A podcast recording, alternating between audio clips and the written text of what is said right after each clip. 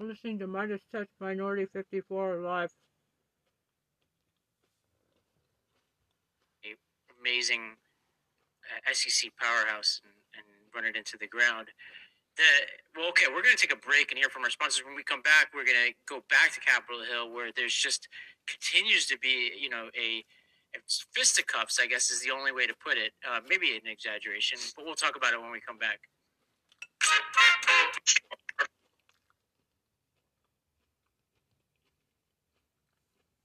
Get soup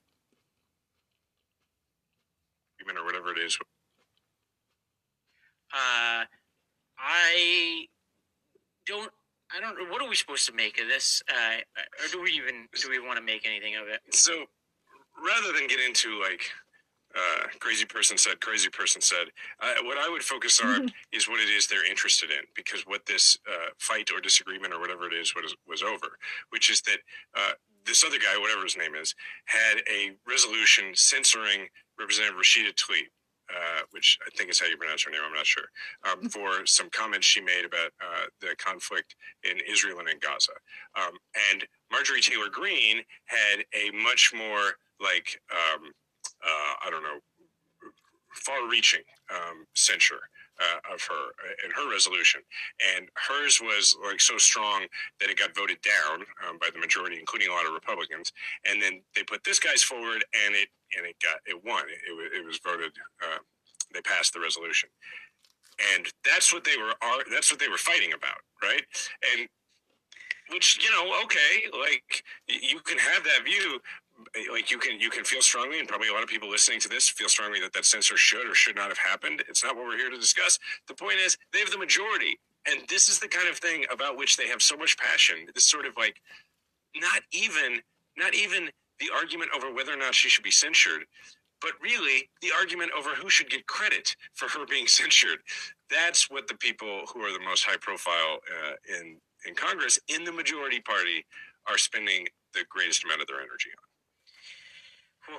Well, uh, let's let's move to one one last scandal on the Hill. Uh, Santos is officially out. Uh, there will be a special election in February to fill that seat. That actually could be a pickup. Like that is a seat that Democrats could win. And uh, John Fetterman took the opportunity. Apparently, people are going to Cameo now um, and hiring George Santos to send messages to their friends. Uh, this is what Fetterman sent to uh, or had made for New Jersey Senator Bob Menendez. Hey, Bobby. Uh, look, I don't think I need to tell you, but these people that want to make you get in trouble and want to kick you out and make you run away, you make them put up or shut up. You stand your ground, sir, and don't get bogged down by all the haters out there. Stay strong. Merry Christmas. Pretty clever. Um, I think. Uh, apparently, Santos is making quite a lot of money doing this. Uh, yeah, I have a lot of friends who've been into it. Yeah. Really? Before yeah. we get into the, because I want to hear, as a New York person, I want to hear your thoughts on this on this race. Before we get into that, the one point I wanted to make that I think is kind of interesting that people can bring up when they compare the politicians in both parties is uh, a guy like John Fetterman.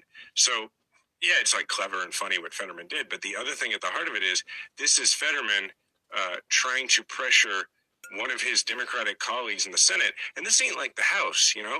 I mean, there's less than 50 people uh, in in the caucus, right? Or there's 50 people in the in the caucus, um, and so as a result, like it's kind of a big deal. I've talked on the show before about how how what close quarters these senators spend time uh, in together, and that Fetterman is out there like campaigning to make Bob Menendez leave, um, and also like Fetterman, who's one of the more higher profile members of our party now, is also a guy who uh, has done things like he was a Sanders guy, he was a Bernie guy, but he's also become, no matter what your opinion on it, very uh, pro-Israel.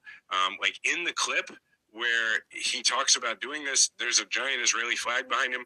So my point simply is is that when you're talking to people that you want to persuade, I, think it's interesting that that from a dogmatic or like perspective, uh, the higher profile members in our party seem to get a little more reign to take positions that you know cut against the course of, of the caucus, uh, and uh, and I think that that's interesting. It should be should be celebrated and pointed out.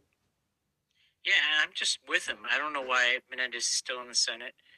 Um, I think he's a national security risk based on the allegations that are out there. And this is, as we've talked about, this is the second time. Uh, and I think I, I can't remember exactly. I think it was a hung jury the first time. I think we we Yeah, discussed, so. and he celebrated that like you know he's like the Central Park Five or something. Like so, it's like you know I'm just not I'm just not here for Bob Menendez, and there are plenty of great people coming up behind him in New Jersey, so you should get out of the way. Okay, with that moment of zen, um, what's our grab grab an or for the? Well, actually, we'll talk about the, the one for us really quickly. We're going to do a special episode on Friday with our best ofs for the year, like things that we loved this year, both in and outside of politics, and then looking ahead for predictions for next year. Um, so we'll reserve our sort of personal talk for that.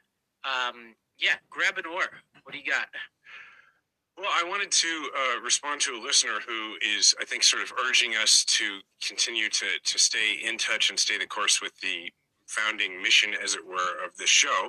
Uh, and so um, we heard from this listener. It is uh, Joe, and Joe said, uh, "Hi, Jason. First off." He said some nice things. So I, I, just want to say that I appreciate the Majority 54 podcast. Um, he says, since the beginning of the Trump nightmare, it's been hard to find solutions and how to combat it. Your podcast is one of the few that addresses that maybe it's just me, but I've noticed there's been less time dedicated to addressing what we should say. Your example, and meaning what the listeners should say to people in their lives who they're trying to persuade. Um, and uh, he said, Your example of the youth baseball parent that may vote for Trump was a good opportunity to instruct on how we may frame a dialogue. You're really good about saying, focus on this, don't focus on specifics or whatever it may be. Uh, and then he suggests some sort of role playing or, you know, uh, going back to the idea of like, uh, you talking about you, Ravi, talking about your experiences with with your dad. Uh, he says he lives in Wisconsin, and so this kind of thing is really, really needed. Um, and so I just wanted to take this moment to sort of recommit ourselves. Hopefully, people could hear it through this episode that I was doing that to making sure that this show is is a service and that we are helping people, particularly as we approach the holidays and folks are going to have these conversations, making sure that they are equipped to have these conversations and sort of be that leading edge of uh, making the case. So, Love it. uh, and then one other little grab and or thing is um, I was going to, this was Diana's idea, encourage people, because, you know, we always in the show talking about the importance of using your platform. I'd like to encourage listeners and viewers to nominate to us uh, people that, who they know of. Maybe they have news articles they could link to, whatever it is, um, or just anecdotes they want to share. Uh, people who are using their platform well. It doesn't have to be people who are known, who are really well known. It could just be somebody in your community who is using whatever platform they have, even if they're having to create one in order to advance a cause that that uh, you feel is really important that we should maybe highlight. Um, and to send us an email about it, you can just go to jasonkander.com and you can click on contact, and uh, it goes straight to an email address for me. And uh, that's what we should maybe highlight. Maybe they have news articles they could link to, whatever it is. Um, or just anecdotes they want to share. Uh, people who are using their platform well. It doesn't have to be people who are known, who are really well known. It could just be somebody in your community who is using whatever platform they have, even if they're having to create one in order to advance a cause that, that uh, you feel is really important that we should maybe highlight. Um, and to send us an email about it, you can just go to jasonkander.com and you can click on contact and uh, it goes straight to an email address for me. And uh, that's what Joe did. And uh, we'll maybe read some of those on air and you can nominate people for us to for us to highlight. Um, and then before we get for one for us, my last thing is we're coming up on the holidays, and I'm going to uh, shamelessly plug my book, which is now in paperback. It's Invisible Storm: A Soldier's Memoir of Politics and PTSD.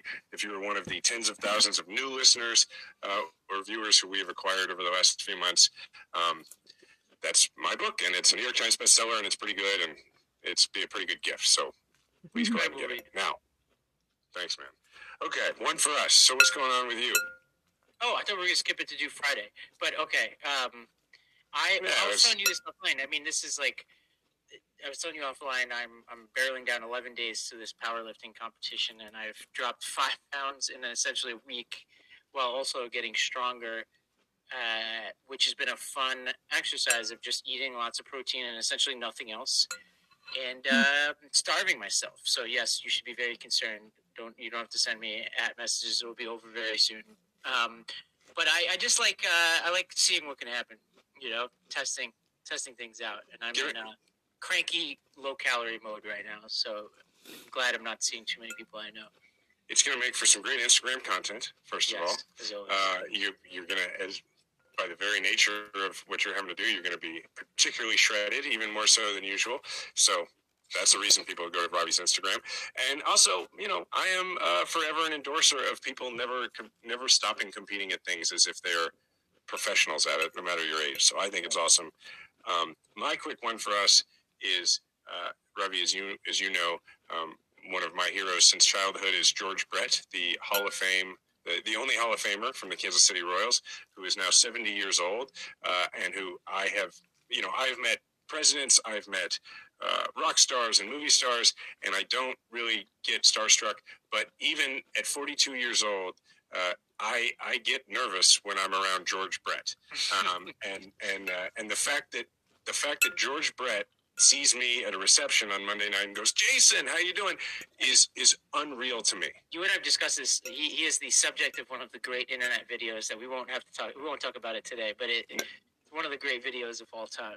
Well, and if people want to see it, they can tune in on Thursday night. So tomorrow night, if you're listening to this live, uh, and you know, so Thursday, Thursday night, tomorrow night, the seventh, to on MLB Network, uh, there's a documentary called Brett, uh, which is debuting, and I know this because I was uh, at the premiere. I, I had the privilege, thanks to my friend Oh, they show the clip. it's in the it's in the documentary.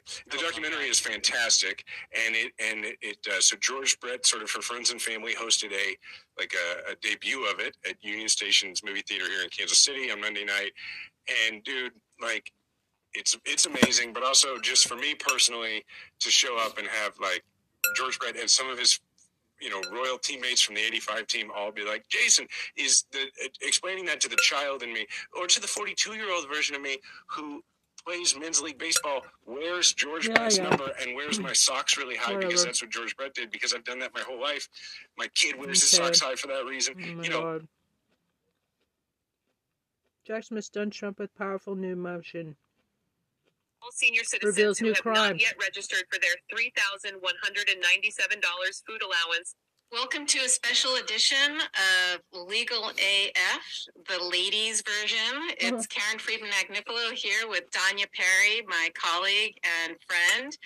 And we're going to talk about a new filing that Jack Smith filed just today in the uh, Washington, D.C. election Jan 6 case, the one that, that's supposed to go March 4th in front of Judge Tanya Chutkin, uh, who seems to be keeping that date fairly, fairly certain. And I think if it's up to her, the trial will go that day. There's there's one potential wrinkle in that, which is this whole pesky question of presidential immunity. And if the Supreme Court decides to hear that prior to the case going and potentially pause it, I think then that would be really the only thing that would potentially not have this go in March. But so Jack Smith is doing what he's supposed to be doing, and he's uh, following the law and what the law requires. And today he filed what's called a rule, federal rule of evidence 404B notice. And this is very common and standard in every criminal case. There's a state version of this and a federal version of this. Federal criminal cases call it a 404B motion in New York State Court. We call it a Molineux motion. That's Molineux, the French spelling, M O L I N E A U X, if anyone wants to look it up themselves. And it's a, it's essentially in a nutshell it's you have to tell the court and tell the defendant so he has an opportunity to uh, to fight it or to, atta- uh, to to try to keep it out any evidence of prior bad acts or uncharged crimes that the prosecution intends to elicit during their case in chief in their direct case, right? So, Danya, since you were a federal prosecutor for many years, you worked at the Southern District of New York, uh, which is one of the premier uh, federal prosecutor offices in the country, always has been. The premier, let's say it. The sovereign district of New York, as we like to call ourselves. Exactly. And I, I never was a federal prosecutor, just a state prosecutor. So why don't you explain to everybody what's a 404B motion? What is this, just generally? as you said, Karen, it's very standard fare. It, cases are made and won on 404B evidence, also known as prior bad acts evidence, as, as you point out. Mhm. It's it, it really is. It's evidence that goes to show either motive or a common plan or intent or knowledge, something other than what's known as criminal propensity. So a prosecutor cannot use another piece of evidence that's extrinsic or outside of the charged conduct if it just goes to show that the defendant is a bad person. So, and there can be a thin line, and, and I'm sure we'll unpack it as we go along.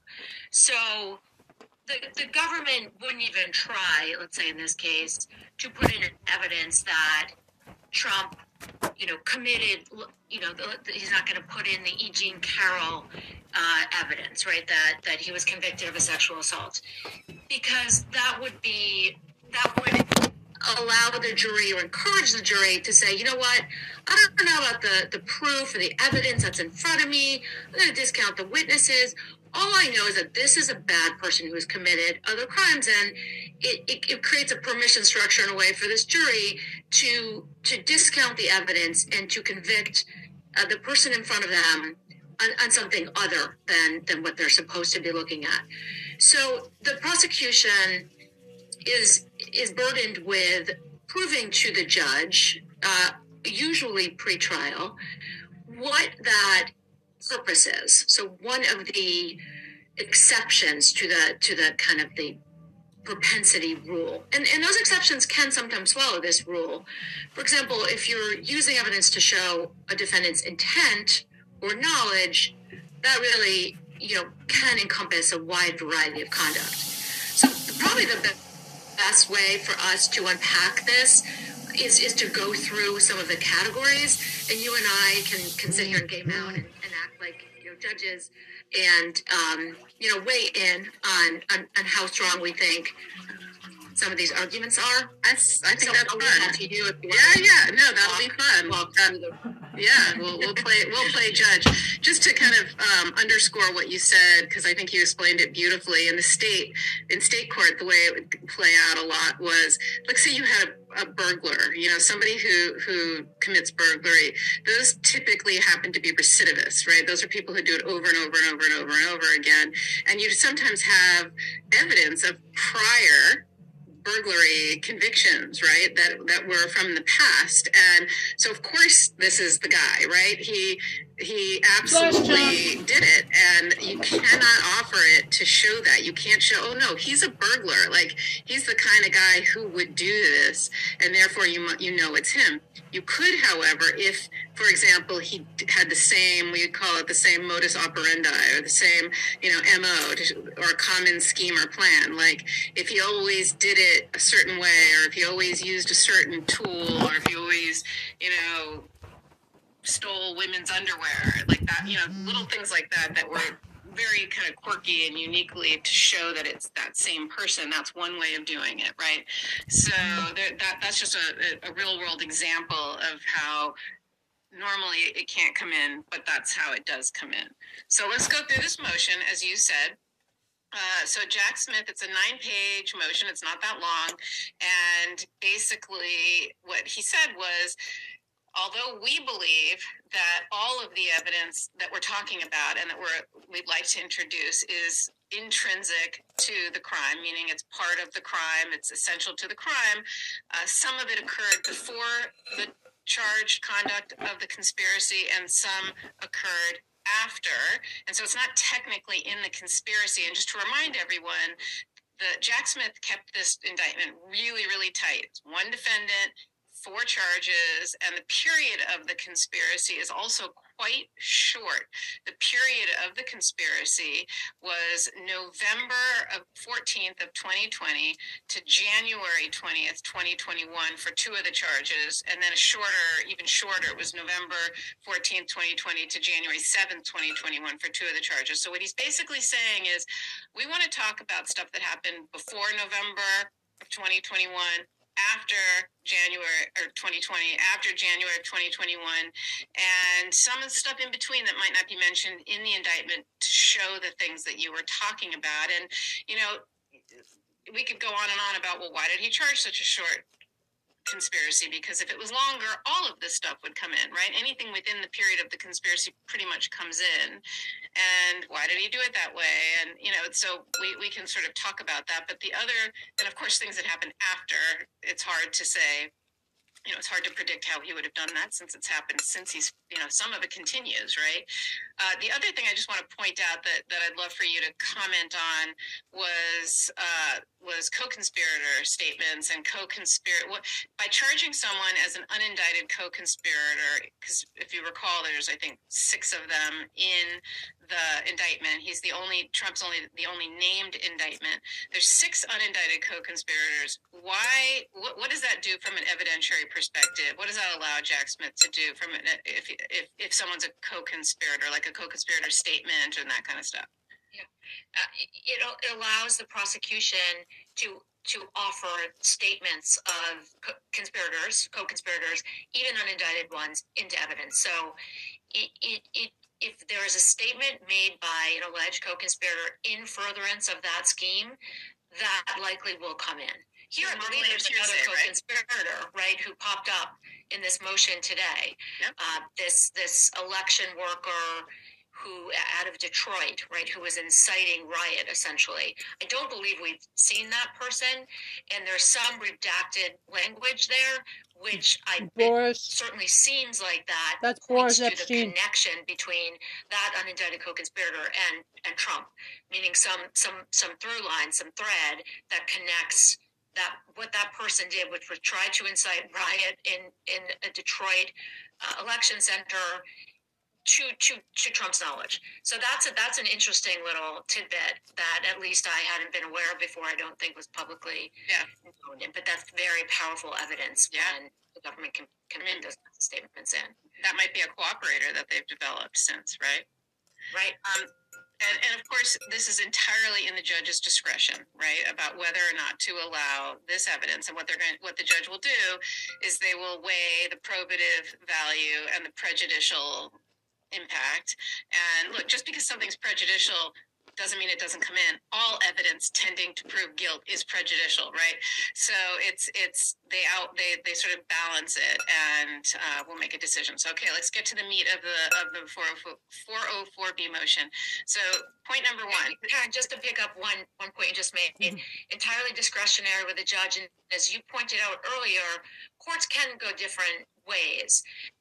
But this ruling, unlike uh, the ruling that Judge Chutkin just made on immunity, which will be uh, likely, uh, should be appealed, and could go up to the Supreme Court maybe back down.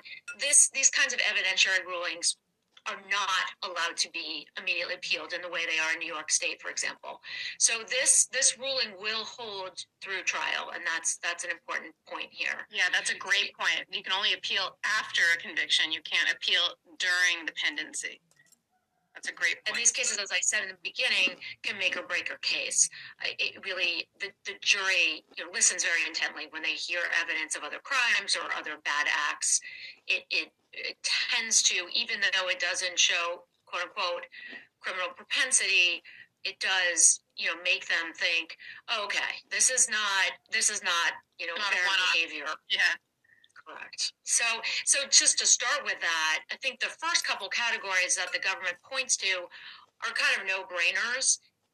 It's pre-indictment, election denial, and it, it, uh, Mr. Trump's refusal to agree to a peaceful transition of power, and that goes back all the way to November of 2012, I believe. So, as you pointed out, there's a tight uh, uh, time frame for the conspiracy, but 404B evidence can stretch way back in time.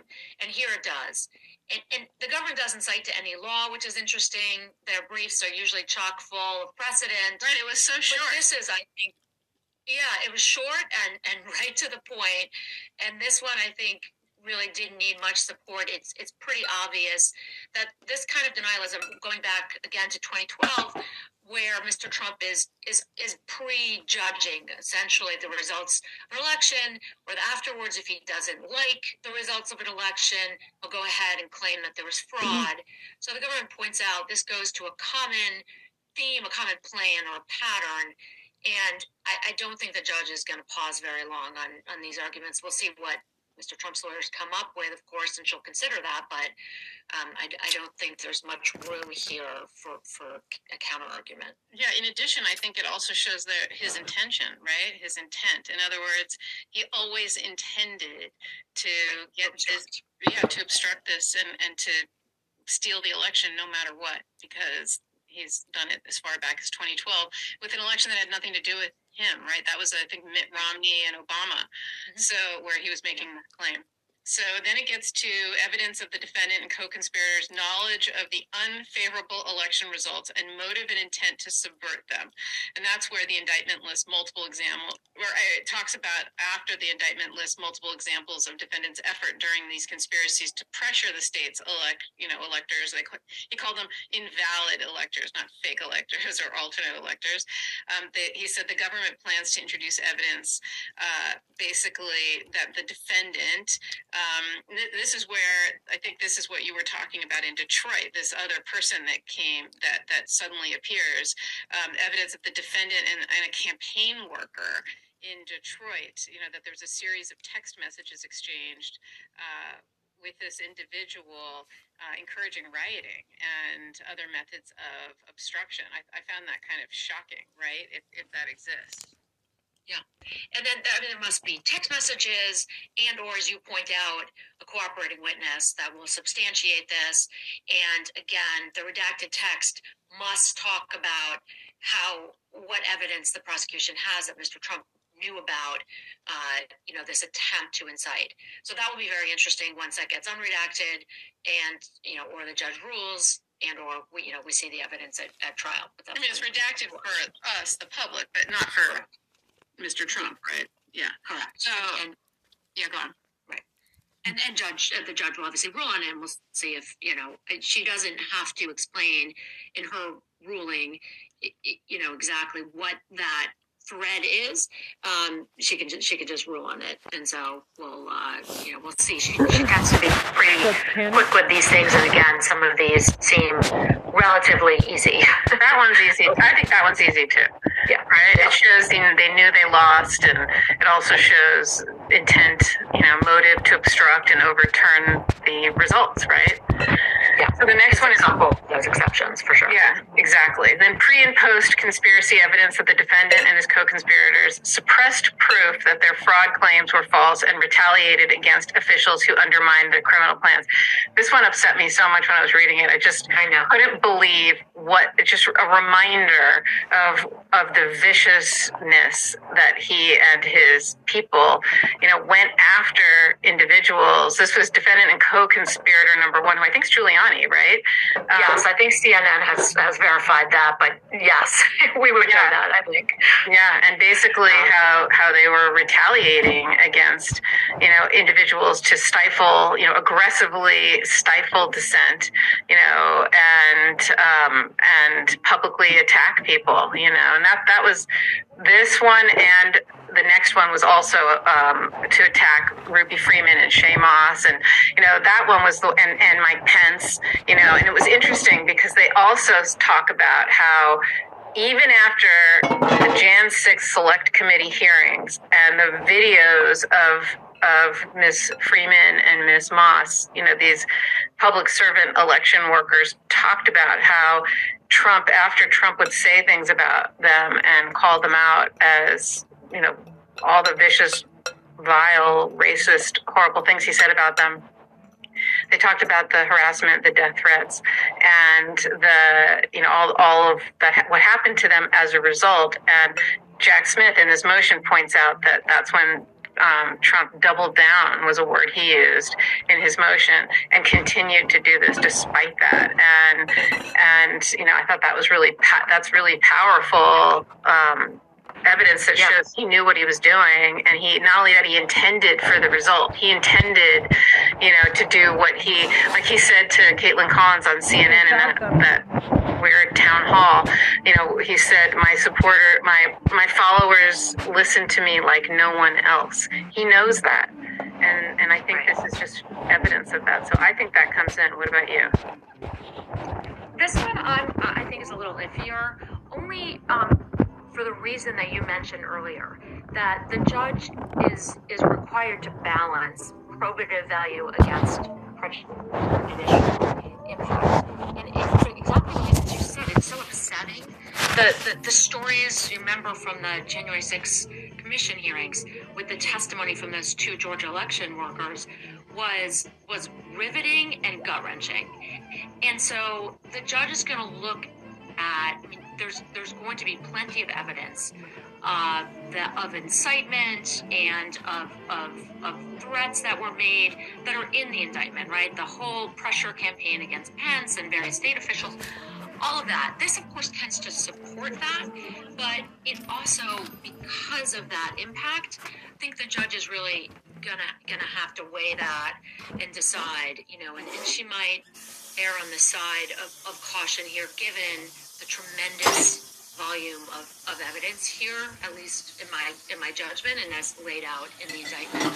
So, uh, you know, we'll see. I, I think she would have solid grounds to rule in the prosecution's favor here. Um, but you know, as you pointed out, just to call back to your earlier comments about how narrowly crafted the indictment is, I think these 404B requests are also quite narrowly drawn. And I think it's for the same reason, or one of the same reasons, I think, as you said, we could discuss it at great length, why the indictment is drafted the way it is. I think one of the reasons is just to keep things really tight. If the government really wanted to put in a mountain of 404B evidence of, of quote unquote prior bad acts, th- there's a lot more they could do. I mean, talk about acts of retaliation. You know, there there have been um, you know years and years of that. Uh, you know, my client Michael Cohen has, has been on the receiving end of that, we just briefed that in the in the uh, DA's office prosecution in Manhattan.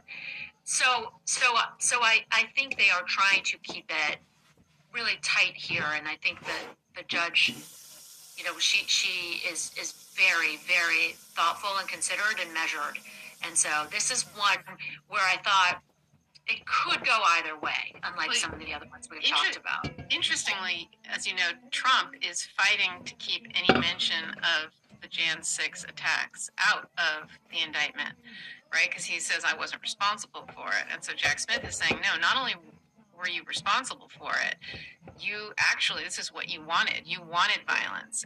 And th- so the next category he is another example of what he said, you know, is, is, is clearly wanting violence. So, where on September 29, 2020, during the presidential debate, when he was asked to denounce the Proud Boys, that famous stand back and stand by, and the Proud Boys, you know, got T-shirts and it was their rallying cry, and they knew what it meant.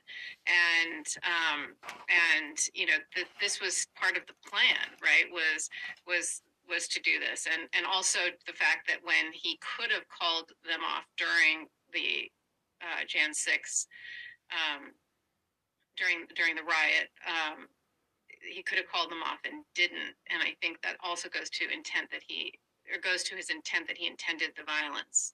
Yeah. So I, I vote that it's going to come in. You say you're not sure. It'll be interesting to see. You know. Well, I think I, I would say on that category, the showing of support for the rioters, I do think that will come in. So I, I, I draw a little bit of a distinction here. I, I, I think the government made a strong case that this shows intent and that Right. he meant to send these people over, you know, to to upset or to obstruct the the the congressional certification. So uh, on that one, I, I think I mean, and and that's powerful evidence too, right? He's he he brings them out or brings them up at his campaign rallies, and he you know very publicly apart from that comment that you mentioned, which you know has has, has now you know been um, merchandised. um, it is you know it, it, he's he's made a number of comments. So she lets that category in. Um, there's going to be a lot of evidence that, in fact, he supported these people, and this is exactly what he meant for them to do. Yeah, he even calls out how he how he supports the um, like Enrique Tarrio from the Proud Boys, who is convicted of the most serious crime, seditious conspiracy, and calls him, you know, I don't know, remember what he called him, but like a patriot. And yeah, he's been treated horribly, and how he, you know, plays the Jan Six Choir's national anthem at his rallies, and Yeah, you mean calls the, the hostages? yeah, The- the political host. He calls them political hostages, meaning the people who are in jail or prison. That's providing aid and Um, comfort. And so yeah, no, it's it's pretty it's pretty intense. So yeah, I agree with you. I think that I mean personally, I think it all comes in. But what do I know? You know, I've never, I, I don't, I don't. I, I never practiced as a prosecutor in federal court, but to me, this all seems like it would come in. And as you said, it seems so limited. I mean, this could have been a hundred-page motion of prior bad acts, right? And Right. and that doesn't even begin to talk about if Donald Trump testifies at a criminal I was about trial. to say. Go the ahead. impeachment evidence they're going to want to get in. I mean, and, and that's going to be a fascinating call, right? Whether he chooses to testify or not. So I that's a think it's whole other just to, Impossible. Just then to- E. Jean Carroll and all that stuff does come in, right? So I think, Yeah. you know, just to mention one of, as you say, I mean, it, it could be a hundred page eliminate motion. So yeah, so just to tell everyone who um, might not practice criminal law, um, these are two separate motions. There's one of prior bad acts that you want to introduce in your case in chief, right? And that's what this is. That's what you want to introduce, regardless of whether or not the defendant testifies.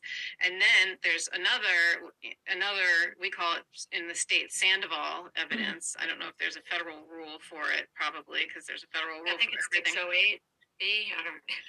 no one ever testifies. Defendants never Yeah, well, in the state, people testify a lot. Anyway, so um, so what you do is you make a Sandoval motion, which is judge if the defendant's going to testify. These are all the prior bad acts that I'd like to cross-examine him with, and of course, anytime a defendant or any witness testifies, credibility is uh, always an issue, and so so any prior bad acts that tend to show go to his credibility and show he's a liar would come in, and boy, is that list just miles and miles and miles long. So that's very it's it's just very interesting. So we haven't even gotten to that yet. So anyway, any final words, Danya, before we sign off? No, I'm I'm looking forward to seeing the response because as as you and I have been saying for the past you know half an hour, um, this one seems hard for them to you know it seems not that defensible, but they've been putting up a lot of fights. Like they've made a lot of motions uh, and they're they're keeping busy and you know some of them. eh, When you wade through a lot of the political rhetoric, some of them have had, I, in my view, again, putting on my fake judge hat, is uh, you know that might have some some merit. But this one is is I think going to be a not a very close call. Yep. Well, thank you so much, Danya. Always a pleasure to have you join our little legal AF family, and uh, and hopefully you'll come back again soon. Of course, thanks. Hey, Meidas Mighty. Love this. Re- Let's see here. Ladies. Ladies. Legal AF.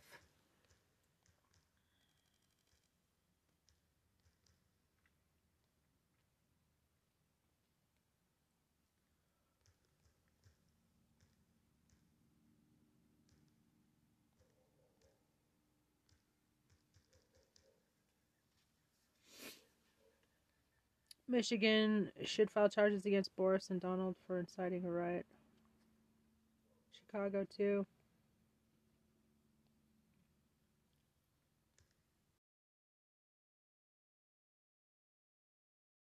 Probably many cities.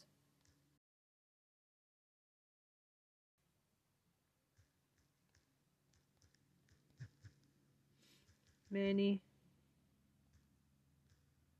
cities.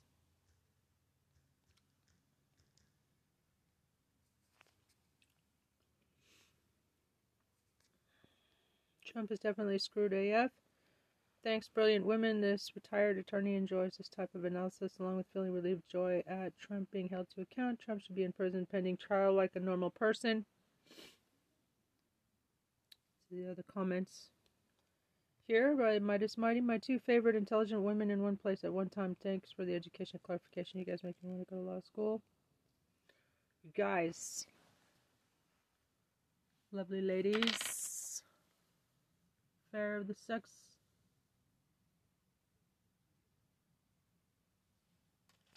It's not Antifa, it's MAGA. I know I was there.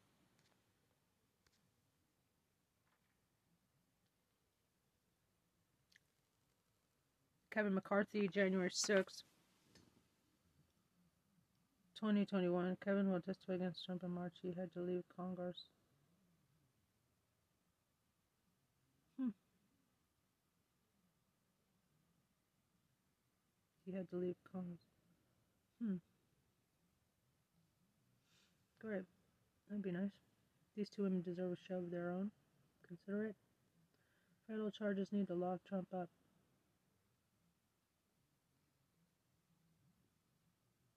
I will not be satisfied with less. Thanks so much for these amazing smart women to help us all understand the cases better.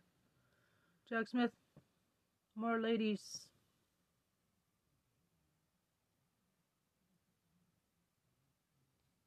Love the ladies' version of Legal AF. Thank you, Karen. Jack Smith has got everything. Donald Trump.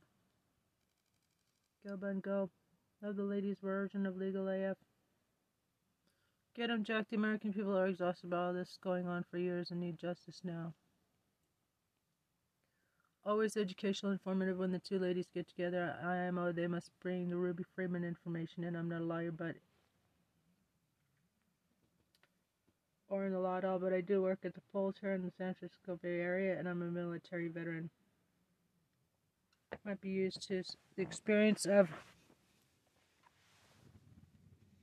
being under threat, but other poll workers aren't. And what happened to those two women have had a huge impression on poll workers all the way here to liberal San Francisco. People are afraid that Trump zealots and Proud Boys will show up, or they'll get ahead of hold of their personal information and target them somehow.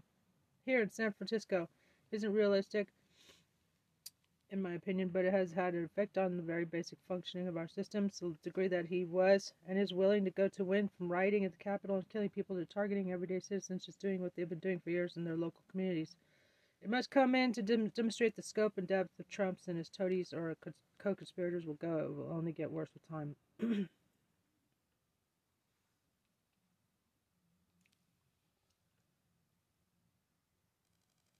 I've noticed on a number of occasions Trump talking about problems with the ballots. On at least one of those, I'm pretty sure he said without the ballots we wouldn't easily. The mainstream media always makes the assumption that Trump is only talking about mail-in ballots or early voting or ballots that are counted at any time other than the right the night of the election, but he doesn't actually say that. He just says ballots. There's no reason to think that he doesn't mean all ballots. In other words, to eliminate voting altogether. Think the media, assuming he only means mail in ballots, is doing Trump an immense favor. The assumption that he meant exactly what he said is more logical. Great discussion and legal insight on this case. Thank you, Vote Blue. Legal AF LE. Legal AF Ladies Edition. You ladies are rocking it this morning. Thank you. When he's behind bars, that will indicate justice has taken place. Excuse him for being impatient, impatient being skeptical this will ever happen. yeah. Got a lot of fed up patriots in the this comment section. Okay, let's see here. Kevin McCarthy's days are over. Shocking resignation anyone in the United States is qualified for the senior spending allowance. The state is giving everyone this bonus. Remember, I will never give up. I care too much about this country. 28 past the hour, breaking news out of Capitol Hill. Just in the last few minutes, Congressman Kevin McCarthy, who previously served as House Speaker, has just penned an op ed in the Wall Street Journal saying that he is leaving the House of Representatives at the end of this year. Kevin McCarthy is giving up. The former spineless Speaker of the House, MAGA Republican, Kevin McCarthy announced in an op ed in the Wall Street Journal that he will great be if he testifies against from Diaper Congress at the end of this year. Here's the article by Kevin McCarthy. I'm leaving the House, but Two not the fight. My work is only getting started in my next chapter. And in the op ed, he writes In this spirit, I have decided to depart the House at the end of this year to serve America in new ways. I know my work is only getting started. Well, the work that you did was highly damaging and highly embarrassing to yourself. Here's the article on MeidasTouch.com.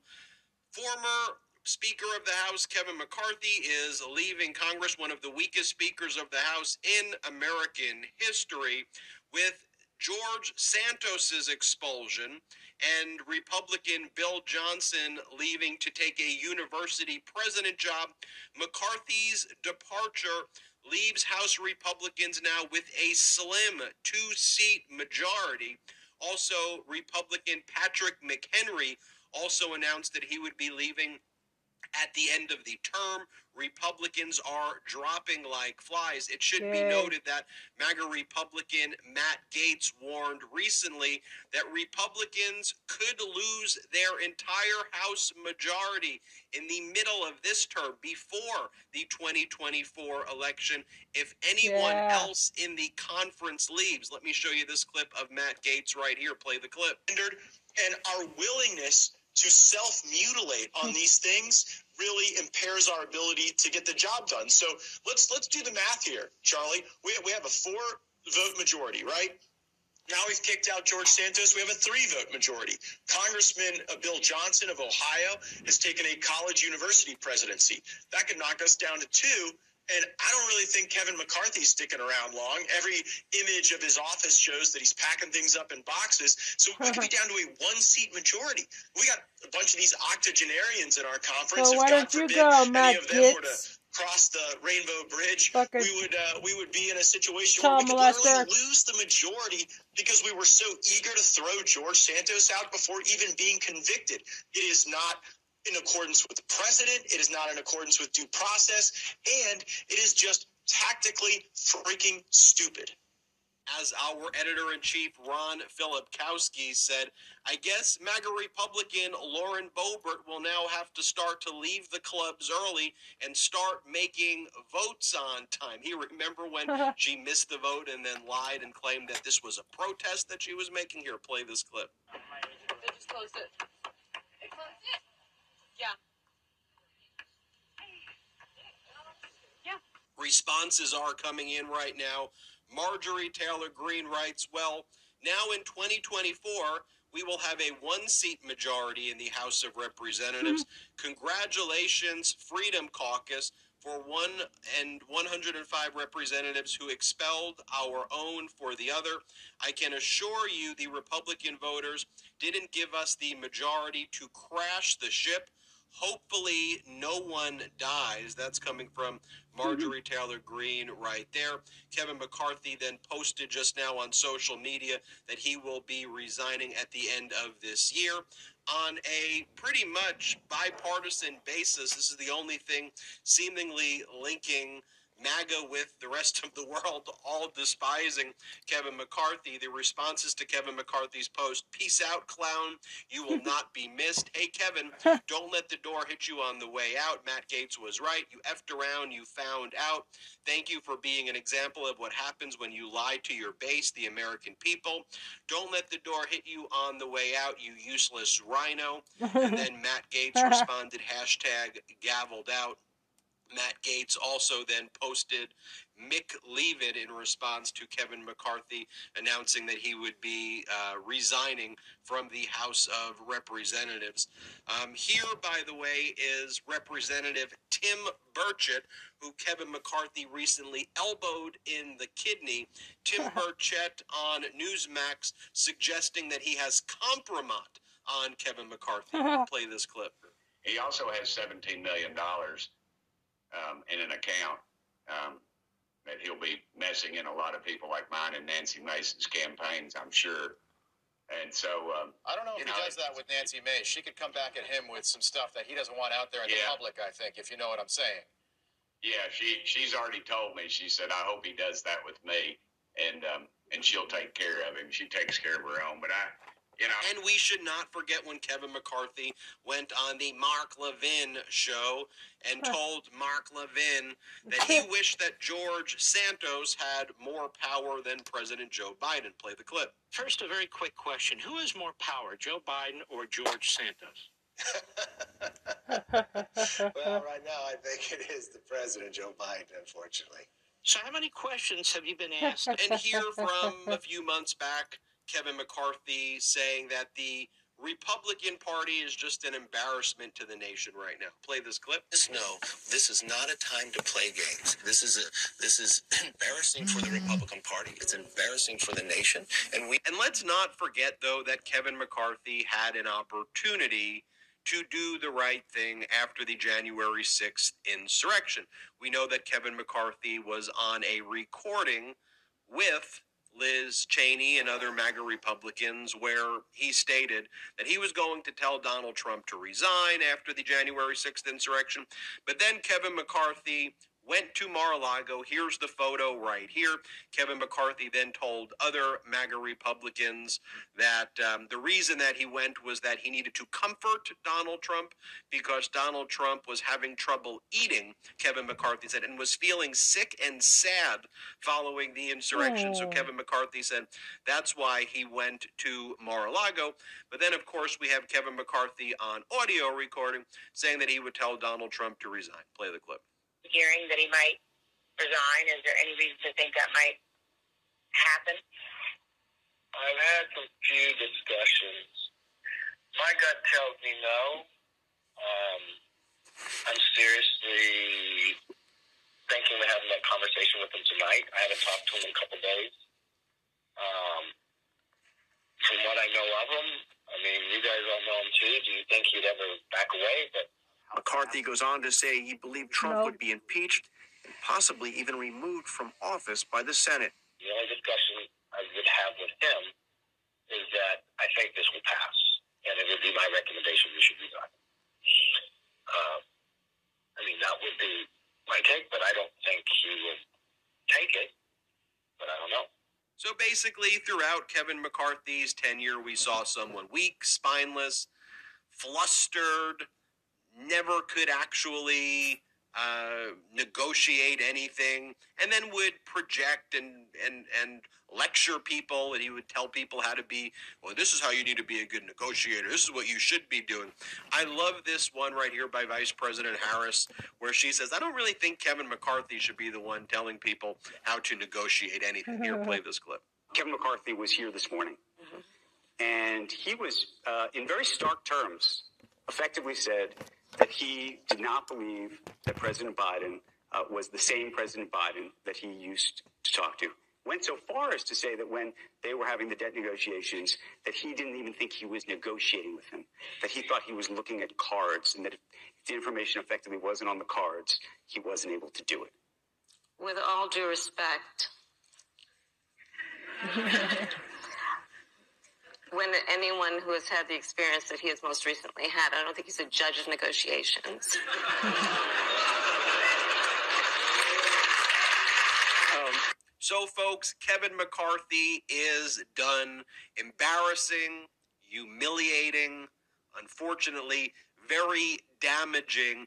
A tenure in the House of Representatives that will live in infamy, that will be a footnote uh, or perhaps a, a broader uh, analysis there about his utter disgraceful behavior, his utter humiliation. It's just, oh my gosh. Kevin McCarthy, see you later from the MeidasTouch Network. Kevin McCarthy's out. One point I do want to make, though, and this was an interesting thought shared by Norman Ornstein.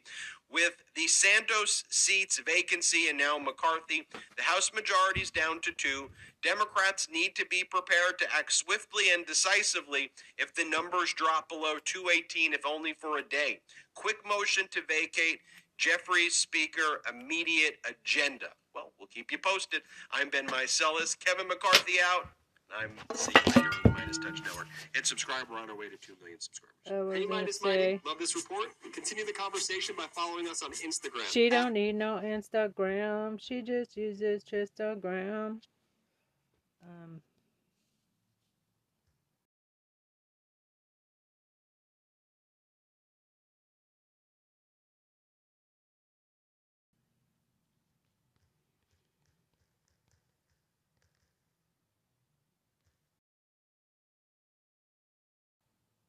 fingers, cross fingers. Cross.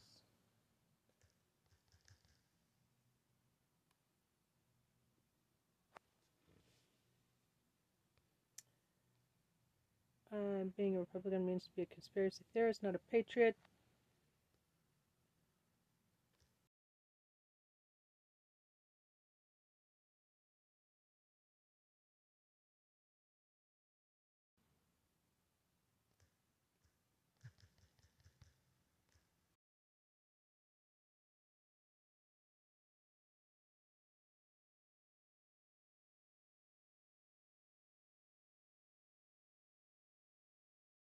Amendment, Section 3.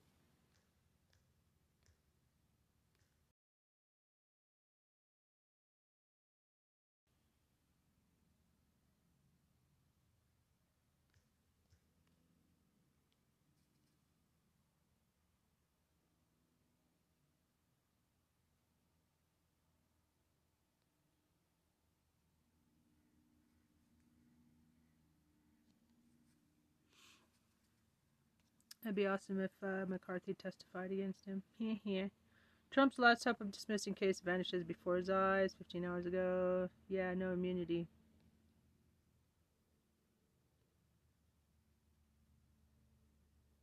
The infographics show why here real reason why Nazi officers fled to Argentina after World War II. It looks like the Fed, Fed has, has just just declared, declared war on Americans again. because Did you or your parents grow up with a Nazi war criminal living on your street?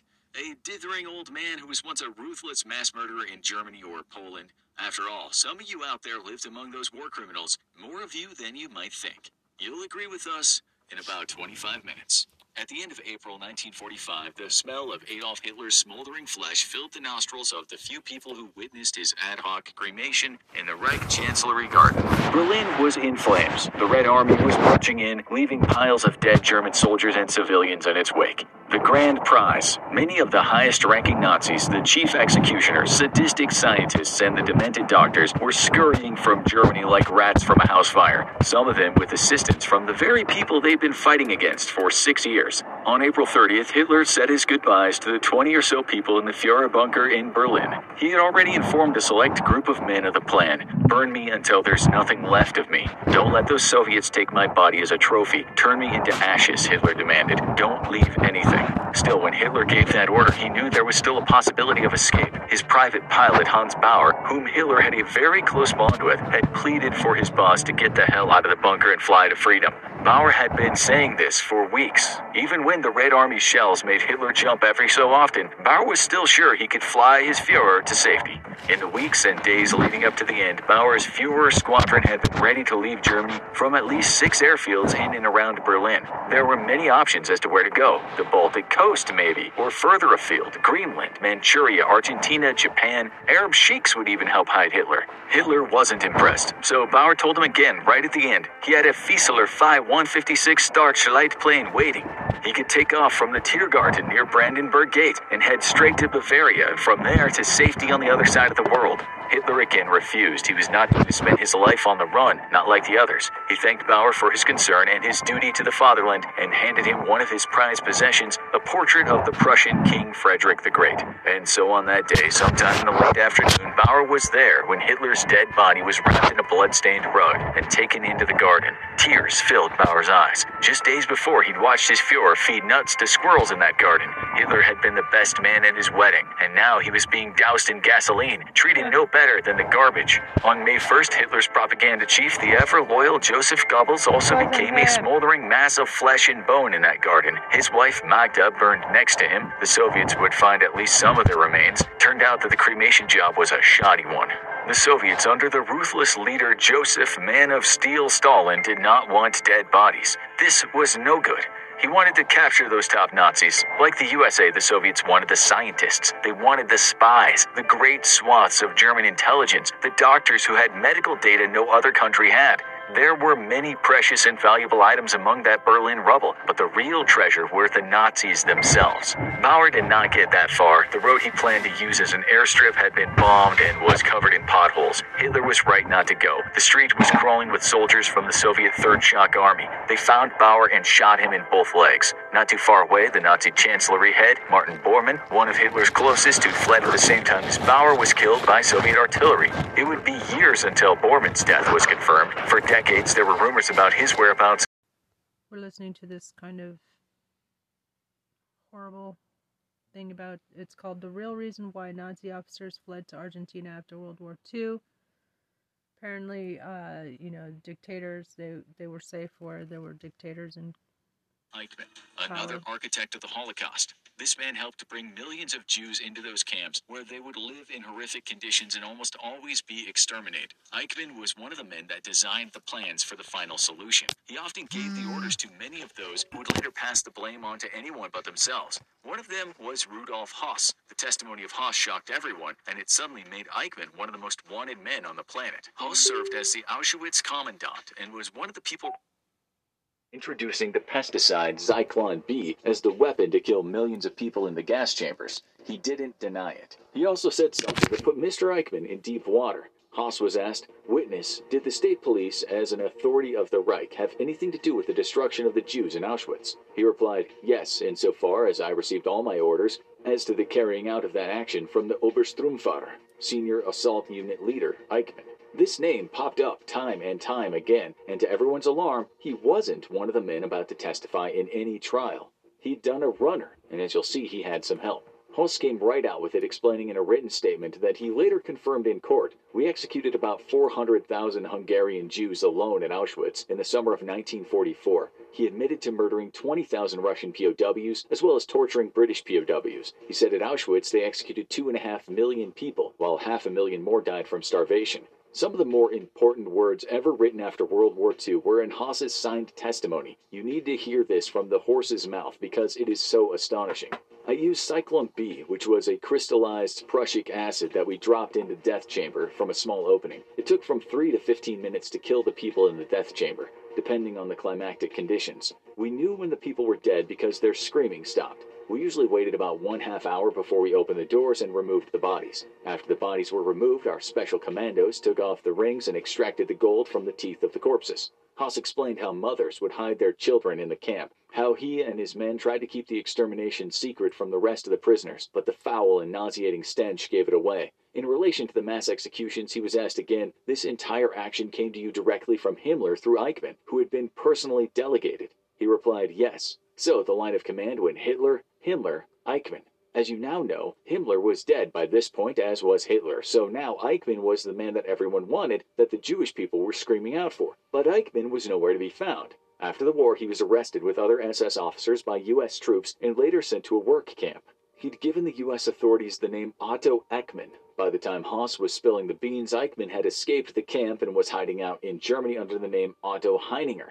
For those escaped Nazis to survive on the run, they needed a lot of friends. One of them was the Austrian bishop, Aloy Hundal, a man who years later would refuse to admit he'd done anything wrong, famously saying, We do not believe in the eye for an eye of the Jew. It was Hundal who made it possible for Eichmann and many other war criminals to hide out in monasteries and Nazi safe houses until they had sufficient paperwork to get a passport and head to Argentina or another far flung nation.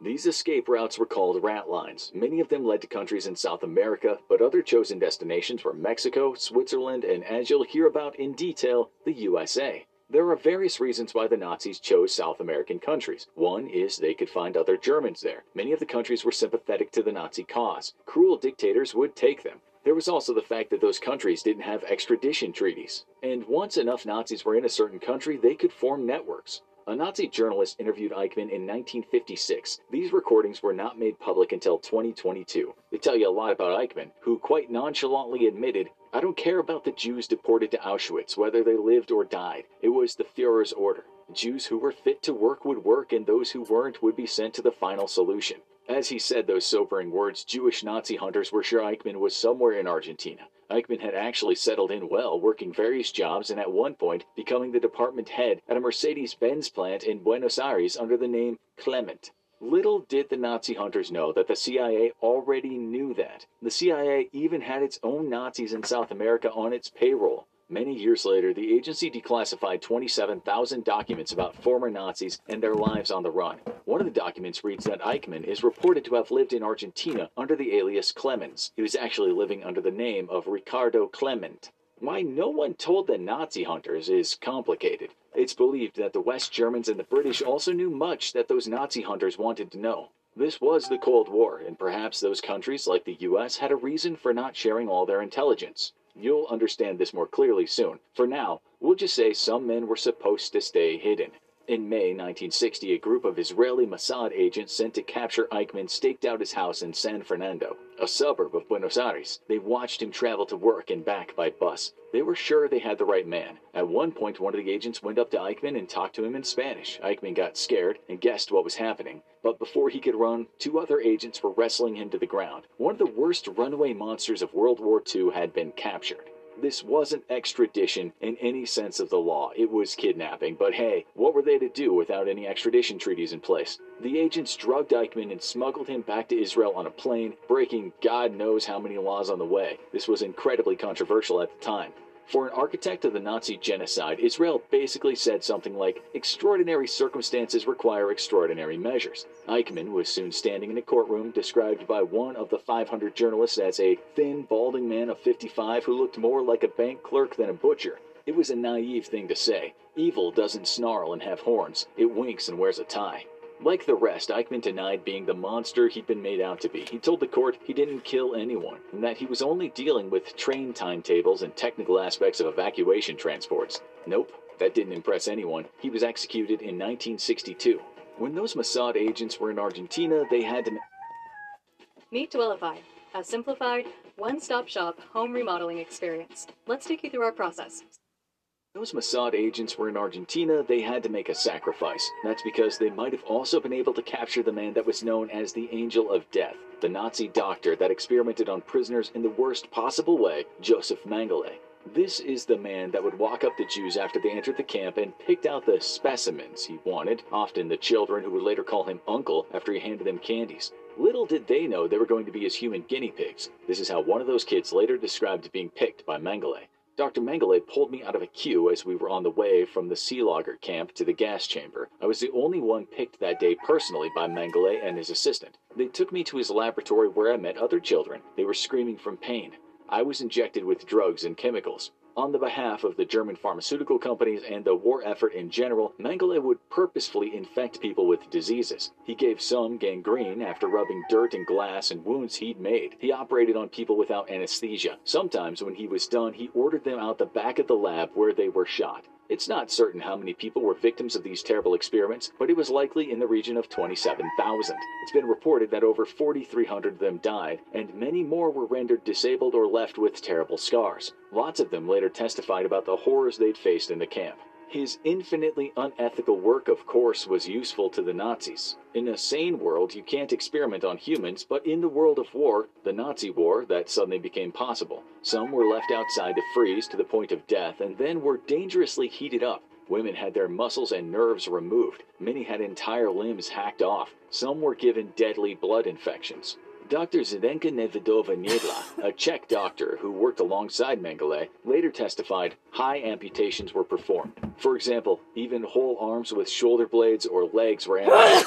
These operations were performed mostly on insane women who were immediately killed after the operation by a quick injection. It wasn't an easy decision for those Mossad agents to know that they were giving up Mengele in order to catch Eichmann. They'd heard the nightmarish stories, but in that contaminated sea of hidden Nazis, Eichmann was the bigger fish. One of the Mossad agents explained it simply. When I have a bird in my hand, I don't start looking for a bird in the bush. I'll take the bird in my hand, put it in a cage, and then deal with the one in the bush. But by the time the Red Army liberated Auschwitz on the 27th of January 1945, Mengele was long gone. When the Americans got him in June, he'd already given all his important documents to a nurse. The U.S. had no idea who they had on their hands, so they released him under the name Fritz Ullman, which he later changed to Fritz Holman. He stayed in Germany for a while working on farms, but when those testimonies revealed his sadistic experiments, he managed to persuade enough people he was worthy candidate for a first-class rat line ticket. SS members helped him get to Italy, where they got a passport from the International Committee of the Red Cross. In 1949, he sailed on a ship to Buenos Aires and later worked as a carpenter under the name of Helmut Gregor. He was being careful for a good reason. A sure death sentence awaited him in Europe. But his confidence grew over the years. He made trips back to Europe to see his family, even going on a skiing holiday. Back in Argentina, he started a pharmaceutical company. He gave young women illegal abortions. He never really changed. Speaking about Brazil, he once wrote in his diary Brazil is a nice country to live in despite the mixing of races, but there are many people who, like me, believe and are sympathetic to the Nazi movement and racial ideology. He remained a fan of eugenics, writing in another entry weaker humans should not be permitted to reproduce. This is the only way for humankind to exist and sustain itself. During the trial of Eichmann in 1961, Mengele's name was mentioned numerous times. Later, in 1963, during the Frankfurt Auschwitz trials, a witness named Vera Alexander shocked everyone in attendance when she said there was a set of twins, gypsies, whom he took away one day from the block where I was. That was the Zigeunerlager, the gypsy camp. Some days later, he returned with them with veins in their arms and their backs sewn together.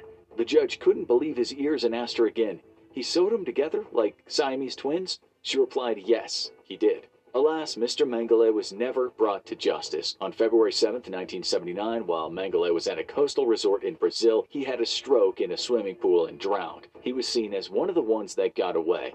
But little did Americans know that fiends like him were living among them at this time. None of this would have been possible if it wasn't for those rat lines. Franz Stangl is more proof. He was one of the worst, the commander of the Sobibor and Treblinka extermination camps. It said on his hands was the blood of possibly a million Jews. This made him an even bigger fish than Mengele. In 1948, he went to see that man of the cloth, Bishop Aloy Hundel, when Hundel said to him, You must be Franz Stangl. I've been expecting you. He went first to Syria with the documents Hundel gave him, and later he headed to Brazil. With his family in tow, he worked in Sao Paulo at a Volkswagen car plant. But for once, justice was served, and Stangl was extradited. He was back in West Germany in 1967, and he was sentenced to life in prison in 1970. Just six months into that sentence, he died from heart failure. He called the Jews he killed mere numbers, cargo, as he said one time. About mass murder, he stated, That was my profession. I enjoyed it. It fulfilled me. And yes, I was ambitious about it. I won't deny that. One of his last interviews, he told a journalist, In reality, I share the guilt. 19 hours later, he was dead. Stangl, like many of the rats in the rat lines, crossed the Alps into Italy. They often hid out at the Capuchin monastery near Bressanone, and sometimes the Franciscan monastery near Bolzano. This was called the monastery route. From there, Rome was usually the next destination and then to far off places. In Rome, with a member of the Catholic Church having confirmed their identity, the International Committee of the Red Cross supplied them with a passport. Somewhere in the region of 120,000 papers were handed out leading up to 1951. This might sound strange, but it was due to humanitarian concerns. The so called protective passports were for anyone at risk of persecution, including Jews during the Holocaust. Still, the organization was roundly criticized for giving those Nazis papers. This was no time for neutrality, was the usual Nazis? refrain.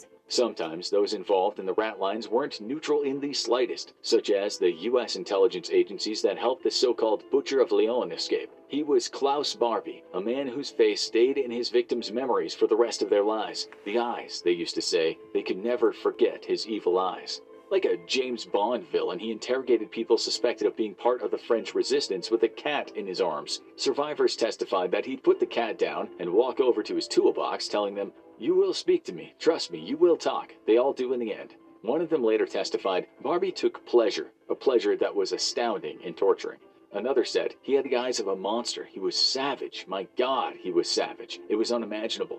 He butchered them in ways we can't even truly describe, and then sent them to their deaths at the camps. Barbie was the head of the Gestapo in Lyon, whose headquarters were at the famed Hotel Terminus. This is where the torture happened. God. You say Lyon? Come on, with your hands up, fucking Nazi Trump. Trump. was the head of the Gestapo in Lyon, whose headquarters were at the famed Hotel Terminus. This is where the torture happened, often for days on end with that damn cat of his always nearby. Not many people could hold out. Some did, though, such as a woman named Lise Lesser, whom Barbie thought was connected to a resistance fighter named Didier. On his last attempt to torture her, after already smashing her up and freezing her in baths of ice cubes, he said in a calm voice, I admire you, but in the end, everybody talks. What you have done is magnificent, my dear. Nobody has held out as long as you. It's nearly over now. I'm very upset, but let's finish. Go on, a little effort. Who is Didier? She said nothing, just looked at him from her swollen eyes with a hatred she never thought she could muster. He then said, Liquidate her. I don't want to see her anymore. Stories like these were common. It was discovered after the war that Barbie sent possibly 4,000 of those people to extermination camps, including dozens of orphans. This was a man with plenty of information about spies. He had a lot of intelligence in his mind and in his little black books, so after the war, he was a man of great value, a top asset. The British got there first. Their agents beat him and interrogated him, asking him everything he knew, including the names of all the secret communists in Europe. God only knows the US wanted those names more than anyone. In fact, the US took Barbie away from the Brits. A paper written on the matter reads CIC rationalized that if unemployed, Barbie would renew his overtures to the British, who would find out that the CIC had not turned him in. The U.S. Army Counterintelligence Corps, an early iteration of the CIA, knew the French wanted Barbie the Butcher to pay for his crimes, but he was just too good to give up. So the CIC put Barbie on their payroll. They said if he spied for them as an anti communist, he'd live very comfortably and get hundreds of dollars for his work. Well, thought Barbie, that sounds better than hanging from a rope. They also promised him they'd make his name disappear, since word was already getting around about this Butcher of Lyon. It wasn't an easy decision for the CIC. They knew the French wanted justice. It was just a matter of thinking about what was better in the greater scheme of things, and the agency chose to keep Barbie. Now, things get really crazy. A now declassified file states in 1951, the CIC sponsored his escape to South America via a rat line operating through Italy. The question is, who did they pay? In actions that many years later the U.S. Justice Department would have to issue apologies over, the CIC enlisted a fascist war criminal who was one of the main instruments of Ratline escapes. He was the Croatian priest named Dr. Krunoslav Draganovic, a nasty piece of work said to be behind the murder of hundreds of thousands of Orthodox Serbs and Jews. Here is a part of a secret CIC memo that was decades later unearthed. The 430th CIC detachment has been operating with what they term a rat line evacuation system to Central and South America without serious repercussions during the past three years. At the cost of approximately $1,000 for each adult, 430th CIC is transferring evacuees to Italy, where they are provided with legal documentation obtained through devious means there. South American dictators ran a tight ship in terms of capturing and killing their enemies, and Barbie was the king of interrogations. They tortured their critics and made others go missing. Since they were anti communist, things got the backing of the U.S. under Operation Condor. The U.S. paid for and arranged coups of democratically elected leaders, so relatively speaking, having a Nazi on the payroll wasn't really such a big deal. There's even more circumstantial evidence that it was Barbie and the CIA working in collaboration that led to Barbie's capture we now know that Barbie was also on the payroll of West Germany's Federal Intelligence Service. He was agent like the U.S., West Germany would rather not have this come out, but it did. Barbie worked with killed indiscriminately and ruled by fear, the drug traffickers. For a while, he helped Bolivia's biggest drug lord, Roberto Suarez Gomez, aka the King of Cocaine. He later got pally with Pablo Escobar and his Medellin cartel. Escobar gave him money for his anti communist work, which was kind of weird given the US was after Escobar, yet at the same time working with Barbie. It wasn't too long, though, before his identity was revealed, and he was on his way back to Europe to face the music. The spying agencies of the Americans, the Brits, and the West Germans were all somewhat hot under the collar because they'd known all along he was alive and well, working as torturer in chief in South America while trafficking drugs. When he arrived at the airport in 1983, a 44 year old woman who he had tortured as a kid was there and tried to shoot him. She failed and got herself arrested. He was hated that much, so his appearance was mightily embarrassing for the Americans. The Justice Department had to make that apology. Its long investigation led to a paper being written, with sections headed with things like the Army's interest in reactivating Barbie in 1965 to 67, drug trafficking, weapons trade, and Barbie's entries into the United States. While Nazi hunters were struggling to find him and the French were clueless about his whereabouts, the CIA was writing memos that said in the late 60s if he could provide unique information of significant importance under secure operational Jesus conditions. Christ, you Barbie went motherfucker. His victims hissed and screamed at him in the courtroom. Some broke down, describing in harrowing detail what had happened to them back in Lyon. Journalists were rendered speechless by what they heard, how this now old man had been the very embodiment of sadism. Barbie's lawyer tried to argue that what Barbie had done was no different from what the Americans did in My Lai in Vietnam, what the French did in Algeria. It didn't work. He was found guilty of crimes against humanity and died four years later in prison. The Good question try. now was, what else had the CIA and FBI known about all these years? Declassified documents tell us the FBI investigated the possibility of Hitler escaping through a rat line to South America. Some of the 700 FBI documents declassified in 2014 said just that, or at least wrote about the possibility of it happening. One of them states Hitler is reported to be hiding out in the foothills of southern Andes. The file says a meeting took place in Hollywood. A man in that meeting said he was in a group of four people who one of them states Hitler is reported to be hiding out in the foothills of southern Andes.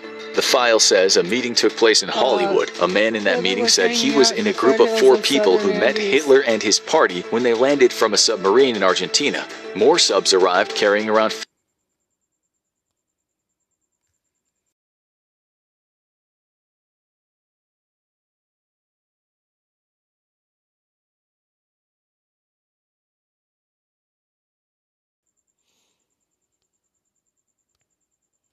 It looks like the Fed has just declared war on Americans again.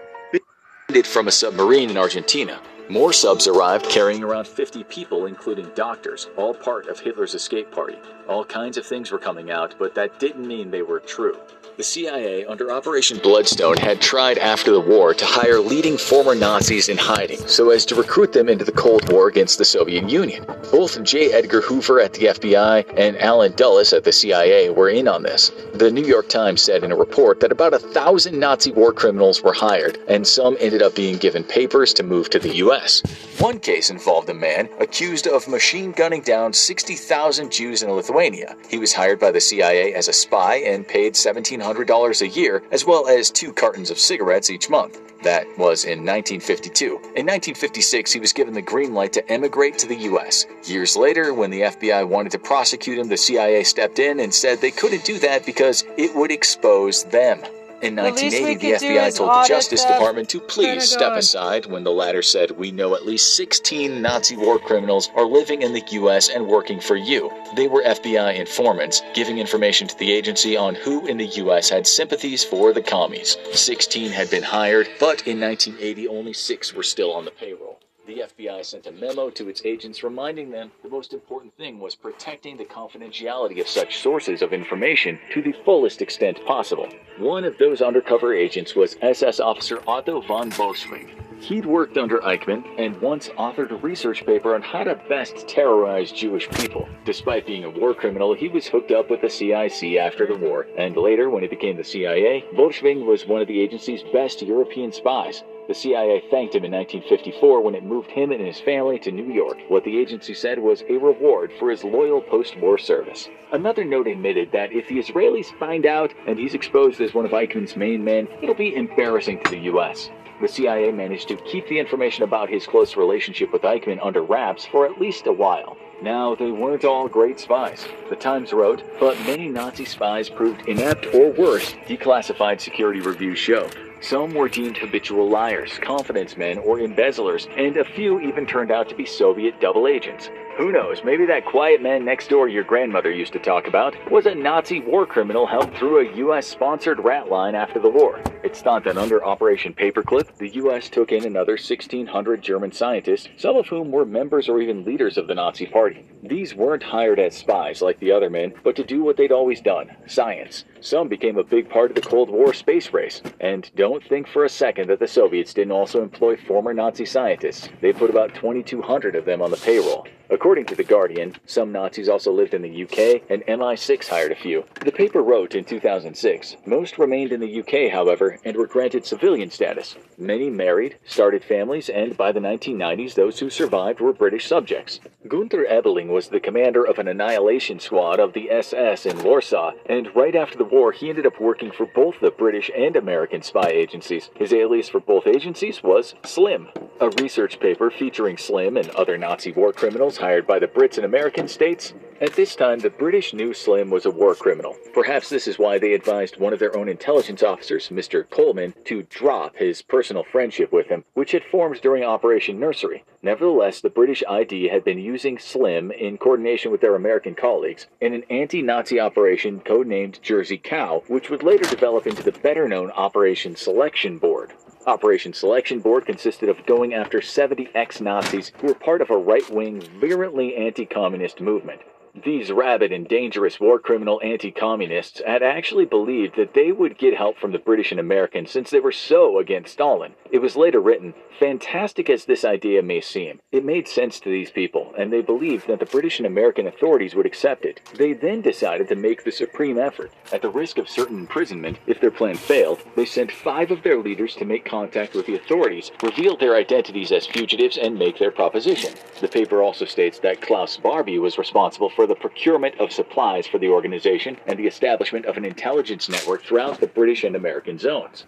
For a while, the agencies played along and told the Nazis they were behind them, that they'd help them set up a new right wing government so long as they went after the communists. But the agencies hired Slim to help them arrest these Nazi war criminals, as well as the remaining Hitler youth in Operation Nursery. In one swoop, the Americans and Brits arrested 50 of these Nazis. A book about the matter states this was the last large organized group of Nazis to be formed in the western zone of Germany. It was completely broken up, its activities were publicized, and its story now serves as a reminder to the German people of the futility of nationalistic actions outside the scope of existing democratic processes now in operation in Germany.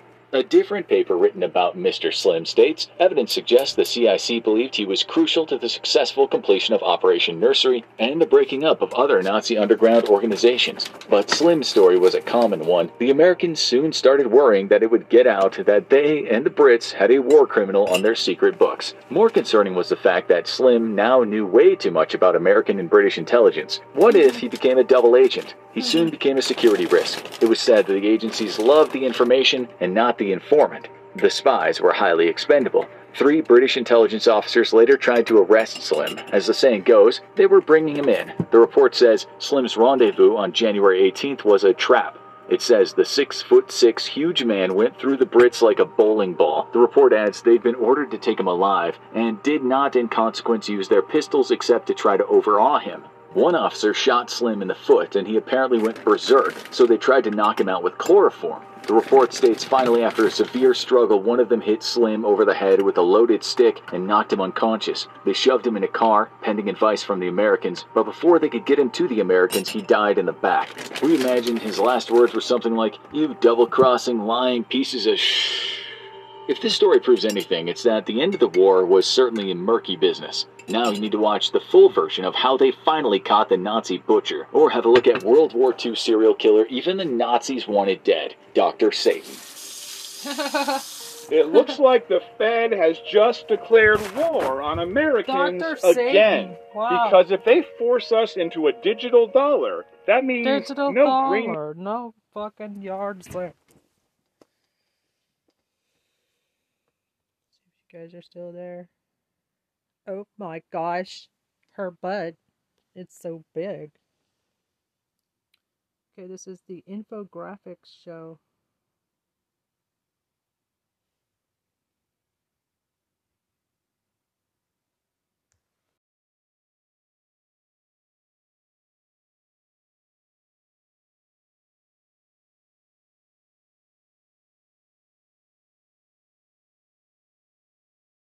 LOL.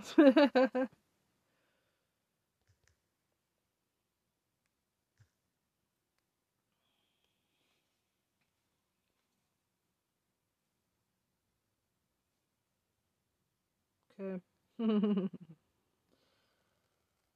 even he was so fucking evil that Nazis wanted him dead.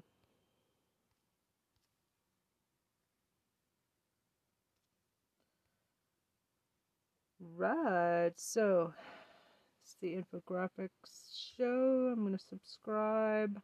Would your city survive? What would happen if Antarctica completely melted? how it ends. Historian predicts how Russia's war in Ukraine will end. Why Russian Navy is blah blah blah. Why was everybody connected to JFK suddenly mysteriously killed and more? Everyone died. My Putin is scared to deploy the Su-57 and more Ukraine news. What happens when you die? Russian sleep experiment explained. What happens to your body while you are having sex? Huh. How they caught serial killer Ted Bundy. It's kind of strange juxtaposition. Most viewed the infographic show videos of 2019. It's three and a half hours. Wow. Insane well El Chapo escaped prison. Halcyon SEAL team took down Osama bin Laden. The last 24 hours of death row prisoner looks like. I was trapped underwater for three days. There's 13 million views for that, by the way.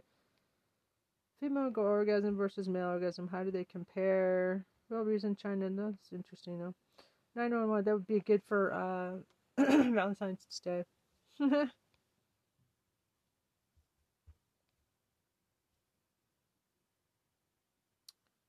Um, this sounds interesting. Real reason Hitler lost World War II and other Hitler stories. Adolf Hitler was an idiot, and that's a good thing because it led him to make some really bad strategic decisions during World War II. If Hitler had been a little smarter, we might very well be living in a messed up Nazi controlled world full of Hitler youth today. Luckily, that's not how history played out. As we progress through some of Hitler's worst decisions during World War II, you might be surprised to find that it was his ego, the name of an enemy, and his belief in the occult that partially cost him the war. Let's start at the beginning. When you're a genocidal maniac like Hitler, your choice of allies can end up being pretty slim. One of the main reasons that Hitler's Nazi Germany allied itself with Italy was because no one else was crazy enough to join him but Benito Mussolini. Most historians argue that Italy wasn't Hitler's first choice for an ally, or even his second or third choice, but when your entire platform is predicated on mass genocide and ruling the world in your own deranged way, not many people can be convinced to get on board. It was Mussolini's authoritarian rule and his dislike for Jewish people that made him the perfect ally for Hitler. However, allying himself with Benito was the first mistake Hitler would make. I don't know how every family in America hasn't heard of this yet. Did you see about that new premium tax credit? The Allying himself with Benito was the first mistake Hitler would make that would eventually lead to him losing World War II. During wartime, you want a strong and independent ally who will have your back when things get tough and can bring something meaningful to the table. Mussolini's Italy was none of those things. Time and time again, Germany would have to bail out Italian forces as they continually became pinned down or surrounded by allies. This would cost Hitler greatly, as Germany would lose valuable resources and men whenever Italy failed its missions. Choosing the wrong ally was definitely one decision that cost Hitler in the long run.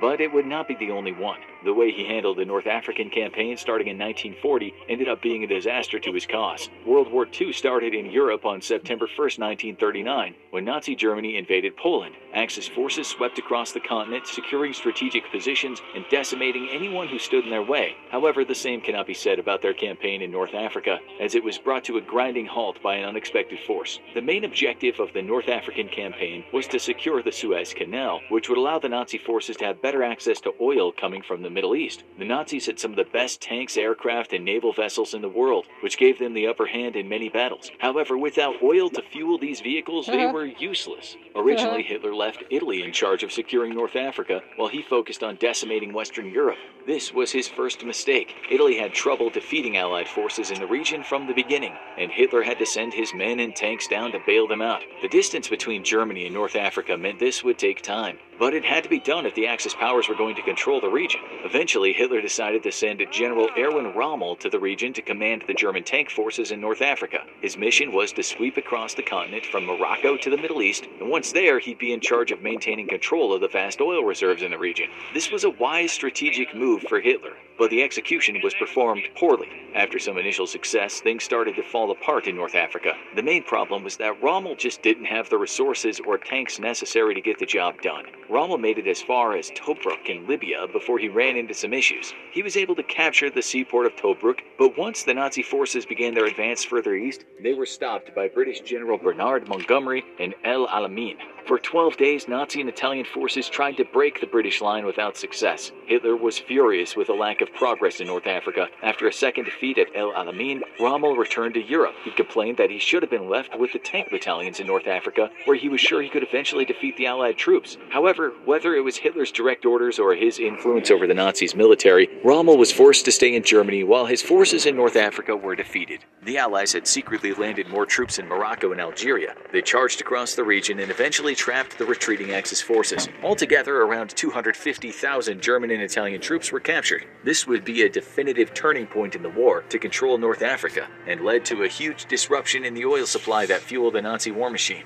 As a side note, Rommel was later accused and convicted for playing a role in the 20th of July plot to assassinate Adolf Hitler. This led to the general being given two options execution by the state or death by suicide. On October 14, 1944, Rommel bit down on a cyanide capsule and ended his life and career as a Nazi general. There's no clear evidence that Rommel actually played a role in the assassination attempt on Hitler's life. This may mean that rather than having a traitor killed, Hitler made the mistake of eliminating one of his best generals, as Rommel is traditionally seen as a brilliant commander in the field, and Hitler's mistakes would keep on coming. The United States played a major role in securing victory for Allied forces in Europe. However, one of the main reasons that the USA sent troops to Europe was because Hitler made the mistake of declaring war on the United States first.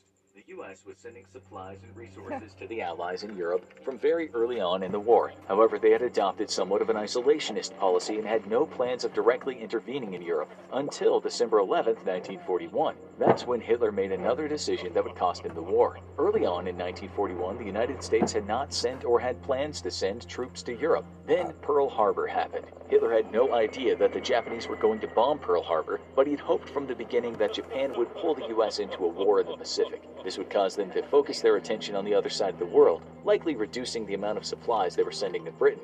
Instead of letting those events play out, Hitler did something really dumb. He started attacking American supply ships in the Atlantic and immediately declared war on the U.S. Hitler was delusional, and he thought even if he destroyed American convoys and declared war on the country, the U.S. would still be too preoccupied with Japan to retaliate. However, nothing could have been further from the truth. The United States' economy was incredibly strong and had already begun ramping up wartime production. They had the men, the resources, and now the motive to fight a war on two fronts. At the time, President Franklin Delano Roosevelt was still on the fence about whether troops should be sent to Europe or if the United States should solely focus on Japan. But Hitler's decision to declare war on the U.S. prematurely made the decision easy for him. America would go to war with Nazi Germany and kick their ass, and Hitler only had himself to blame. Just to put it in perspective on how big of a mistake this was, every year of the war, the United States constructed twice as many planes and war vehicles as Nazi Germany did. The United States also had immense resources and a huge labor pool to pull from. With everyone now united under the declaration of war against the United States by Adolf Hitler, the whole country put everything they had into the war effort to defeat Nazi Germany. In the summer of 1941, Hitler would make a decision that would cost him enormous amounts of men, resources, and pretty much the war itself. On June 22nd, the Nazis launched Operation Barbarossa. At the beginning of the war, Hitler was smart enough to have Soviet Russia sign a non aggression pact, which ensured that they wouldn't attack Germany from the east. This allowed him to focus his attention on Western Europe and defeating Great Britain. However, Hitler was not smart enough to not break his own pact. He launched an invasion into Russia, which meant Germany now had to fight countries to its east and west, defeating the purpose of preventing a two front war. This decision was a huge mistake and one of the critical factors that cost him the war. At first, Nazi Germany seemed to have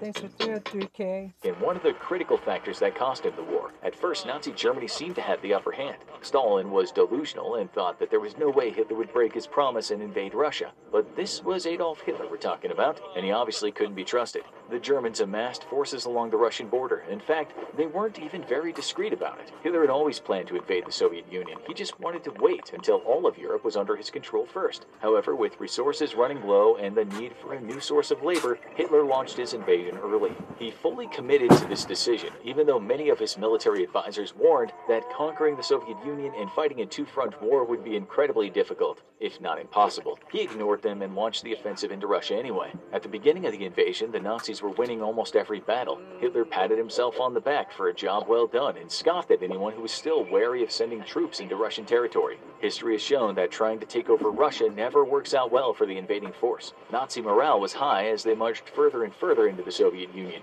The dirt roads were passable in the summer months, and the Nazi uniforms provided enough warmth to stay relatively comfortable even at night. Hitler was so convinced that the war in Russia would be over quickly that he held off on sending more supplies and winter gear to the troops who were advancing further into the Soviet Union. But as the winter months approached, the weather began to change. The tide of the war in Russia was about to shift. Operation Barbarossa was a massive offensive with three different attack forces spread across approximately 1,800 miles of land. As all three parts of the German army started to reach their objectives, they were slowed down by terrible weather, lack of food, and depletion of resources. The Russian people destroyed their own villages, farms, and factories as they retreated further into the Soviet Union to get away from the Nazi invasion. Hitler's original plan had been to resupply his troops using Russian resources as they made their way across the country. It was too long a distance to constantly be resupplying his forces from Germany. Plus, the whole point of invading the Soviet Union was to secure more resources. However, the Russian people left very little of use behind due to their scorched earth policy. When the northern offensive reached Leningrad, they thought that it would fall quickly, as the rest of Russia did, but this was not the case. The Germans couldn't manage to secure Leningrad from the Russians, and resources were running dangerously low. On top of that, the Nazi forces in the south also ran into trouble. They were stopped dead in their tracks by entrenched Russian soldiers and couldn't advance any further. Hitler was furious. He ordered the middle offensive to send troops to the north and south, which weakened the middle force while not improving the situation in the other regions by much. The slowing down of the German advance allowed the Soviets to regroup. Over a million troops and a thousand tanks were sent to Moscow to protect the capital. The Nazis were now stopped on all fronts. They couldn't manage to take Leningrad in the north, and due to their Soviet reinforcements in the middle of the country and the changing of the weather, capturing Moscow was a lost cause as well. It was becoming more and more clear that Hitler's decision to invade Russia was a huge mistake. The Germans had not brought enough winter supplies due to Hitler's overconfidence. He also gravely underestimated the resilience of the Russian people and how many of them would join in the cause to stop Germany from taking their land. Stalin had a huge population to fuel his war machine, and the resources contained within the Soviet Union's borders allowed them to quickly resupply, while the Germans struggled to get simple things such as food and warm clothes to their troops. While the invasion of Soviet Russia was failing, Hitler seemed to lose his mind. He started blaming everyone else for his bad decisions. This led to another huge mistake. Rather than listening to his generals and advisors who knew more about war than he did, Hitler decided to make himself commander in chief of the Nazi army. He couldn't believe that his troops hadn't yet secured Russia. They would have to double their efforts, and anyone who ever mentioned the word retreat would be executed. Everyone who had been serving on the front lines of the war knew that trying to subdue Russia and take its capital would be a lost cause. But Hitler would hear none of it. He wanted Moscow to fall, and he wanted it bad. So he put himself in charge of the military to make sure that no one did anything rash like withdraw and come up with a better plan. Hitler was going to take Russia or lose the war trying, which is exactly what he did. He had to put himself in an unwinnable position, fighting two fronts while also bringing the United States into the fray. And he was quickly running out of resources. Things were about to go from bad to worse, and it all had to do with Hitler's next few decisions. Hitler often let his feelings get in the way of making good wartime decisions, and perhaps there's no better example than the Battle of Stalingrad, which began in August of 1942 as part of the Nazis' southern advance into Russia. The city was a manufacturing hub for the Soviets, which meant it had great strategic importance. The Nazis did not necessarily need to secure the entire city in order to disrupt the Russian supply chain. Instead, all they really needed was to blockade Stalingrad to make sure nothing got in or out. However, Hitler had something else in mind. For Hitler, there was almost nothing more important than taking the city of Stalingrad. Not because of its importance, but because it was named after Joseph Stalin, the then leader of the Soviet Union. Hitler believed that it'd be a huge blow to Russian morale and a huge boost to his own ego if the Nazis took the city bearing the leader's name. To be fair, Stalingrad would have provided the Nazis with desperately needed fuel and supplies, but Hitler couldn't help but let his feelings get involved in this wartime decision. For three months, the Nazis tried to take the city. They were unsuccessful due to Hitler's obsession with conquering Russia on all fronts, rather than focusing his troops on one location. The Nazis even had taken much of the oil fields and resource-rich areas of Ukraine and Crimea. But rather than holding the line and coming up with a better plan, Hitler ordered his troops forward to the meat grinder of Stalingrad. This was a huge mistake because it left their rear flank vulnerable to counterattack. Whether Hitler realized this and just didn't care or he was too focused on taking Stalingrad to notice is up for debate. Regardless, Soviet generals did notice and they sent a force to attack the rear guard of the Nazi army. The Soviets managed to break through the Nazi defenses and surround them. This allowed the Soviets to cut off desperately needed supplies by capturing military bases and airfields as they tightened their hold in the region. Hitler ordered General Friedrich Paulus, who was in charge of the Nazi forces in southern Russia, to continue fighting or be court-martialed and let someone else take over. Paulus decided to take the third option and save the lives of many of his men as possible by surrendering to the Soviets instead.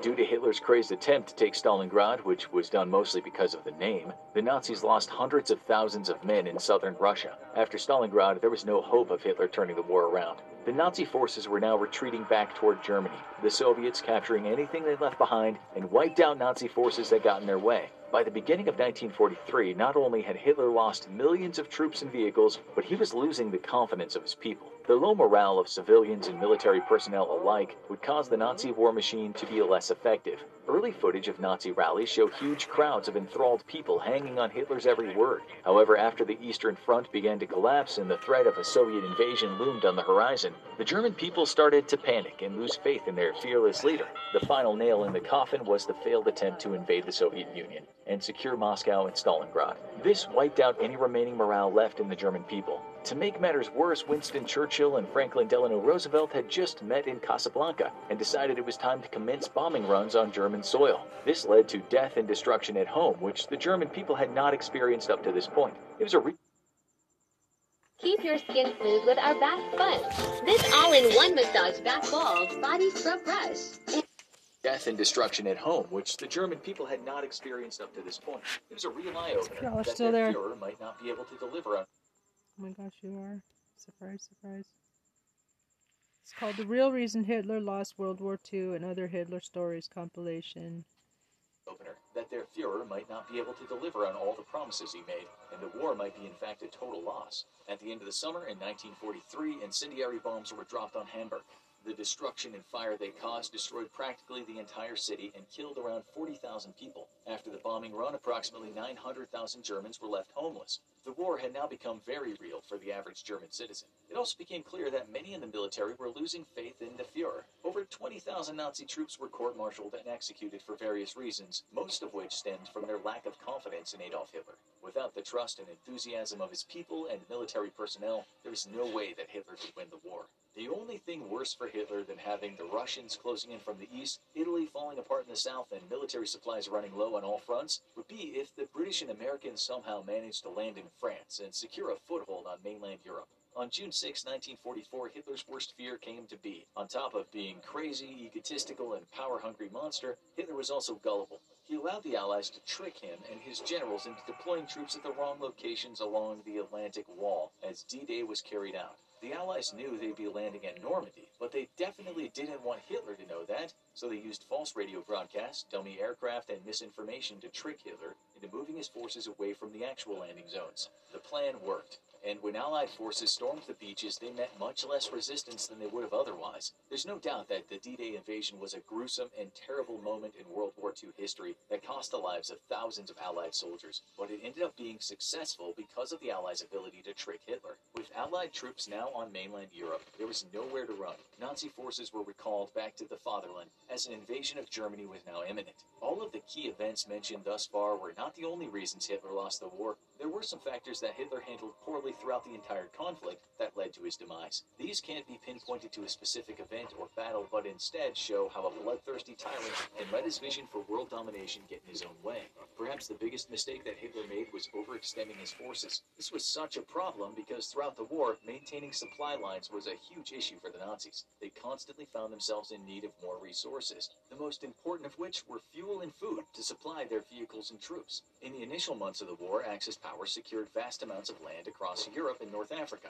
However, this meant that supplies and resources needed to travel incredibly long distances to reach troops. Vehicles and ammunition that were made in Germany could take weeks or months to reach the front lines. Might sound crazy, but Nazi Germany even had to rely pretty heavily on horses to transport supplies to some regions due to a lack of vehicles and landscape.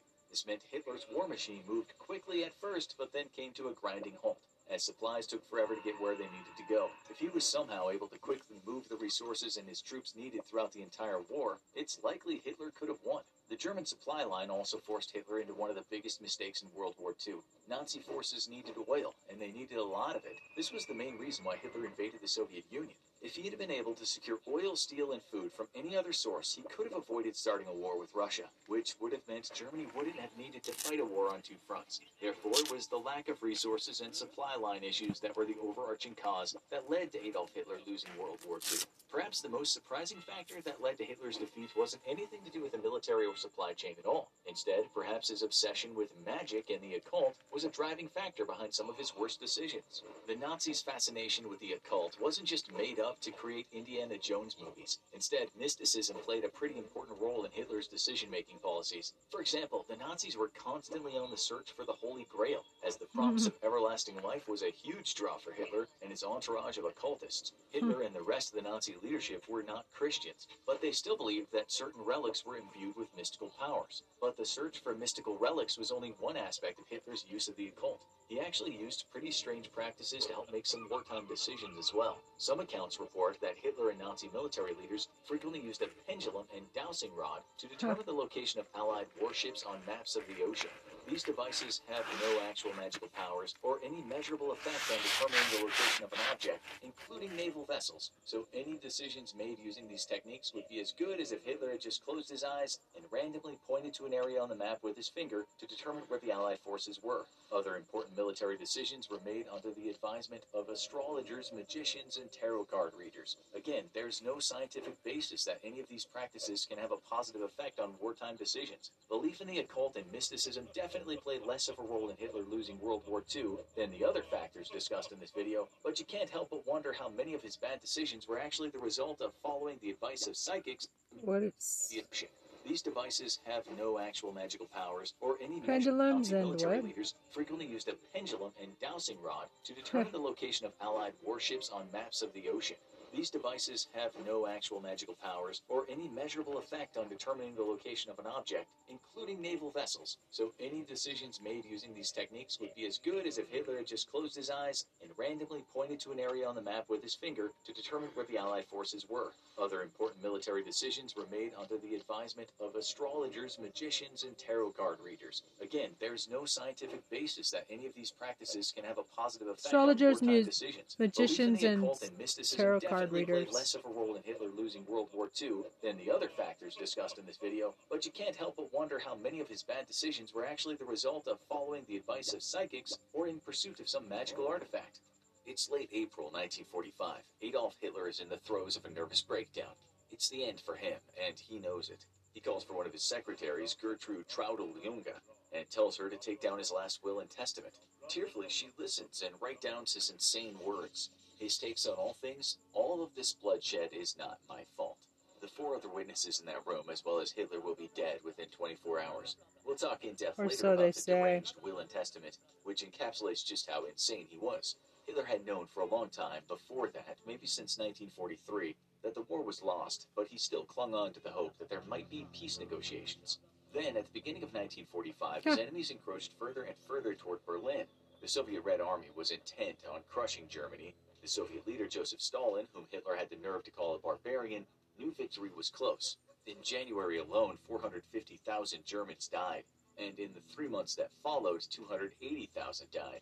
This was more German casualties than from 1942 to 1943, which shows you just how stubborn the Nazis were in not accepting defeat. In February, Hitler What? You want me to try this fake game? Alright, let's see what it is. So this is Lost War, and I've got no idea why. February, Hitler's command in Hungary watched as his men fell into a state of utter gloom. In his report, he wrote, Amid all these stresses and strains, no improvement in morale or performance is visible. The numerical superiority of the enemy, combined with the knowledge that the battle is now being fought on German soil, has proved very demoralizing for the men. German people ran from their homes as the Soviets moved in. One woman wrote, The world is a very lonely place without family, friends, or even the familiarity of a home. In April, a Russian soldier wrote to his beloved back home saying, At first the fascists fought back fiercely, but they could not endure this hell. Everything is bound to finish soon. On April 16th, Soviet forces had invaded Berlin, finally. Inhabitants heard the gunfire not far off in the distance. Some people ran to the shops to get what remained of food. One of them, Ruth Andreas Friedrich, poetically wrote, Before us lies the endless city, black in the black of night, cowering as if to creep back into the earth, and we are afraid. The Nazis still relentlessly kept on killing. They emptied jails and shot those who resided there. German firing squads killed scores of people deemed a non-supporter of the regime. POWs and concentration camp prisoners were lined up and massacred. The order given by Hitler was to keep going. But Berlin was doomed, with now even the Hitler Youth fighting toe-to-toe with the enemy. One woman explained what she saw, saying there were young baby faces peeping out beneath oversized steel helmets, and that it was frightening to hear their high-pitched voices. She said this went against human nature, and nothing could be better accredited to the madness of war. You might wonder why so many people fought on in Germany. The historian Max Hastings wrote in his book Inferno that the Germans were well aware of the fact that they would be given no mercy from the Red Army. It was a matter of fighting back or being murdered. The Russians had been on the wrong end of so much savagery themselves, they weren't in the mood for sparing the enemy, which, as they saw it, was all of Germany. Still, the atrocities committed on German civilians can't be ignored. One woman starkly summed it up, saying, It can't be me this is happening to, so I'm expelling it all from me. It was during these last few days of barbarity that Hitler sat in his bunker under the Reich Chancellery. After hearing of the death of U.S. President Roosevelt on April 12th, he'd actually held out some hope that the new president, Harry Truman, would sign a peace treaty. That didn't happen, of course. Hitler suffered a breakdown on April 22nd when he heard that his orders for a counterattack hadn't been followed through. He screamed and cursed the people he said had betrayed him. It was on this day that Hitler finally admitted to himself that all was lost. This was two days after his birthday, which you can understand didn't involve much celebration. He did, however, make this his last public appearance to congratulate some Hitler youth who were ready to die for him. He was in such a state, he had to keep one of his shaking hands clasped behind his back. He then went back to the bunker, knowing his life would soon be over. It was there that he would be married to his mistress, Eva Braun. We know that in the last day or two, one of the many things that occupied her mind was hiding her precious jewelry. In her last letter to her friend Herta Ostermeyer, she wrote, On no account must Heisey's bills be found. What should I say to you? I cannot understand how it should have come to all this, but it is impossible anymore to believe in God. Many of Hitler's inner circle made their plans to escape Berlin. Second in command, Hermann Goring, was one of them. Goring had told Hitler on his birthday that he had business to take care of and he needed to go over to southern Germany. That much was true. He was trying to ship his stolen art treasures out of Berlin. So, like Braun, he was worried about losing things of monetary value. Not long after, it would get back to Hitler that Goring had spoken to the enemy. This infuriated Hitler, and it would make Goring a prominent feature in his will. Martin Bormann, Hitler's private secretary in the Nazi Party chancellery, was one of the inner circle to stay behind in the bunker. He'd later flee after seeing the end of his leader, but he'd be dead soon enough too. Then there was the propaganda minister Joseph Goebbels, who was also there those last few days. He would be made Chancellor of Germany, but in the end, he, his wife, and six kids would all be lost in that bunker. As Berliners were suffering unimaginable torments that late April, Goebbels made one final announcement. He said, I call on you to fight for your city. Fight with everything you've got, for the sake of your wives and your children, your mothers and your parents. Your arms are defending everything we have ever held dear, and all the generations that will come after us. Proud and courageous, be inventive and cunning. How both he and Hitler could still ask people to fight in the face of certain laws was a testament to their egoism and insanity. Then on April 27th, Hitler got word that another of his closest had betrayed him. He heard through a BBC report that Reichsfuhrer SS Heinrich Himmler had tried to negotiate a surrender with the enemy. Hitler raged like he'd never raged before. To him, that meant one thing treason.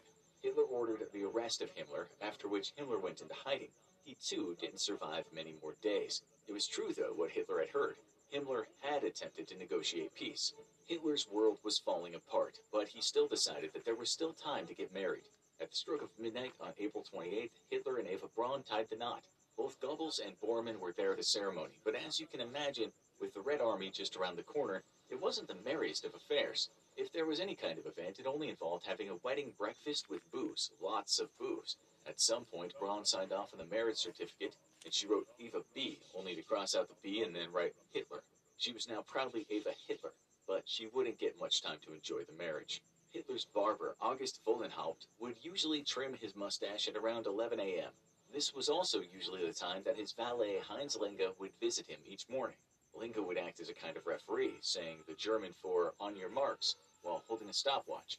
After that, Hitler would ready as quickly as possible as if playing a child's game. Then Linge would pass Hitler his spectacles and the morning newspaper. One of those days close to his death, Hitler wasn't exactly in a great mood. He looked at Linge seriously and said, He must never allow my corpse to fall into the hands of the Russians. They would make a spectacle in Moscow out of my body and put it in waxworks. Linge also gave Hitler some cocaine drops for his painful right eye. He also handed him some pills for a flatulence problem. Hitler had many health problems close to the end, for which he took something like 28 different medications. In fact, he was starting to look like a man on the verge of dying from natural causes. Hitler Youth, who later escaped the bunker, described what the Fuhrer looked like during those final days. He said, He was like a ghost. He didn't seem to see me or anyone. He just stared ahead, lost in thought. At that moment, the bunker was shaken by a strong tremor as a bomb hit. Dirt and mortar trickled down on us, but he made no attempt to brush it off.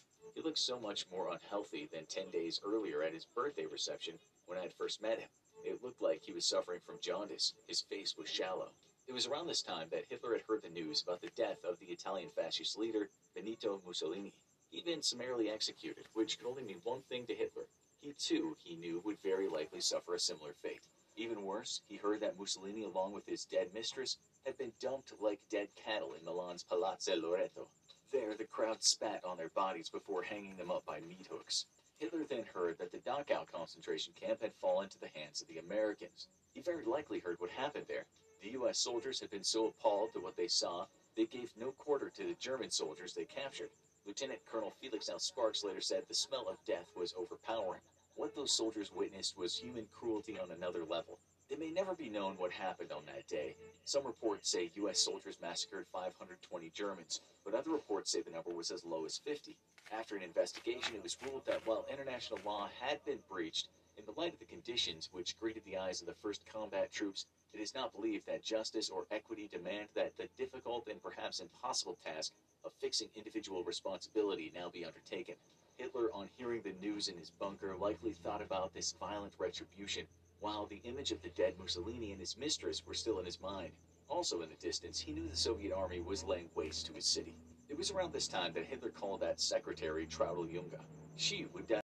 We're listening to this very interesting thing called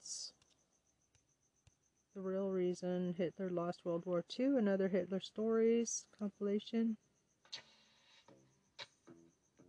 And we are avoiding commercials an old woman in 2002 and always said she wasn't aware yeah. of the U.S. soldiers massacred 520 Last Germans. 24 hours of Hitler's life was as low as 50.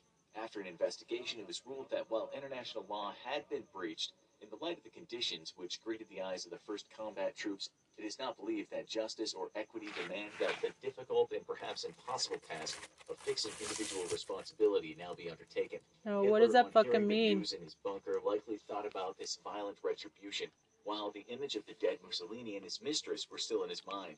Also in the distance, he knew the Soviet army was laying waste to his city. It was around this time that Hitler called that secretary Traudl Junge. She would die an old woman in 2002 and always said she wasn't aware of the depth of Nazi atrocities. She also admitted she loved her dear leader, something in later life that gave her cause to feel guilty. She once said, I admit I was fascinated by Adolf Hitler. He was a pleasant boss and a fatherly friend. I deliberately ignored all the warning voices inside me and enjoyed the time by his side, almost until the bitter end.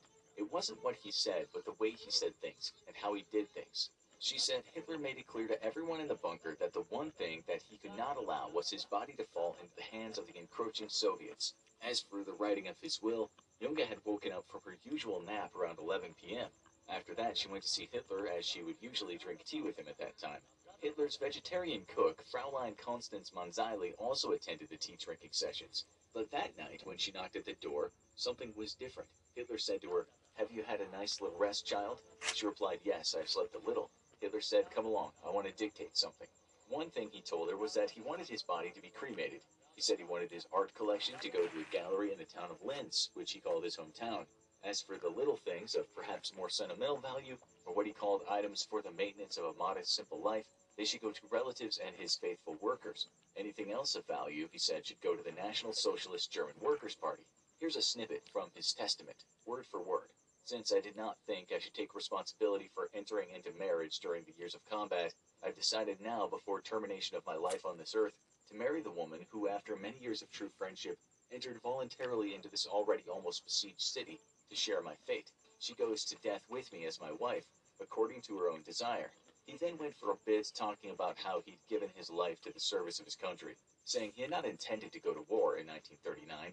He said of the reason for the war, It was desired and provoked entirely by those international statesmen who were either of Jewish origin or worked in the Jewish interest. He had the gall to add, the responsibility of the outbreak of this war cannot rest on me. He even said history won't blame him for the bloodbath of the war, but will blame international Jewry and its assistance. The British, he said, were offered a solution to what he called the Polish-German problem, but the responsible circles in English politics wanted war. He then called out Himmler and Goring as traitors and wrote down a list of names who should fulfill certain positions.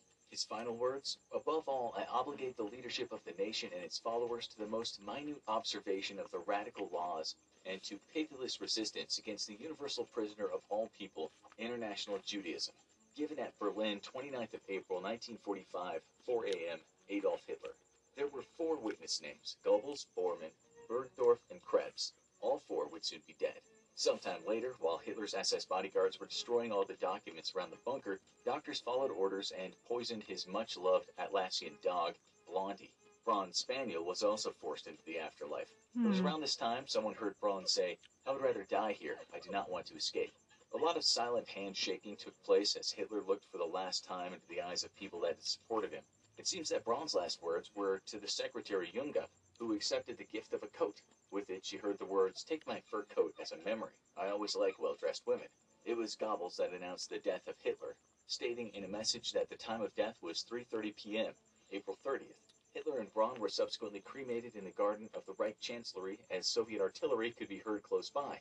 Goebbels and Bormann soaked the bodies in petrol and lit them, after which they gave the Nazi salute. The fighting didn't just stop after that. As an observer of this extra bloodshed, a British lieutenant named David Fraser remarked, There is still too much vile cruelty in the world for us to be able to say with true satisfaction good is victorious. Let's hope nothing like it ever happens again. Clickbait, misinformation, so-called fake news. If 2020 felt a bit like a propaganda nightmare, it's nothing compared to the terrifying power of Hitler's propaganda machine. Carefully hmm. orchestrated propaganda campaigns allowed Hitler and the Nazis to sow hatred, encourage violence, and get away with unimaginable atrocities. Life in Germany after the First World War was bleak. After losing the war and being made to sign the harsh Treaty of Versailles, Germany was forced to relinquish huge amounts of territory, and the country fell into a deep recession. Unemployment was sky high, and inflation was running rampant. In 1914, before the war, a loaf of bread cost the equivalent of 13 cents. By the end of the war, in 1919, the cost had doubled to 26 cents. By 1922, three years after the war had ended, a loaf of bread cost $700. But things would get so, so much worse in the post-war years. By the end of 1923, the price of bread had skyrocketed to the equivalent of 100 billion dollars. the economy had collapsed, and the German currency had become worthless, unable to feed their families or make ends meet. Morale among the German population plummeted. This astounding reversal of fortunes for the once mighty nation created the perfect conditions for.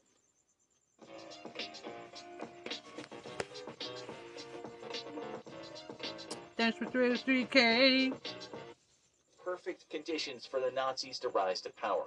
The National Socialist Party, or the Nazis, came to power in 1933, and Hitler wasted no time in implementing his devious plans to restore Germany to its former glory. Over the next few years, he began to rebuild the German military in direct violation of the Versailles Treaty, attempted to boost morale by praising the German people as a superior race, and blamed all of Germany's problems on so-called traitors like communists, Jews, and other minorities. In 1939, with the invasion of Poland, Hitler launched the Second World War and implemented his brutal final solution to what he called the Jewish problem. It was estimated that 5 to 6 million Jews, up to two thirds of all Jews living in Europe before the war, were starved, tortured, used as slave labor, and systematically murdered in Nazi death camps like Auschwitz during the Holocaust. How was Hitler able to get away with such unimaginable atrocities? Truth is that none of it would have been possible without Hitler's propaganda machine. Within weeks of the Nazis taking power, Hitler established the Ministry for Popular Enlightenment and Propaganda to spread National Socialist ideas. And he was very clear about the ministry's purpose. In 1924, Hitler was quoted as saying that propaganda's task is not to make an objective study of the truth insofar as it favors the enemy and then set it before the masses with academic fairness. Its task is to serve our own right, always and unflinchingly. At the head of this all-important ministry was a man named Joseph Goebbels. Goebbels was a gifted speaker and a talented propagandist, and he would go on to be the man largely responsible for the German people's favorable opinion of the Nazi regime. The Nazis' propaganda campaigns were so successful because they targeted the weaknesses and aspirations of different classes of Germans. Under Goebbels' direction, the ministry crafted unique messages for different audiences and used advanced advertising techniques for the day to spread their nefarious ideas throughout German society.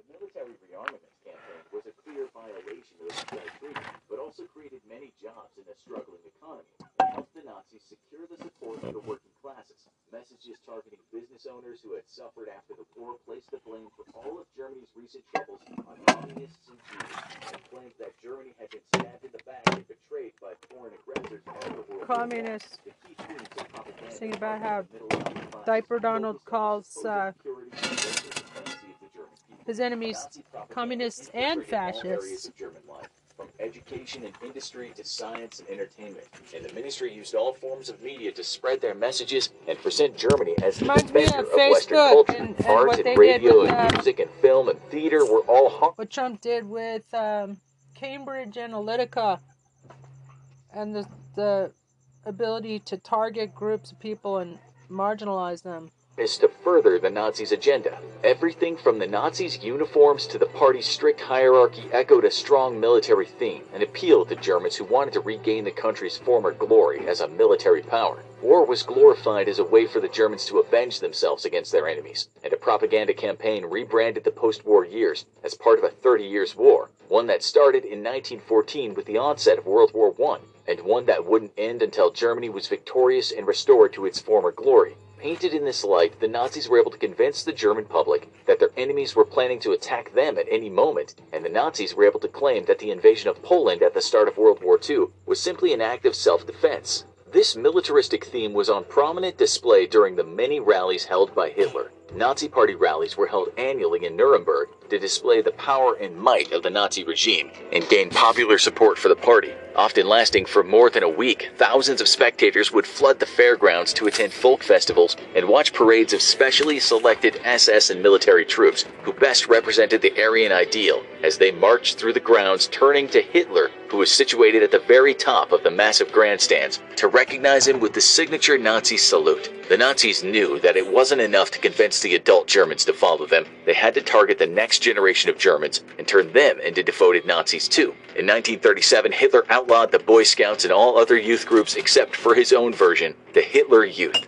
Under the guise of typical scouting activities like hiking, camping, and survival training, the Hitler Youth was a way for the Nazis to remove children from the influence of their parents and indoctrinate them into their anti Semitic ideology. The program was so effective that many children would denounce their parents or even report them for behaving in ways the Nazis considered unacceptable, Yo, such as being tolerant towards Jews. The real goal of the Hitler Youth, though, was to create more soldiers for the German army. And over time, the boys' branch of the group became more and more militaristic, training young boys to march, handle weapons, and prepare for war.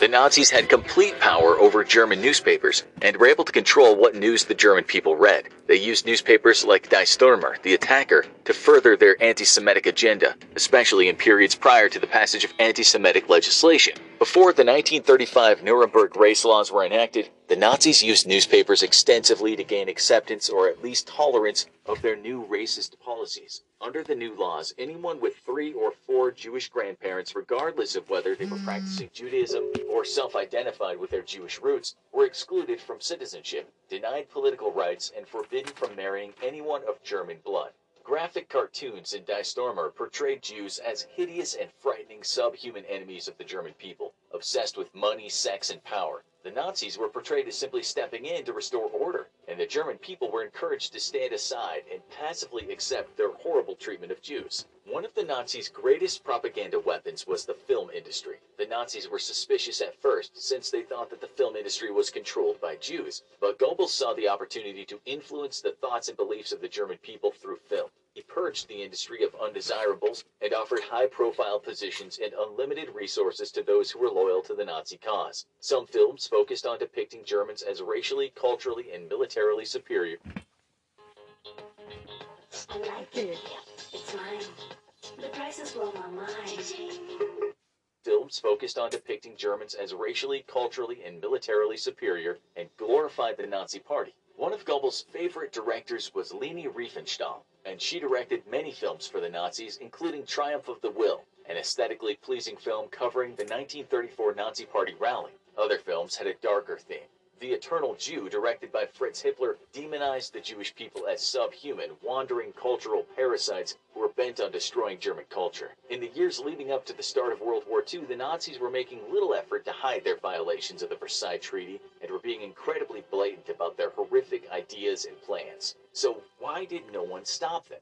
In short, their propaganda machine was working just as hard outside of Germany as it was within the country. In the days before the internet, it was much easier for governments to control the narrative and take charge of what outsiders were allowed to see about the inner workings of their country. They took steps to mislead foreign governments into thinking the Nazis were simply making reasonable demands to rebuild their country, while downplaying their anti Semitic rhetoric and increasingly violent treatment of Jews. Just three years before the onset of World War II, Nazi Germany hosted the 1936 Olympic Games, inviting the world into their country in the midst of their remilitarization and anti Semitism. This event was yet another grand propaganda campaign designed to fool the world and bolster the German people. Though Jewish German athletes were forbidden to compete in the Games, the Nazis toned down their anti Semitic rhetoric in the papers and radio, and they cleaned up their cities, removing Jews unwelcome signs and blatantly racist posters. Visiting athletes and delegates were blissfully unaware of the true extent of the Nazis' hatred for the Jews and their increasingly violent treatment of them. Beloved Nazi film director Leni Riefenstahl filmed the entire event for use as pro-German and pro-Nazi propaganda in the months and years to come, showcasing the Nazis as heroic leaders who had turned their country around and had shown the world how superior the German people were. Later, as World War II dragged on, the world finally began hearing whispered rumors of the atrocities being committed in Nazi concentration camps. The propaganda machine once again went to work to quash these reports. The Nazis went so far as to allow the International Red Cross to visit one of these camp ghettos, inviting representatives to tour the Theresienstadt camp in modern Czech Republic. There, Red Cross officials saw a respectable, if crowded, ghetto where Jewish residents were treated benevolently, fed adequately, and put to work under humane conditions. The Nazis even made a film about the camp to reassure the German public that nothing sinister was going on. But it was all lies. In reality, the camp had undergone an extensive beautification campaign prior to the visit, and as soon as filming was over, the cast, aka the prisoners, were rounded up and shipped off to the notorious Auschwitz death camp for extermination.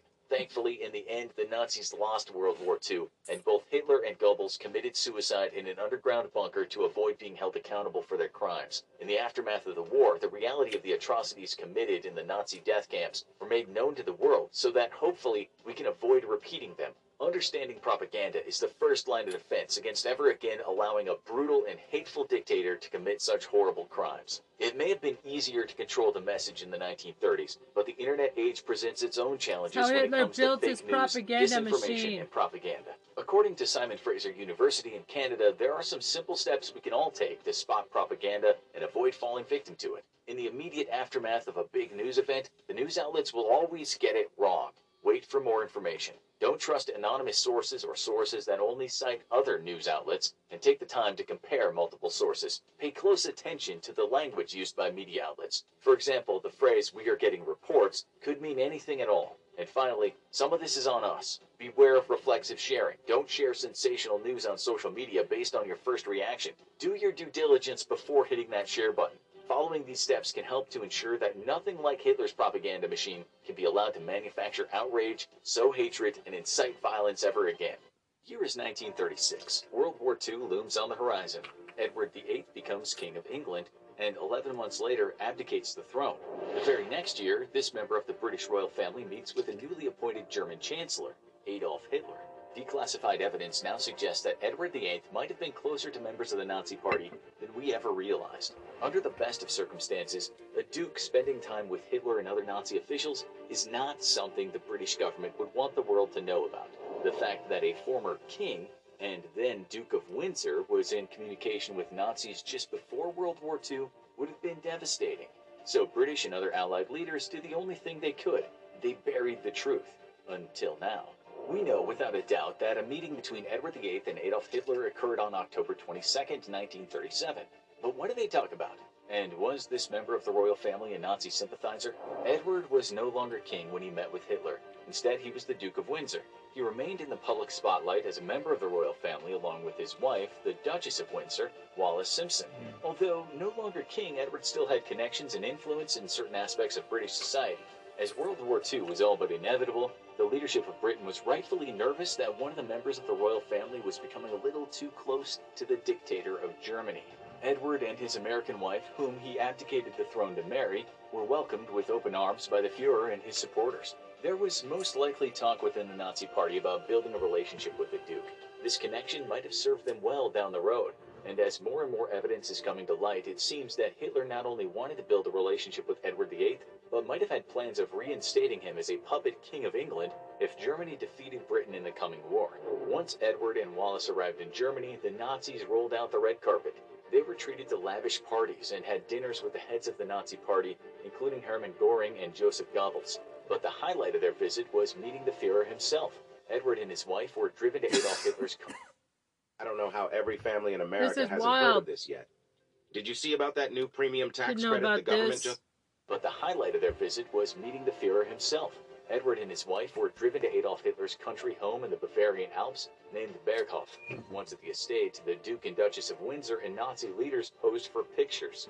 Then Hitler and Edward had a meeting in secret where they might discuss the future and what it would hold for each of them. There are varying accounts about this meeting. Some say that Edward criticized Hitler's policies, Edward and his wife were driven to Adolf Hitler's country home in the Bavarian Alps named Berghof. Once at the estate, the Duke and Duchess of Windsor and Nazi leaders posed for pictures. Then Hitler and Edward had a meeting in secret where they might have discussed Duke the Duke and Duchess of it would hold Windsor for each of them. meeting There are varying Adolf accounts about this meeting. Some say that Edward criticized Hitler's policies, while others say he supported them. What was uncovered after the war suggests the latter might have been true. Once everyone had their afternoon tea, Edward and Wallis departed.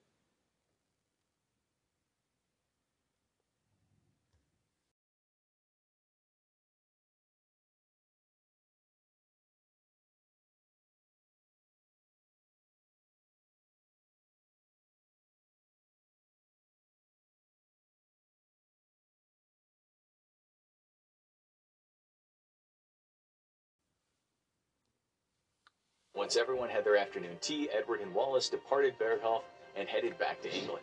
Many accounts suggest they enjoyed themselves and even were in awe of the Fuhrer and the Nazi Party. The couple had been in Germany for close to two weeks when they arrived at each new destination to England.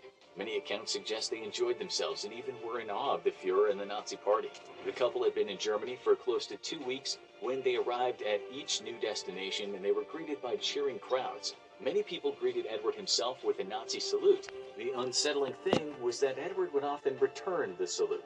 Obviously, this Oh was not the type of behavior that the British government would want the Duke of Windsor to be engaging in, but it didn't seem like Edward cared.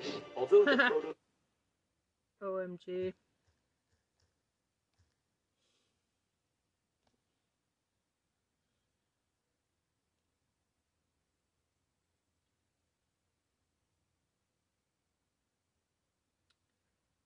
Um, are you still there? Okay. Back. Accidentally lost lost track. Where was? Thanks for 303, by the way. Merry Everyone had their afternoon tea. Edward and Wallis departed Berghof and headed back to England. Many accounts suggest they enjoyed themselves and even were in awe of the Fuhrer and the Nazi Party.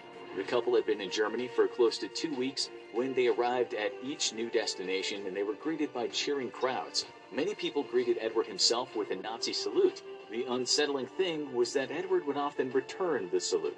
Obviously, this was not the type of behavior that the British government would want the Duke of Windsor to be engaging in, but it didn't seem like Edward cared.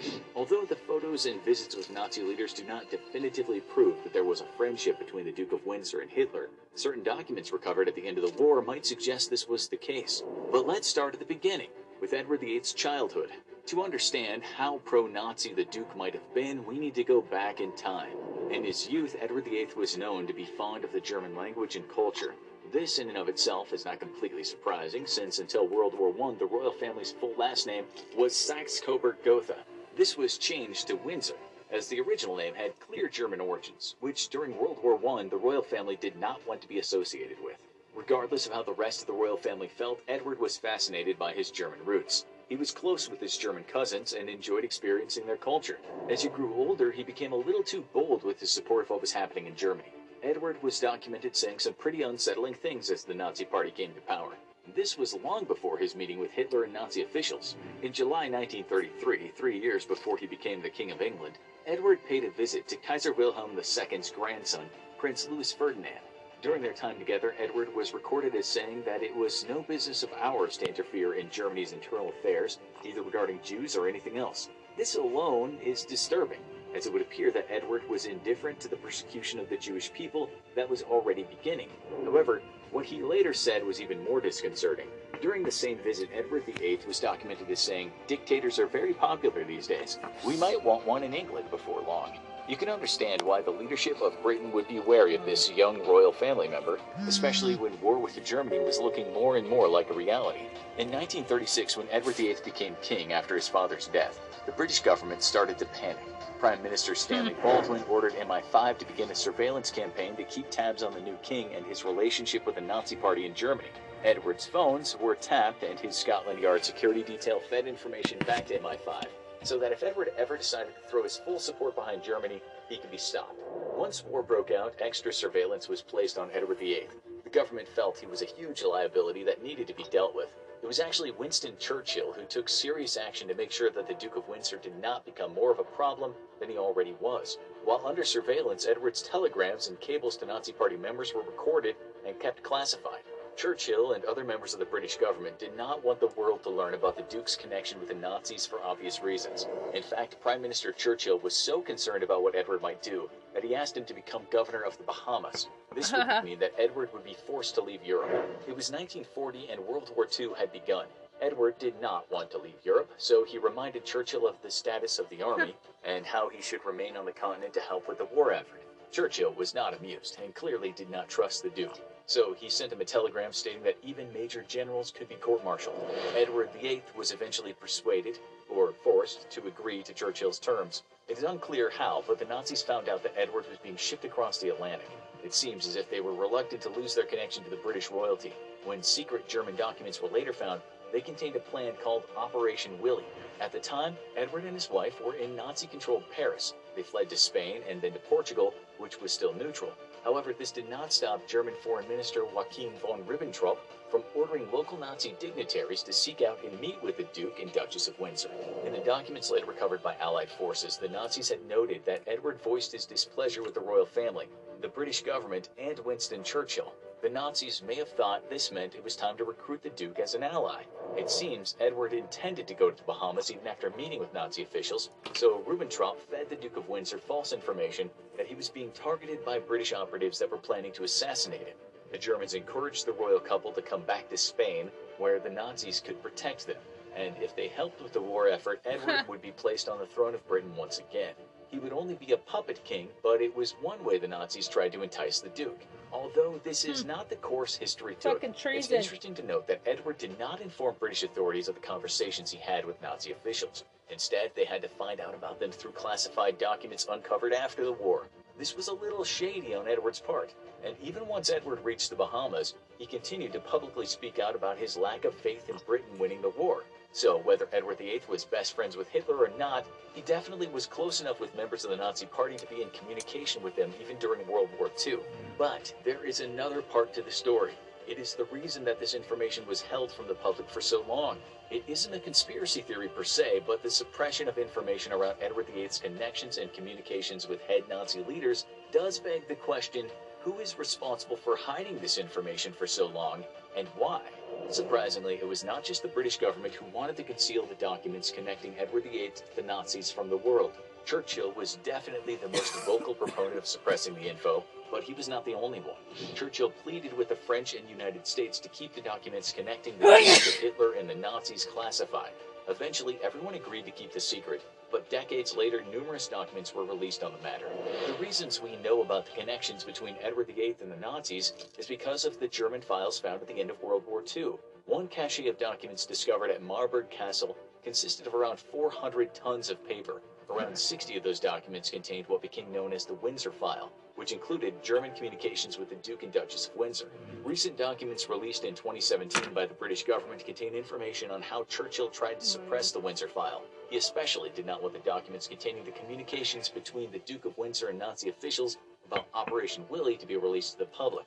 The documents also contained information about how Churchill contacted President Dwight D. Eisenhower to convince him to keep the Windsor file classified for 10 to 20 years. We cannot know with absolute certainty if any of the documents in the Windsor file were fabricated to be used as propaganda or blackmail against the British royal family, but many scholars believe that all the files are genuine and that Edward VIII was closer to Hitler and the Nazis than the world knew at the time. It's also clear that Allied leaders such as Churchill and Eisenhower hid the Windsor file from the world, perhaps to distance members of the royal family from the Duke's connection to Nazi Germany. For nearly four years, Hitler has held an ironclad grip on Europe. To maintain that grip, he's poured a vast wealth of Germany's resources into building the Atlantic Wall, the greatest defensive fortification in history to that point. On June 6, 1944, American and British troops leading an like international Diaper contingent Donald. of free nations will smash through that defense in just one single day. Operation Overlord, the greatest amphibious assault in history, starts well before that fateful day, however. The first step in freeing Europe takes place months before the actual attack. The Allies desperately need to mislead the Nazis as to the true location of the invasion, so that the German army will move defensive maneuver units out of position. To accomplish this, the British and American intelligence services conduct a carefully orchestrated two-pronged campaign of deception and subterfuge. Operation Fortitude was designed to convince the Germans that the Allies would send an attack into Norway in order to deny Hitler much needed coal and iron resources. Fortitude South, meanwhile, worked to fool the Germans into believing the Allies' assault in France would come in Pas-de-Calais, which geographically was the preferable site anyway. For their part, the Germans were confident that they would see through any Allied deception thanks to a large ring of spies and informants operating inside Britain. What the Germans didn't realize was that the British had thoroughly penetrated the network, and most importantly, the head of it, a Spaniard by the name of Juan Pujol Garcia, was actually working as a double agent. Garcia carefully worked to convince the Germans that the Allies were indeed planning on assaulting Pas-de-Calais. Juan Pujol Garcia's deception would save tens of thousands of Allied lives. The Germans moved large amounts of manpower and equipment to Pas-de-Calais and to Norway, where coastal fortifications are tripled. In charge of the coastal defenses is the infamous Field Marshal Rommel, whom, despite his defeat in Africa, is still one of Hitler's most respected generals. However, Rommel and General Leo Geyr von Schweppenburg, commander of Panzer Group West, are at odds over how to deploy the critical German armored reserves. Rommel believes the tanks should be kept as close to the beaches as possible in order to crush an Allied landing on site. Schweppenburg instead believes that the tanks should be kept around Paris and dispatched only when the main Allied beachhead was officially identified. With overwhelming Allied air superiority, Rommel believes this to be a critical mistake, as tanks and infantry will not be able to easily move long distances once the fighting starts. In the end, Hitler makes a fateful decision. He grants Rommel command over three tank divisions, and another three are left under Schweppenburg. Hitler will himself command the remaining four divisions making up the strategic reserve. Without realizing it, Hitler has just made one of the greatest strategic blunders in military history. At 0100 hours on June 6th, Operation Overlord begins. An air armada of 1,200 transports and towed gliders fly low over the waters of the English Channel to avoid detection before pulling up for altitude.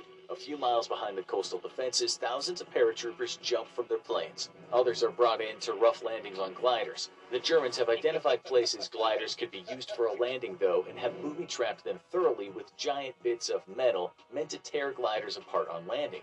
Many gliders are shredded on impact, sending men tumbling across landing fields. Those that manage to land safely face minefields and razor wire booby traps. The men in the gliders may have been the lucky ones, however, as the paratroopers are faring much worse. American pilots, inexperienced in paradrops and nervous from German anti aircraft fire, don't slow their planes down enough for a safe drop. As men leap out of the plane, they're buffeted by the incredible wind. Many have equipment torn from their bodies. Some Oh land God. behind enemy lines with nothing more than a knife or sidearm. Yet, despite the difficulties and German defense, I am a child of war. I was taught that love is weakness. I've been defenses, shortly after landing, British paratroopers capture the first critical objective, a bridge over the Caen Canal. Now, they and thousands of Allied paratroopers must hold their positions for six hours with no hope of reinforcements. They're alone and behind enemy lines, fully aware that an entire division of German tanks is nearby and having little more than a few handheld anti-tank weapons to defend themselves with. The paratrooper assault manages to cut off German supply and reinforcement routes, but more importantly, the paratroopers will ensure that the landing forces have secure and quick routes out of the beaches once the coastal defenses are neutralized. If they're not dislodged, the German plan to bottle up the Allies on the beaches will fail, and yet no major assault against the paratroopers is ordered. Just a few miles from American positions, an entire division of German troops have started their tanks and sit, waiting for the order to attack. The order, however, never comes, as aides back in Berlin are too scared to wake Hitler up in the middle of the night. This will prove disastrous for the Germans. At 6 a.m., a flotilla of landing ships makes their way to the shore. The German positions have been thoroughly pounded by preparatory naval and aerial bombardment, delivering untold devastation to the German positions. However, in some sectors, such as Omaha Beach, the aerial bombardment has largely missed its intended targets. Omaha Beach will soon become the bloodiest front in the battle to take Europe. The weather is not optimal for a landing, with high winds and rough seas working against the invasion force. This same weather has granted the Allies the element of surprise, yet proves to be a formidable foe in itself. Allied landing craft struggle against the currents and waves, with many forced hundreds of meters off course. At Gold Beach, the aerial attack has failed to neutralize one of the main German defensive positions, leaving infantry assaulting the beach exposed to withering machine gun and cannon fire. Some landing craft see only a single survivor out of 30 men assigned. At Sword Beach, specially built amphibious tanks proved to be lifesavers for the men on the beach, their heavy firepower silencing enemy fortifications. The infantry is able to break out of the beach relatively quickly, though a lack of armor support forces them to limit their advance into enemy lines until more tanks can be safely offloaded. Located in between the American beaches of Utah and Omaha, Pointe du Hoc is a hilltop fortified position that must be neutralized before the Americans can move on their beaches. This requires a steep climb up a cliff 100 feet high, all while under withering enemy fire from above. The task falls to the 2nd Ranger Battalion, and against all odds, the men manage to climb up the cliffs and reach the top, only to discover that the enemy guns they were sent to destroy have already been moved. Knowing the devastation they would cause if left intact, the American Rangers frantically searched the countryside, discovering the guns and finally silencing them. Out of 200 men that scaled the cliffs, only 90 were combat capable by the end of the day. Yet, by succeeding in their objective, the Rangers have saved countless American lives. At Utah Beach, the men are pushed off course by the strong current, but manage to come ashore in one piece. This stretch of beach is being guarded mostly by Eastern European conscripts who have little will to fight for Hitler. The veteran, battle-hardened Germans who would normally be in these positions have been moved to Pas-de-Calais, nearly a hundred miles away. Suffering fewer than 200 casualties, the Americans at Utah Beach capture many of the surrendering Eastern European conscripts. The story couldn't be more different for the troops assaulting Omaha Beach, the bloodiest front on D-Day. Omaha Calais. holds the strongest fortifications, and while the Allies expected only a single regiment to be defending the sector, the Axis has moved an entire division there. To complicate matters even further, strong currents either delay the landing craft or push them far off course, completely eliminating the element of surprise. As the ramps of the first landing craft drop into the water, a storm of bullets meets the infantry trying desperately to disembark. Many men drown before even getting to the beach, weighed down by their heavy equipment. The tide has begun to come in faster than expected, and in large stretches of the beach, huge deep lagoons await the men a few dozen meters from the shoreline. The troops here must cross these, and a further three to four hundred meters of barren beach, giving the German machine gunners a perfectly unobstructed field of fire from the cliffs above. The casualties are horrendous, and it becomes clear that if something is not done immediately, Omaha Beach and all the men on it will be lost. Out at sea, American destroyers are desperately trying to assist the infantry on Omaha, but thick clouds of smoke make it completely impossible to fire accurately. The German fortifications are so well built that if even a shell finds its target, the thick concrete roof will render it almost completely ineffective. One destroyer captain makes a fateful decision. He orders his ship to head closer to the beach. He'll get close enough to see through the smoke and be able to target the German bunkers. The action threatens to force the ship aground in the dangerously shallow waters, but at last the destroyer is able to see through the thick smoke. Leveling its guns, the destroyer unleashes a devastating volley onto a German fortification, striking it head on rather than top down. Moments later, all that's left is a smoking ruin. Following suit, other destroyers risk running themselves aground and steam in close to the beach in order to support the infantry. The move turns out to be a lifesaver for the men on the beach, and many of the German positions are silenced. As the Allied troops begin to break out of the beachheads, the expected German counterattack never comes. Hitler has been so convinced that the real Allied assault will come in Pas-de-Calais that he refuses to allow most of the mobile reserves to be committed to the fight. This seals Germany's fate, as after three days of fierce fighting, nearly 200,000 Allied troops have now penetrated Hitler's impenetrable fortress Europe. For his part, Hitler remains so convinced that the assault on Normandy is a feint that he keeps the majority of his reserves around Pas-de-Calais for a whopping seven weeks. As the Allies witnessed the true scope of the devastation created by the Nazi regime, shock spread around the world. Millions dead, multiple countries in ruins, and a war that spread around the world. How could this have been allowed to happen? Why didn't more German citizens stand up to the Nazi regime? Well, for one thing, it comes back to one of the most famous analogies in history the frog and hot water. If you dump a frog in a pot of hot water, he'll jump out. But if you put the frog in cold water, it and heat it up. he'll get boiled. Water and slowly heat it up. They'll take a nice warm bath, and the next thing you know, you've got frog soup.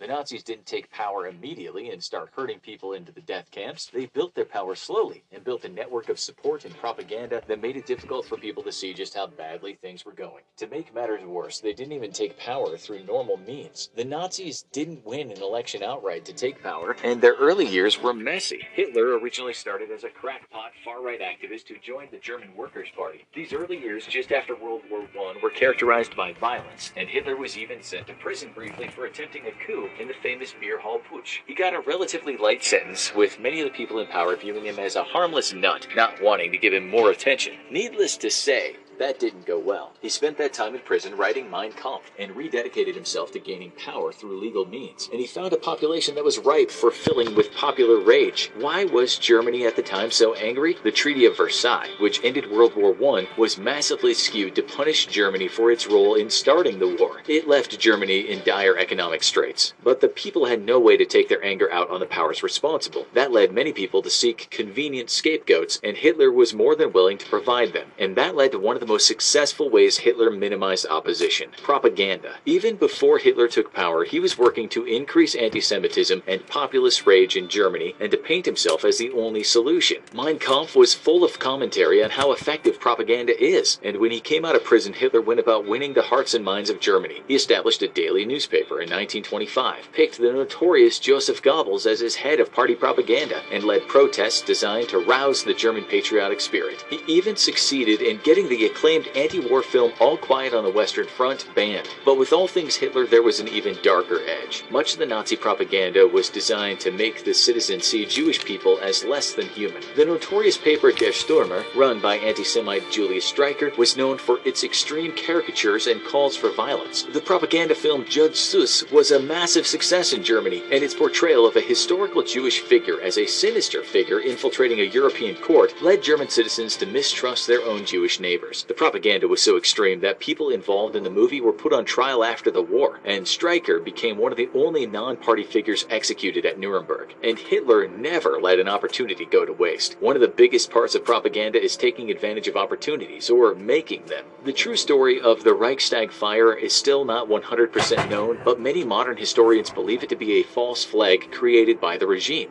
Hitler had been made Chancellor of Germany, but the Nazis didn't yet have complete control of the government in 1933 when the landmark went up in flames.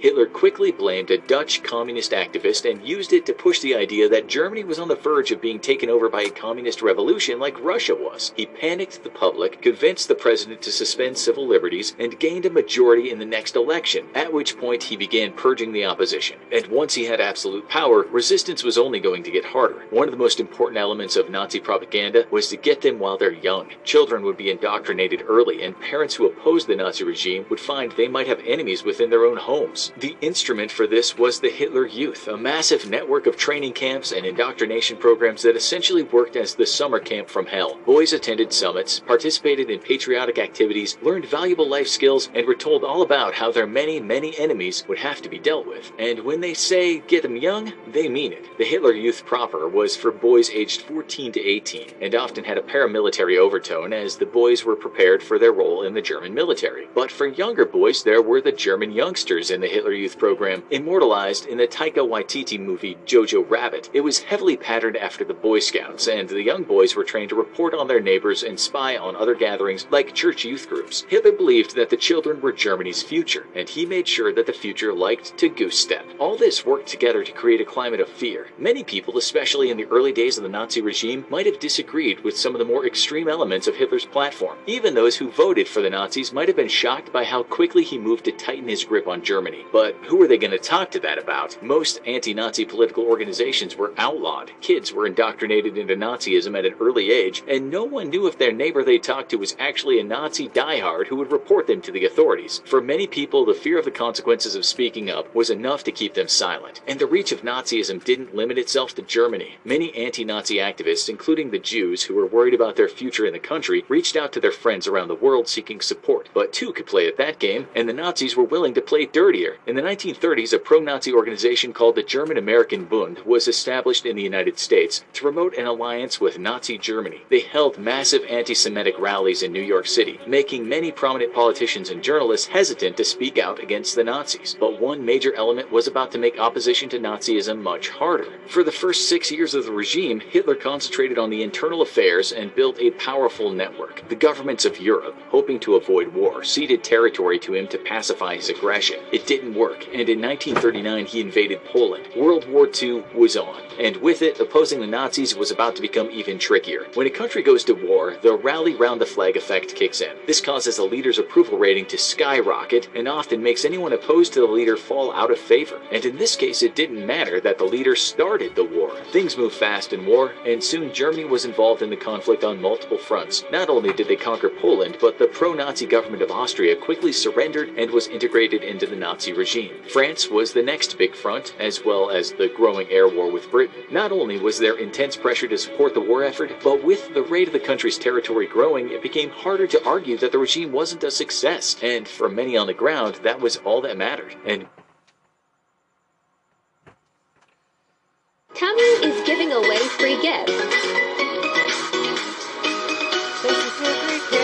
Many men weren't there to argue at all. It's one of the biggest factors in a society during the war conscription. The military draft in Germany had been reinstated in 1935 as Hitler built up the military in advance of the war, and his war machine was training 300,000 conscripts a year. That took many men away from their homes and left them facing military justice if they crossed their commanders. As for those left behind, the women were often forced into the workforce and were the sole providers for their families while their husbands were at war. If you don't want people to resist your regime, make it harder for them to have time or security. And for those who did stand up, harsh treatment awaited. Hitler wasn't able to put down all resistance to his regime, but those who were caught in the act often faced a court system stacked against them. The Nazi courts were notorious for their bias in favor of the regime. This was at its worst when dealing with cases involving Jewish people, such as the infamous riots of Kristallnacht. It was near impossible for enemies to the regime to get justice in courts, and those who were hauled into court often faced swift deportation to a prison camp or worse. That was the fate of journalist Fritz Gerlich, who had advocated against Hitler in the years before he took power. Gerlach was swiftly declared an enemy of the state, arrested less than two months after Hitler took power, and murdered during the Night of Long Knives when Hitler purged his enemies. But that didn't stop those who refused to bow down, no matter how dangerous it became.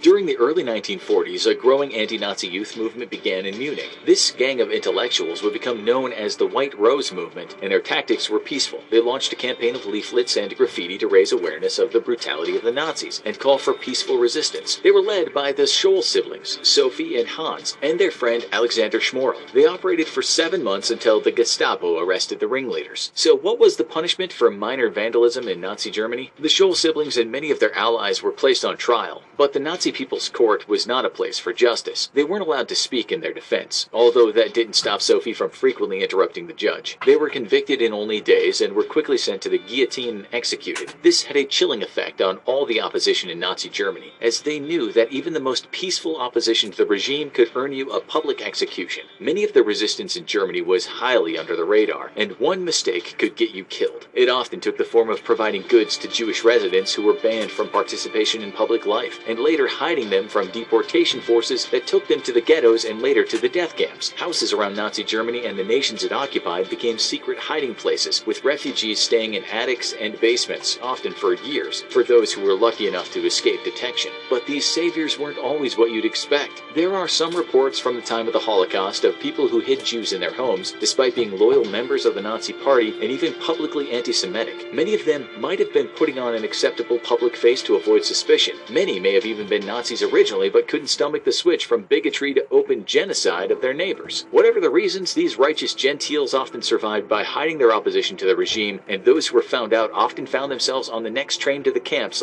alongside those they tried to help. There was resistance, but it often took a certain advantage or privilege. After Hitler consolidated power, open opposition to the regime was usually a one way ticket to imprisonment or death. For the people on the ground, the only way to help was usually under the cover of darkness. But other more powerful figures took advantage of their position. Chiune Sugihara, a Japanese diplomat, was able to print visas for hundreds of Jewish people to come to Japan and escape Nazi persecution. Industrialist Oskar Schindler arranged for Jewish prisoners to work in his factories as slave labor, thus sparing them from the gas chambers. The opposition to Nazism was running uphill from the start, as Hitler had the power of propaganda and anger on his side. It then became a hopeless fight when he turned the law, military, and the courts in his favor. For many of the regime's opponents, it became a battle to survive the era, and most were scared out of playing an active role in the resistance. Ultimately, it would take the entire Allied forces to bring Hitler's rule to a much deserved end. The Channel Islands, a picturesque group of rocky isles between Great Britain and France. For the residents of these islands, life is usually sleepy, making them a popular vacation destination. But in 1940, they would be anything but calm and relaxing, because Nazi Germany had conquered France and the United Kingdom was next in their sights, and the Channel Islands were in the way. The small population and lack of military hardware meant defending the islands would be impossible, and the UK had no resources to spare in the middle of the war. They quickly demilitarized the island and evacuated as many civilians as they could, while the German forces bore down. While a significant percentage left, the majority of the major islands of Jersey and Guernsey chose to stay and face an indefinite Nazi occupation. But Adolf Hitler had bigger plans for the island than a new source of slave labor. The Wehrmacht took over the Channel Islands on June 30th, 1940, and were quickly unimpressed by the island's defenses. The islands weren't a common staging ground for war, and the Nazis weren't expecting to spend much time there. They planned to quickly move on to conquering the United Kingdom mainland. But Hitler's ambition got the better of him. Britain didn't go down to air assault nearly as easily as they expected, and rising tensions with Russia meant Hitler was more worried about the war on the Eastern Front than proceeding to London. And suddenly, the Channel Islands looked a lot more significant. After looking at maps of the islands, Hitler called additional forces to the small outposts. He announced a massive construction project that would take the Channel Islands from a footnote in the war to one of the Nazi regime's most fortified outposts. The organization Todt Hitler's civilian infrastructure organization, was brought to the islands with the mission of providing labor and building over 200 military facilities, bunkers, and casemates on each of the larger islands. They would need a lot of manpower. And Hitler, of course, had a favorite way of getting manpower. While the Channel Islands occupation hadn't initially been as brutal as the occupation of France and other nations Hitler conquered, save for the Jews of the islands who were quickly deported, that would soon change. Hitler needed labor, and the remaining citizens of the islands would be conscripted. As the islands weren't seen as a priority initially and were being blockaded by the Allies for much of the war, resources were slim, and conditions would get worse over the course of the war. While there was some resistance on the islands, the residents were so outnumbered by armed occupiers that they never had much of a chance, and soon the Channel Islands would be completely transformed. The Nazis used a system called the Regelbau, or standard build, to mass produce bunkers that could withstand enemy attacks. Built from over 200 standardized armor parts, they could be assembled much faster than other constructs after being built in German factories, almost like the world's largest Lego set, if they could withstand aerial assaults. There were three primary types of designs temporary ones in the field made out of timber and soil with a concrete ceiling, reinforced models with a meter strong concrete ceiling, and permanent facilities with 2 meter thick concrete ceilings and walls. Hitler approved the plan, and one of the biggest construction projects in World War II history began. Soon, the Channel Islands were met with a throng of workers coming in to begin construction. Some were civilian workers and military members in non combat positions, but many were taken from the Nazi labor camps around Europe and from military detainees, along with the native Channel Island populations. Supplies were brought in, particularly cement, steel, and timber, and work camps were built to keep the workforce in a centralized location and to keep them from escaping. By the end of 1942, the Channel Islands had become a massive military fortress. Sites would be excavated using manual labor, often using explosives to speed things up. As soon as this was done, the construction experts would come in and direct the labor, carefully assembling sites according to the exact specifications of the plans. There were several types of facilities, each designed for a specific purpose, and to make it near impossible for any Allied forces to dislodge the Nazi occupation. The first line of defense? Artillery. For those visiting the Channel Islands today, one of the most impressive landmarks is the Battery Mirus, a massive artillery position with massive range-finding towers and four barrels. Its powerful guns could shoot a stunning 32 miles with lightweight shells or almost 20 miles with heavy anti-armor shells, making them able to gun down enemy forces long before they could set foot on the island. The powerhouse artillery position would be joined by 10 coastal artillery batteries on Guernsey alone, surrounded by bunkers that would contain spare ammunition.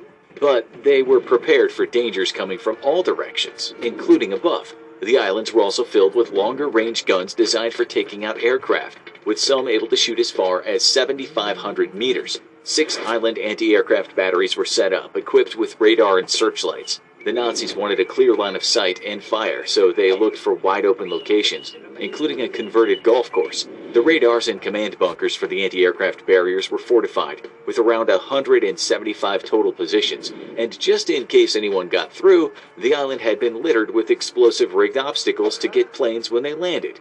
But if any enemy forces got through, the Nazis were prepared. If the Allies got to the beach, they would be met by countless casemates designed for close range assaults, while the small bunkers would be hard to penetrate, any soldiers approaching them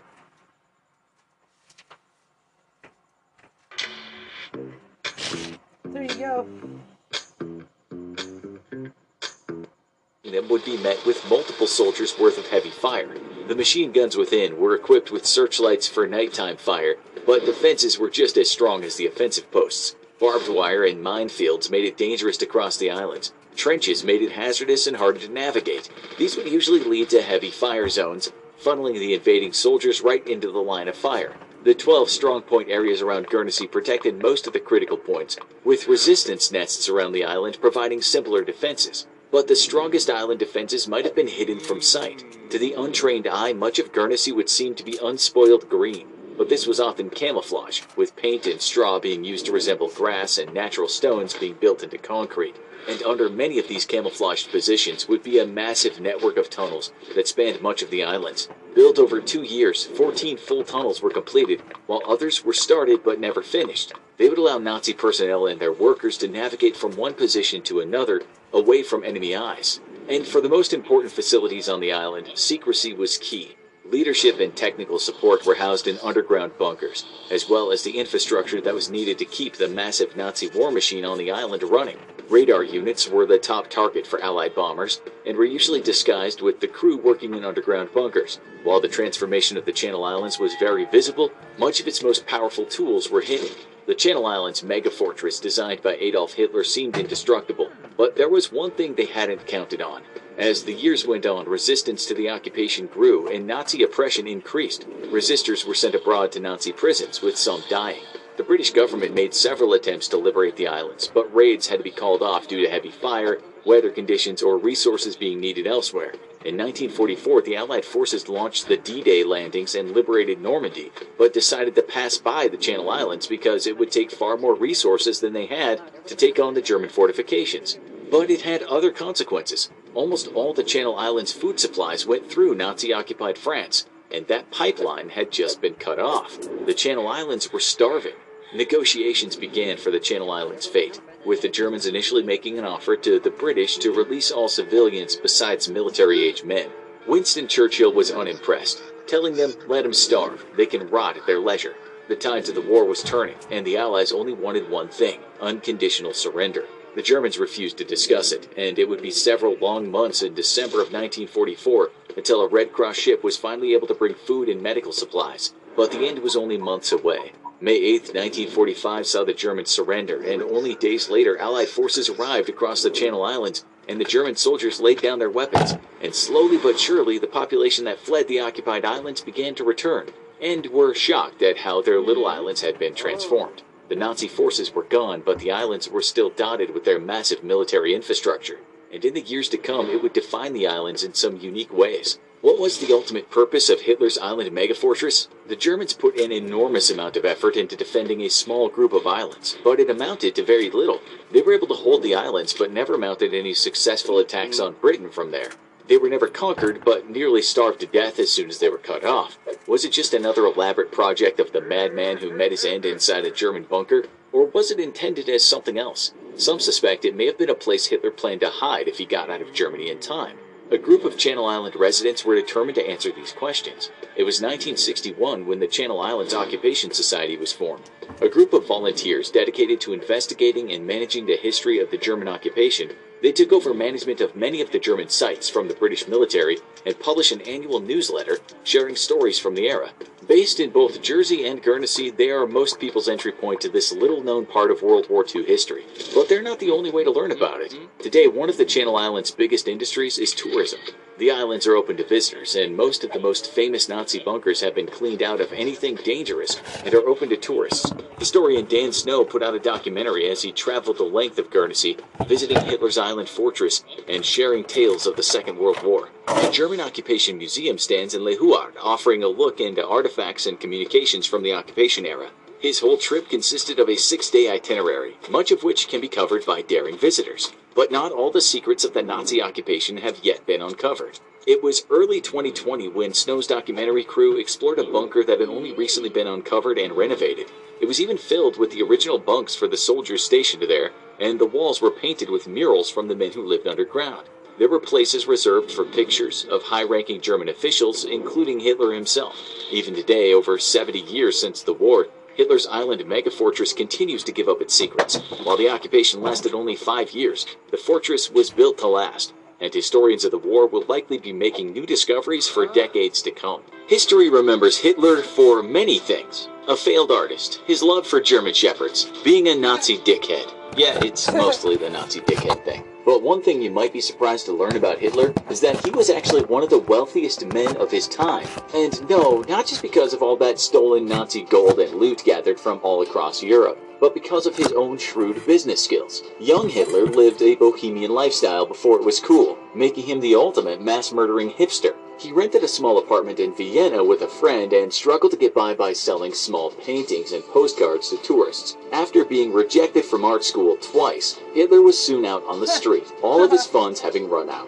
After World War I, Hitler had become involved in German politics, and famously took part in the failed beer hall putsch of 1923. As a result, he was sentenced to prison for five years, and to help pay off his legal fees, he dictated what would become Mein Kampf to two of his cellmates. Hitler imagined that the book would be pop- free. He rented a standard from all across Europe, but because of his own shrewd business skills, young Hitler lived a bohemian lifestyle Young before it was cool, making him the ultimate mass murdering hipster. He rented a small apartment in Vienna with a friend and struggled to get by by selling small paintings and postcards to tourists. Struggle, After how being rejected struggle? from art school twice, Hitler was soon out on the street, all of his funds having run out. After World War I, Hitler had become involved in German politics, and famous Hey there, welcome back. Thanks for 303K. We're listening to Real Reason Hitler Lost World War II and Other Hitler Stories compilation. Posted one day ago. I'm going to share this right now. Covering this right now on my um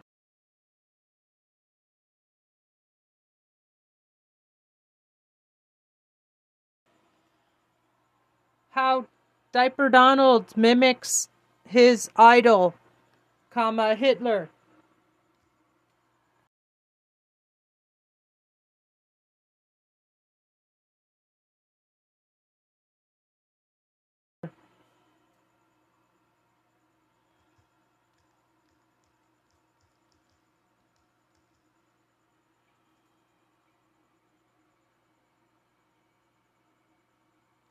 Politics AF. Uh huh. This should be um.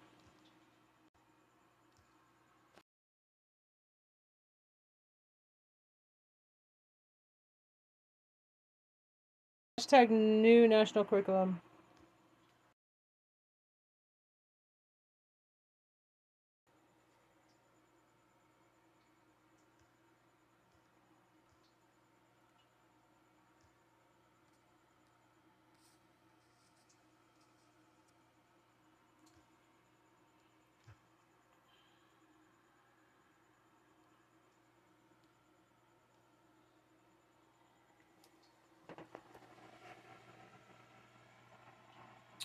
Okay, how he, he mimics his idol. years. And to help pay off his legal Said this should be part of the new national curriculum. If you want to see my other suggestions, uh, hashtag new national curriculum.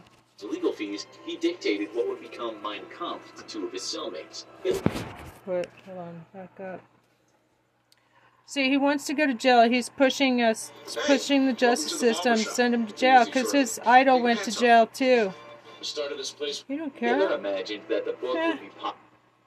Soon He knows it'll just make him more popular. having run out. After World War I, Hitler had become involved in Or German that's what he says to himself. That's the failed con. beer hall putsch of 1923. Okay, hold on. We're gonna back up a little bit. Discoveries for decades to come. History remembers Hitler for many things. A failed artist, his love for German shepherds, being a Nazi dickhead. Yeah, it's mostly the Nazi dickhead thing. But one thing you might be surprised to learn about Hitler is that he was actually one of the wealthiest men of his time. And no, not just because of all that stolen Nazi gold and loot gathered from all across Europe, but because of his own shrewd business skills. Young Hitler lived a bohemian lifestyle before it was cool, making him the ultimate mass murdering hipster. He rented a small apartment in Vienna with a friend and struggled to get by by selling small paintings and postcards to tourists. After being rejected from art school twice, Hitler was soon out on the street, all of his funds having run out. After World War I, Hitler had become involved a- in he's a German frustrated politics artist. and famously took part in the failed beer hall putsch of 1923. As a result, he was sentenced to prison for five years. And to help pay off his legal putsch. fees, he dictated what would become Mein Kampf to two of his cellmates. Pay off his legal fees. would be popular amongst the National Dictated a book. and had no big dreams of making it as a writer. All he needed was a few thousand people to buy the book so that he could pay off his legal fees. And in 1925, the first year of its publication, Mein Kampf sold 9,000 Wow, I didn't know While that. This certainly helped He wrote Mein Kampf to pay for his legal fees. sales. Hmm. However, Doesn't that sound like old Diaper Donald? ranks of the National Socialist Party, His little his exposure as an author. fucking More and more party members and even some play curious members of the public want to know what this mustachioed young man was all about. And copies of Mein Kampf slowly began to increase in sales. By 1930, Mein Kampf had managed to sell 55,000 copies in a single year, and by this time, Hitler was receiving decent, if not impressive, royalty checks from his publisher. Once Hitler became Chancellor of Germany, though, book sales of Mein Kampf exploded, and in 1933, the year he took power, sales skyrocketed to over 850,000. Needless to say, Hitler was now pulling in rather large royalty checks. Thanks to his massive personality cult and the fact that he ruled Germany unchecked, Hitler decided that the best way to boost sales of his book even further was to have the government itself buy copies. Therefore, the Nazi government immediately bought 6 million copies of his book. And copies were being provided to soldiers and government workers alike. Even married couples received a free copy on their wedding day, as a very weird congratulatory present from the Nazi government. Six Hitler million, more did popular the world at large grew curious about the Nazi author. Internationally, Hitler earned royalties on the sale of his book up until 1939, when he was declared an enemy of the Allies and had all international royalties cut off. Granted, he was never earning nearly as much internationally as domestically, but he was still pulling in $560,000 in royalties from sales in Britain and about 50,000 in royalties from sales in the US. During the war, his book would continue to sell in the US, though the U.S. government seized control of publishing royalties by invoking the Trading with the Enemy Act and ended up giving $260,000 in royalties to war refugee charities. While Hitler was trying to kill people, ironically, his book was helping those same people. At its height, Hitler was earning about hmm. 13.5 million a year from book sales in today's dollars, which would be far more impressive if he wasn't basically forcing the Nazi government to simply buy his book. All those sales, though, had accumulated to a $10 million tax bill, which Hitler simply ordered one of his ministers to forgive. We gotta admit, sometimes it pays to be on top. Literally. In total, Hitler would earn a whopping $170 million in today's dollars just by selling copies of Mein Kampf. All this money was used to buy several very expensive properties around Germany, though Hitler also used a great deal of his own personal fortune to fund the Nazi Party. He even made one of his homes, the Berghof, into the main headquarters of the Nazi Party. Sadly, when the British tried to bomb it back to the Stone Age, their bombs largely missed and only managed to slightly damage it. Hitler, however, used his political power to enrich himself with one more other cunning ploy. He licensed his image to the German government and then ordered that it be used basically everywhere. From posters to stamps to the covers of propaganda magazines and books, Hitler's face Wow. was everywhere, The all across the German nation. And every time his face was printed on anything, Hitler got a cut thanks to licensing fees. Given that Yeah. Hitler was the one ordering the creation of all this propaganda material, we once more have to admit that this is a pretty pro supervillain move. Taking over a country and ruling it like a dictator is one thing, but selling your image to your own government and then forcing it to print it everywhere is on a whole other level of villainy. Then, of course, there is all the untold stolen wealth of Europe that the Nazis, quote, liberated as they invaded nations. By the end of the war, the Nazis had stolen a whopping $21 billion in gold, and it was this stolen gold that helped entirely fund the German war machine for five whole years. As supreme ruler of Germany, whatever the state owned was basically Hitler's personal wealth as well, though the Allies made sure that he spent every stolen cent on the war effort, lest his forces be defeated sooner than they eventually were. Still, with the largest gold reserves in the world for a short while, Hitler was likely one of history's richest rulers, if only briefly. Today, Mein Kampf continues to sell copies. Physical copies of the book are understandably very rare, as most people don't want to be caught in public reading Mein Kampf. Yet, thanks to digital readers like Kindle, digital sales of Mein Kampf have exploded around the world. Part of this is due to sheer curiosity, and in some parts of the world who have learned very little about Hitler and his role in World War II, Mein Kampf and anything Hitler related is actually seen as trendy, hip, and cool. This is especially true in Southeast Asia, with Thailand in love with anything Hitler related. Again, this is mostly due to the fact that Thai weird. citizens learn very little about Hitler's role in World War II, and for them he's apparently nothing more than a snazzy dresser with a funny mustache. A rise in anti-Semitism and nationalism, however, has also seen sales of Mein Kampf increase in the last few years, and that's rather unfortunate for the rest of us non-Nazi dickheads. Ironically though, because no publisher wants to be associated with Hitler and his book, or seen as enriching themselves from Nazi trash, the vast majority of all money made from the sales of the book are funneled straight into various charities. So while white supremacists are buying up Mein Kampf and hating on Jews and other minorities, they're actually helping fund a ton of charities that help those groups of people and others out. Thanks, uh-huh. idiots. After Hitler's death, what remained of his wealth and ongoing royalties from Mein Kampf went to one of Hitler's surviving cousins, who flatly refused them and did not wish to be associated with one of history's greatest villains. Instead, those funds were channeled to various charities and post-war reconstruction efforts. The same goes for sales of his early artwork, with no dealers wanting to be associated with Hitler, and sales largely taking place between private sellers and collectors. That's really interesting. recommending GoodRx. My neighbor showed me The the artwork. Tell me to save on my kids' allergy pills. Americans everywhere are sharing the same. Oh, dang, guys. Another good reason to check GoodRx.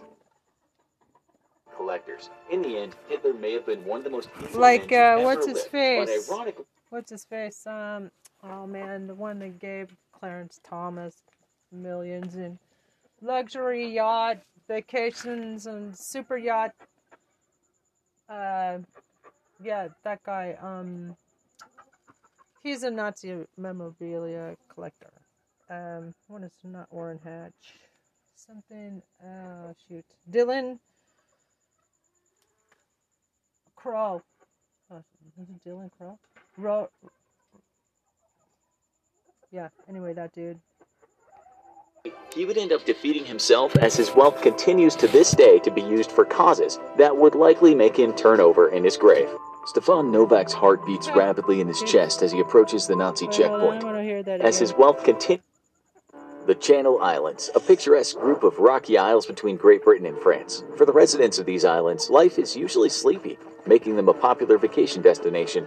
But in 1940, they would be anything but calm and relaxing, because Nazi Germany had conquered France and the United Kingdom was next in their sights, and the Channel Islands were in the way. The small population and lack of military hardware meant defending the islands would be impossible, and the UK had no resources to spare in the middle of the war. They quickly demilitarized the island and evacuated as many civilians as they could, while the German forces bore down. While a significant percentage left, the majority of the major islands of Jersey and Guernsey chose to stay and face an indefinite Nazi occupation. But Adolf Hitler had bigger plans for the island than a new source of slave labor. The Wehrmacht took over the Channel Islands on June 30, 1940, and were quickly unimpressed by the island's defenses. The islands weren't a common staging ground for war, and the Nazis weren't expecting to spend much time there. They planned to quickly move on to conquering the United Kingdom mainland. But Hitler's ambition got the better of him. Britain didn't go down to air assault nearly as easily as they expected, and rising tensions with Russia meant Hitler was more worried about the war on the Eastern Front than proceeding to London. And suddenly, the Channel Islands looked a lot more significant. After looking at maps of the islands, Hitler called additional forces to the small outposts. He announced a massive construction project that would take the Channel Islands from a footnote in the war to one of the Nazi regime's most fortified outposts. The organization Todt Hitler's civilian infrastructure organization, was brought to the islands with the mission of providing labor and building over 200 military facilities, bunkers, and casemates on each of the larger islands. They would need a lot of manpower. And Hitler, of course, had a favorite way of getting manpower. While the Channel Islands occupation hadn't initially been as brutal as the occupation of France and other nations Hitler conquered, save for the Jews of the islands who were quickly deported, that would soon change. Hitler needed labor, and the remaining citizens of the islands would be conscripted. As the islands weren't seen as a priority initially and were being blockaded by the Allies for much of the war, resources were slim, and conditions would get worse over the course of the war. While there was some resistance on the islands, the residents were so outnumbered by armed occupiers that they never had much of a chance, and soon the Channel Islands would be completely transformed.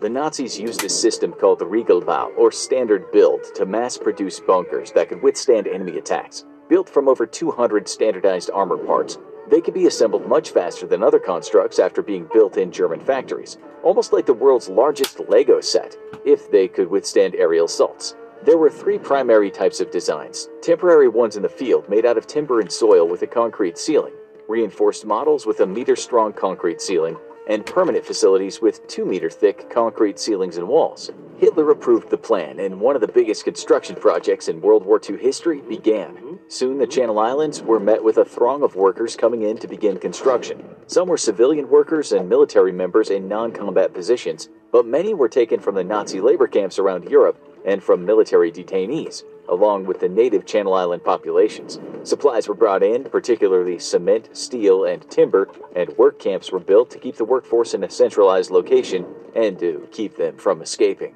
By the end of 1942, the Channel Islands had become a massive military fortress. Sites would be excavated using manual labor, often using explosives to speed things up. As soon as this was done, the construction experts would come in and direct the labor, carefully assembling sites according to the exact specifications of the plans. There were several types of facilities, each designed for a specific purpose, and to make it near impossible for any Allied forces to dislodge the Nazi occupation. The first line of defense artillery. For those visiting the Channel Islands today, one of the most impressive landmarks is the Battery Mirus, a massive artillery position with massive range finding towers and four barrels. Its powerful guns could shoot a stunning 32 miles with lightweight shells or almost 20 miles with heavy anti armor shells making them able to gun down enemy forces. I like it. It's mine. The my mind. I feel so rich. I feel like a billionaire. I'm shopping like a billionaire. I'm shopping like a billionaire. I'm shopping like a billionaire. I get it straight from the makers. I'm shopping like a billionaire. Download the Temu app and shop like a billionaire.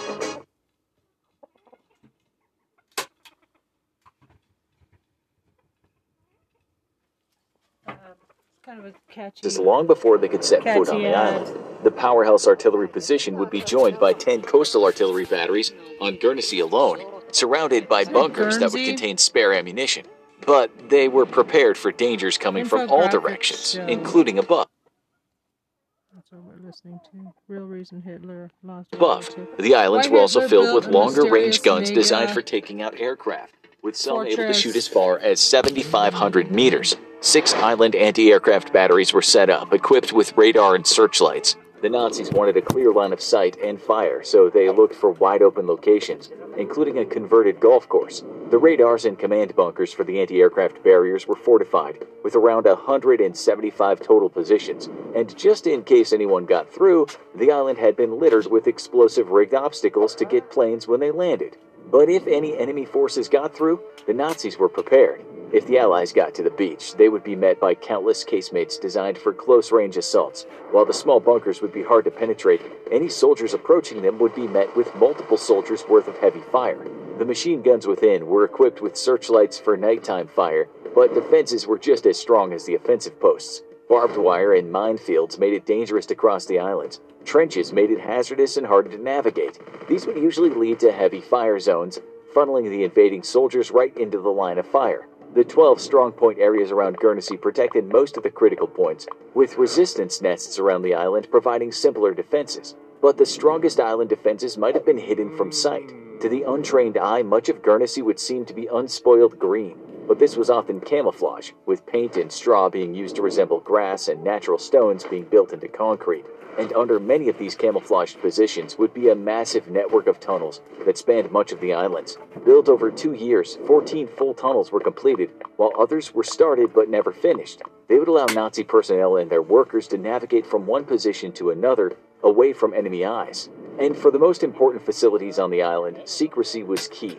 Leadership and technical support were housed in underground bunkers, as well as the infrastructure that was needed to keep the massive Nazi war machine on the island running. Radar units were the top target for Allied bombers and were usually disguised with the crew working in underground bunkers. While the transformation of the Channel Islands was very visible, much of its most powerful tools were hidden. The Channel Islands megafortress designed by Adolf Hitler seemed indestructible, but there was one thing they hadn't counted on. As the years went on, resistance to the occupation grew and Nazi oppression increased. Resistors were sent abroad to Nazi prisons, with some dying. The British government made several attempts to liberate the islands, but raids had to be called off due to heavy fire, weather conditions, or resources being needed elsewhere. In 1944, the Allied forces launched the D Day landings and liberated Normandy, but decided to pass by the Channel Islands because it would take far more resources than they had to take on the German fortifications. But it had other consequences. Almost all the Channel Islands' food supplies went through Nazi occupied France, and that pipeline had just been cut off. The Channel Islands were starving. Negotiations began for the Channel Islands' fate, with the Germans initially making an offer to the British to release all civilians besides military age men. Winston Churchill was unimpressed, telling them, let them starve, they can rot at their leisure. The tide to the war was turning, and the Allies only wanted one thing unconditional surrender. The Germans refused to discuss it, and it would be several long months in December of 1944 until a Red Cross ship was finally able to bring food and medical supplies. But the end was only months away. May 8, 1945 saw the Germans surrender, and only days later, Allied forces arrived across the Channel Islands, and the German soldiers laid down their weapons. And slowly but surely, the population that fled the occupied islands began to return, and were shocked at how their little islands had been transformed. The Nazi forces were gone, but the islands were still dotted with their massive military infrastructure, and in the years to come, it would define the islands in some unique ways. What was the ultimate purpose of Hitler's island megafortress? The Germans put an enormous amount of effort into defending a small group of islands, but it amounted to very little. They were able to hold the islands, but never mounted any successful attacks on Britain from there. They were never conquered, but nearly starved to death as soon as they were cut off. Was it just another elaborate project of the madman who met his end inside a German bunker? Or was it intended as something else? Some suspect it may have been a place Hitler planned to hide if he got out of Germany in time. A group of Channel Island residents were determined to answer these questions. It was 1961 when the Channel Islands Occupation Society was formed.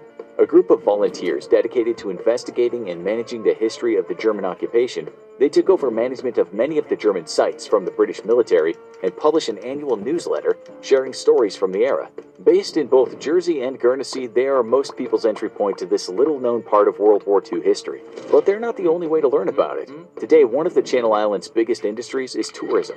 The islands are open to visitors, and most of the most famous Nazi bunkers have been cleaned out of anything dangerous and are open to tourists. Historian Dan Snow put out a documentary as he traveled the length of Guernsey, visiting Hitler's island fortress and sharing tales of the Second World War. A German occupation museum stands in Les Houards, offering a look into artifacts and communications from the occupation era. His whole trip consisted of a six day itinerary, much of which can be covered by daring visitors. But not all the secrets of the Nazi occupation have yet been uncovered. It was early 2020 when Snow's documentary crew explored a bunker that had only recently been uncovered and renovated. It was even filled with the original bunks for the soldiers stationed there, and the walls were painted with murals from the men who lived underground.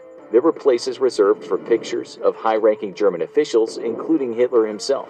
Even today, over 70 years since the war, Hitler's island megafortress continues to give up its secrets. While the occupation lasted only five years, the fortress was built to last, and historians of the war. I do get nervous about seeing a healthcare provider about managing my weight.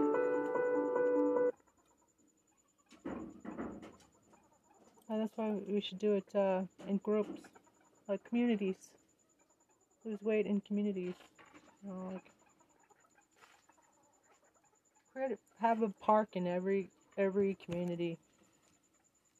men of his time and being and historians of the war will likely be making new discoveries for decades to come. History remembers Hitler for many things. A How failed artist, his love Where for German shepherds, being a Nazi dickhead. Yeah, it's mostly the Nazi dickhead thing. But one thing you might be surprised to learn about Hitler is that he was actually one of the wealthiest men of his time. And no, not just because of all that stolen Nazi gold and loot gathered from all across Europe, but because of his own shrewd business skills. Young Hitler lived a bohemian lifestyle before it was cool, making him the ultimate mass murdering hipster. He rented a small apartment in Vienna with a friend and struggled to get by by selling small paintings and postcards to tourists. After being rejected from art school twice, Hitler was soon out on the street, all of his funds having run out. After World War I, Hitler had become involved in German politics and famously took part in the failed beer hall putsch of 1923. As a result, he was sentenced to prison for five years, and to help pay off his legal fees, he dictated what would become Mein Kampf to two of his cellmates. Hitler imagined that the book would be popular amongst the National Socialist Party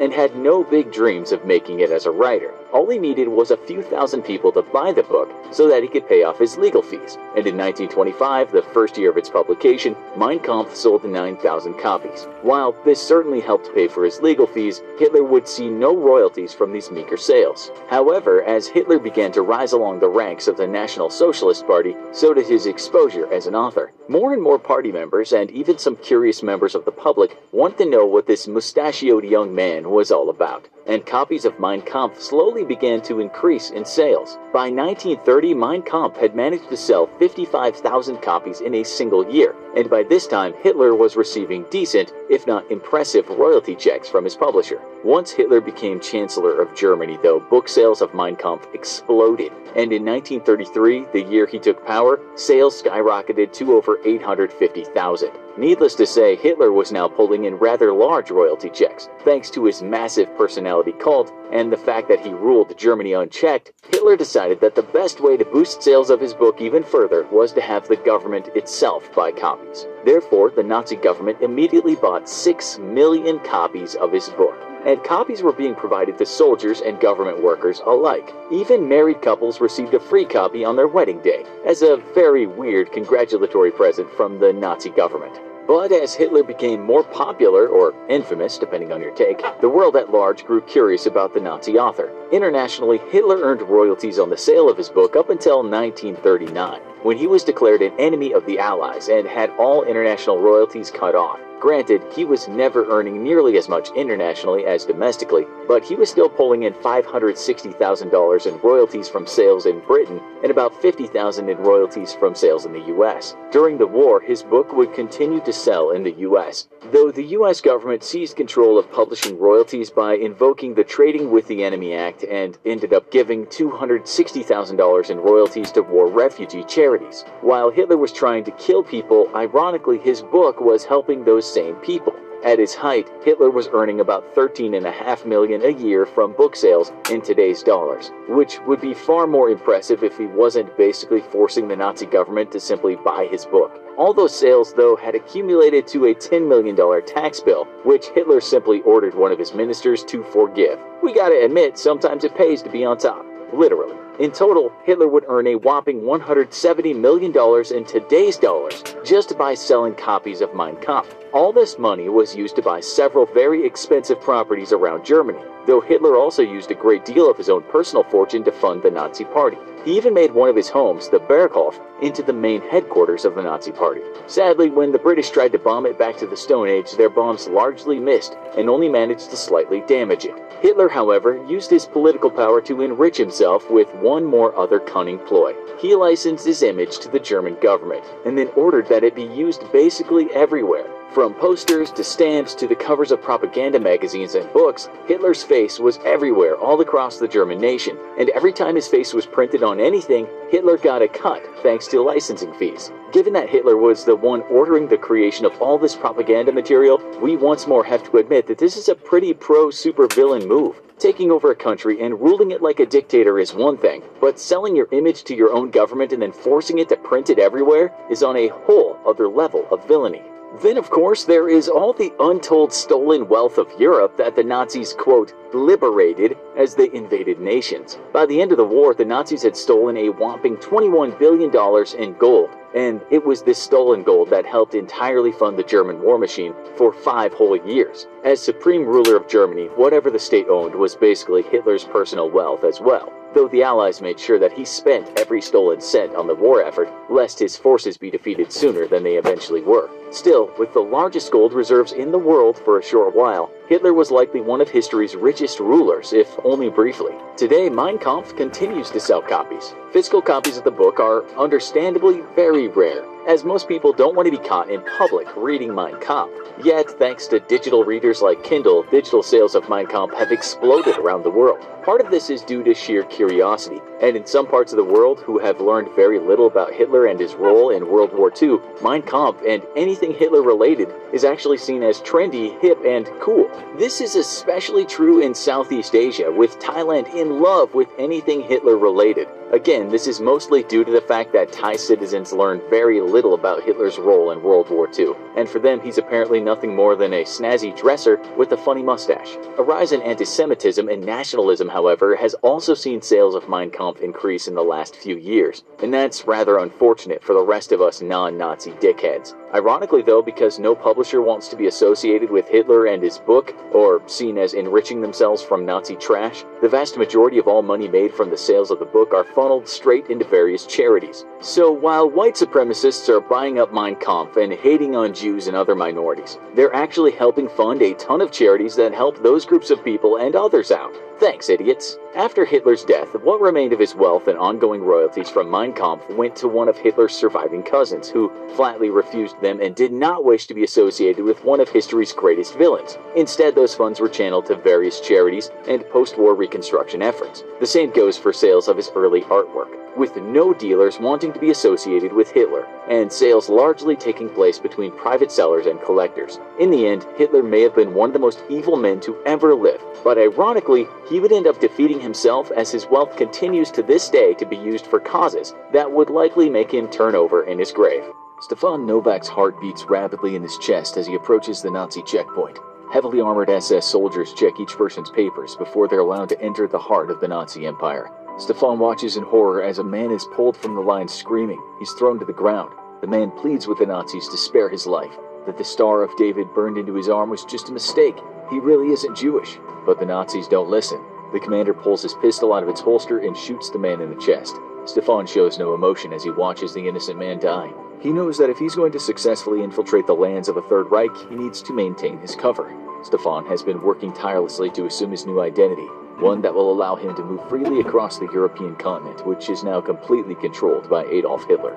Before the Nazis won the war in Europe, Stefan was a resistance fighter in the Polish army, but now there is no war to fight. The Nazis have full control of Europe, and Stefan only has one thing on his mind to find his wife and daughter before they're worked to death in a concentration camp, or executed for being related to an enemy of the Nazi state. As the war came to an end, Stefan received word from Polish underground forces that his wife and daughter had been taken by the Nazis and put on a train to work in one of the slave camps somewhere in the empire. He immediately called in all of his favors to secure fake documents and uncover as much of his information on his family's whereabouts as possible. The good news is he knows where to start his search. The bad news is that the start point is in Berlin, the heart of the Nazi Empire. Stefan reaches the front of the line. The Nazi soldier asks for his papers. He keeps his eyes on the ground as a sign of fear, even though he would be more than capable of snapping the Nazi's neck and taking out a few of his comrades in the process. But he must remain undercover if he has any hope of locating his wife and daughter. The soldier is quiet for a moment as he looks over the papers. What business do you have in the capital? The Nazi asks. I wish to give my life to the Third Reich. I was a stonemason before the war, and I know the Fuhrer is in need of hard-working men to complete his vision for Germania, Stefan replies. The Nazi grunts. Polish scum, he says. Very well, continue on. The Nazi slams Stefan's papers into his chest, slightly pushing him backward, and points to where he should go. It takes everything Stefan has not to punch the Nazi in the face, but he knows what the consequences of such an action would be. He continues through the checkpoint and boards a bus for Berlin.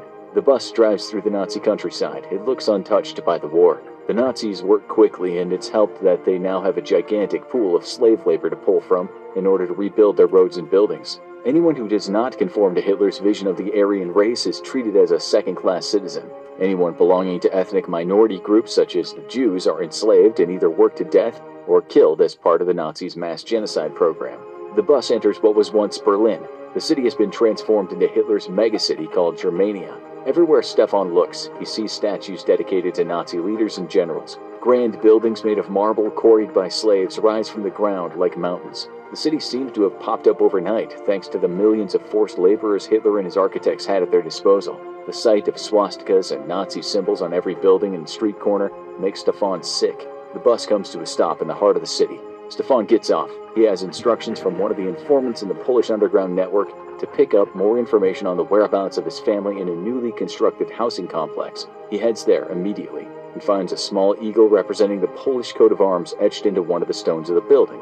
Stefan pushes the stone. It moves slightly to reveal a hidden compartment. In it is a set of papers that indicate his wife and daughter have been sent to the east. Early in the war, the Nazis reached an agreement with the Soviet Union, saying that they would stay out of the war in exchange for Hitler not invading their country.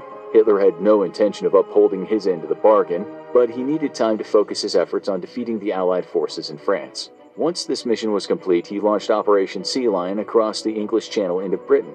The Allied forces in Britain were still recovering from the Dunkirk invasion and were no match for the Nazi blitzkrieg. Britain fell soon after. Now it's ruled by Hermann Goring, one of Hitler's top generals and good friends. Goring is a monster who has turned Britain into his own private island. He has luxury goods imported from around the empire and throws lavish parties for his Nazi comrades in what was once Buckingham Palace. Resources from Britain are sent back to Germany as tribute to Hitler, but for all intents and purposes, Goring is the new King of England. He must do exactly what the Fuhrer orders. But in return, he has free reign of the British Isles and is quickly stripping them of their resources while oppressing their people.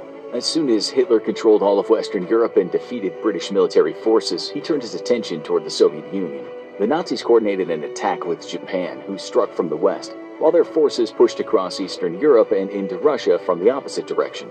All Hitler really wanted was the territory up to the Ural Mountains. Eventually, he would take over the world, but this would complete the first stage of his plan and put all of Europe under his control. Stefan puts the stone back in its place and heads to the train station, where he purchases a ticket for the Nazi territories in what was once the Soviet Union. When Hitler defeated the Allies in Europe, he annexed Norway, Denmark, Sweden, and Finland. Most of the populations in these regions conformed to his definition of what the human race should look like. There were resistance fighters who tried to protect the freedom of all peoples in these nations, but they were quickly disposed of by the SS. Now the Dutch and Scandinavian governments are puppets for Hitler to do with as he pleases. However, the people in the former Soviet Union aren't so lucky. Stefan looks out the window of the train car as the lands east of Germany seem more like hell than earth. The landscape has been ravaged for its resources. Hitler had no intentions of incorporating the people of the Soviet Union into his empire. All he wants to do is use them as slave labor and harvest the oil, metal, and timber from their land.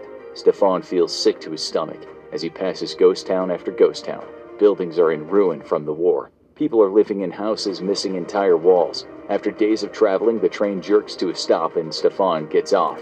The air is cold but the smell of smoke fills his nose. He looks down the road and sees the fencing of a work camp where thousands of people are being held. He follows the procession of new laborers that were on board the train with him, but at the last minute ducks into a thick patch of bushes that sits on the edge of the tree line. He waits for the Nazi guards who are escorting the group to enter the camp before he starts making his way toward the fencing. Stefan peers into the camp.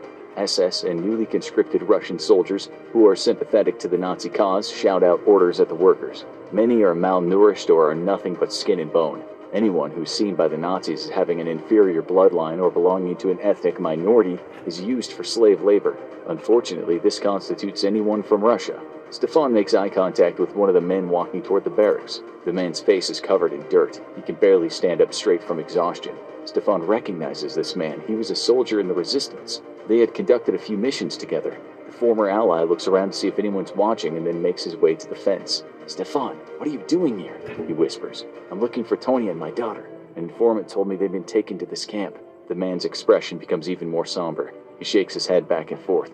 I'm so very sorry, Stefan, he says. Your wife and daughter were loaded into a transport a week ago. The Nazis are diverting people to the coast of France as they plan for the attack on the United States. Stefan's heart breaks. He's silent for a moment. How were they? Had they been hurt by these Nazi bastards? No, the man on the other side of the fence responds. They were weak, like all of us, but they were in relatively good health when they left. I'm sorry, Stefan. I wish I had better. Suddenly, a gunshot rings out. The former resistance fighter's eyes open wide. Stefan reaches out through the fence to steady him. Blood trickles from the man's mouth as he falls to the ground. Stefan looks up. Several Nazi guards are running toward him with their guns raised. Stefan turns and sprints to the forest. He weaves through the trees, trying to put as much distance.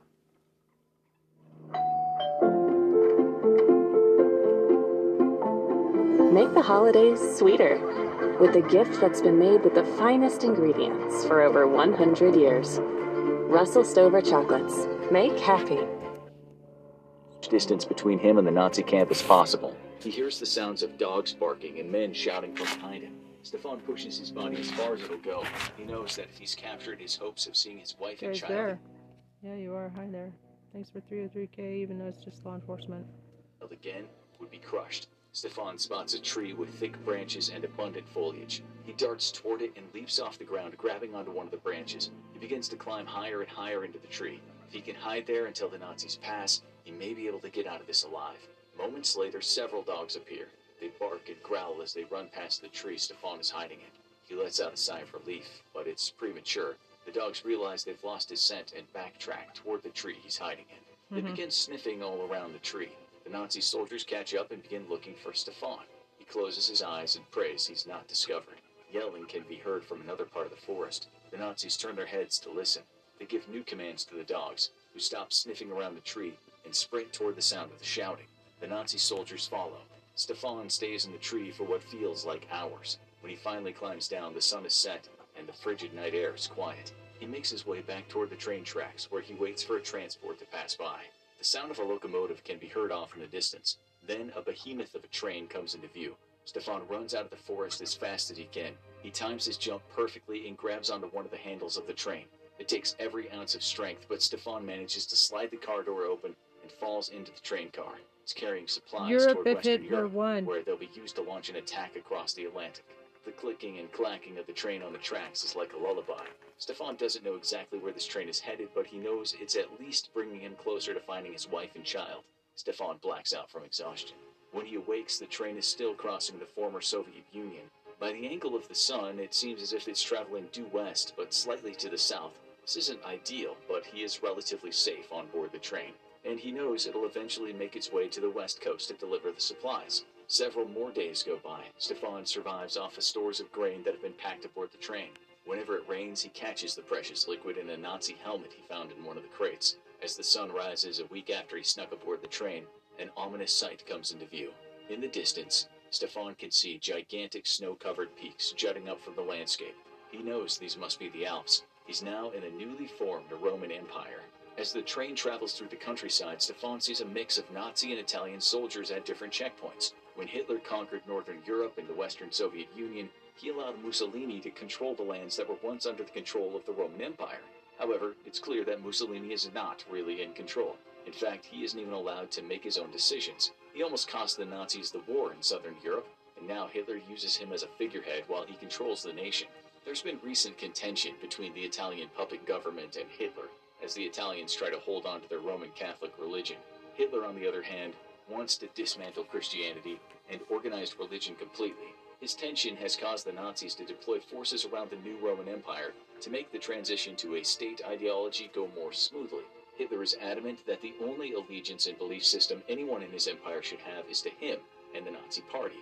The train Stefan is hiding on reaches the coast of what was once southern France. He looks across the Mediterranean. On the other side of these waters is northern Africa, which is also under the control of the Nazis. Once the Allied forces in Europe were defeated, the Nazi army faced little to no resistance while invading other parts of the world. Hitler had no interest in building up infrastructure in North Africa, but he's incredibly interested in its resources, especially oil.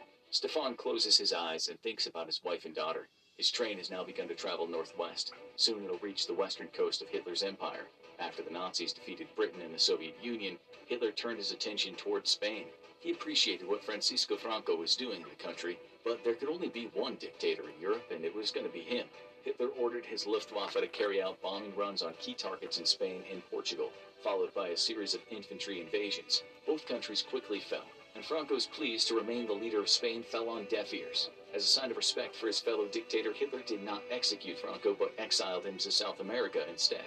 The Nazis immediately began constructing railways through the country all the way to the Strait of Gibraltar, where a massive fortress was created to guard the entrance to the Mediterranean. New docks were also created to allow for easy transportation of goods and natural resources from Africa onto mainland Europe. Stefan feels the train begin to slow and prepares to jump off before it reaches the station.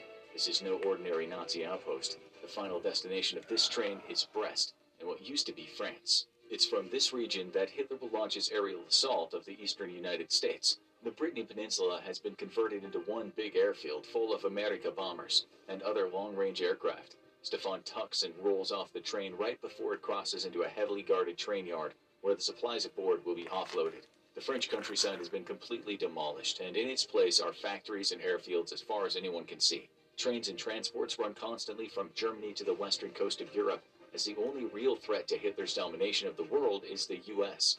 Many French people have been enlisted to aid in the war effort. Their armies fell quickly after the initial invasion of the country by the Nazi panzer and infantry divisions. Stefan breaks into a nearby house to steal clothing and food before setting out to locate his wife and daughter in the various work camps in the area. He's surprised to find a Nazi SS uniform in one of the drawers, and even though the outfit goes against everything he stands for, he puts it on, as brown cloth with the swastika stitched on the arm will allow him to move freely to search for his family. A belt with a holster hangs on the back of one of the doors. In the holster is a Luger with a full clip. Stefan knows if he has to use the pistol, it'll likely be the last thing he ever does, but having a weapon might come in handy if he runs into serious trouble. The new reality of Hitler's Europe is that no matter where anyone goes, there are always concentration camps set up to provide. Hmm. Provide a free source of labor.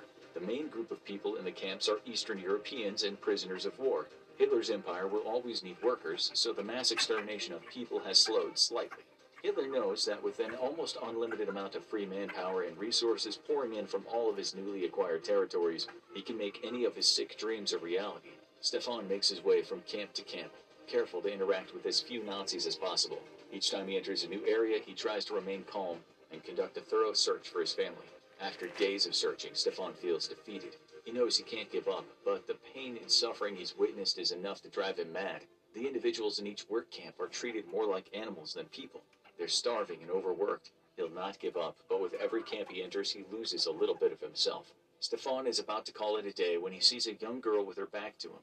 She's holding on the fence, looking out across a field. Stefan slowly approaches her. Anna? he whispers. The girl turns around, tears streaming down her face. It is his daughter. Stefan resists the urge to wrap his arms around her so he doesn't look suspicious. Papa? the girl asks. Stefan's eyes begin to water. It's me. I'm going to get you out of here, but we have to pretend we don't know each other. His daughter stares at him. She can't believe her father is really there. She squints as she looks at his Nazi uniform. Stefan understands. It's only a disguise, my love, so that I can find you and your mother. He pauses for a moment to look around. Anna, where is your mother? His daughter begins to sob. They took her, she manages to blurt out. Mama refused to do any more work for the Nazis. She spat in one of their faces and was taken away. I think they're going to kill her.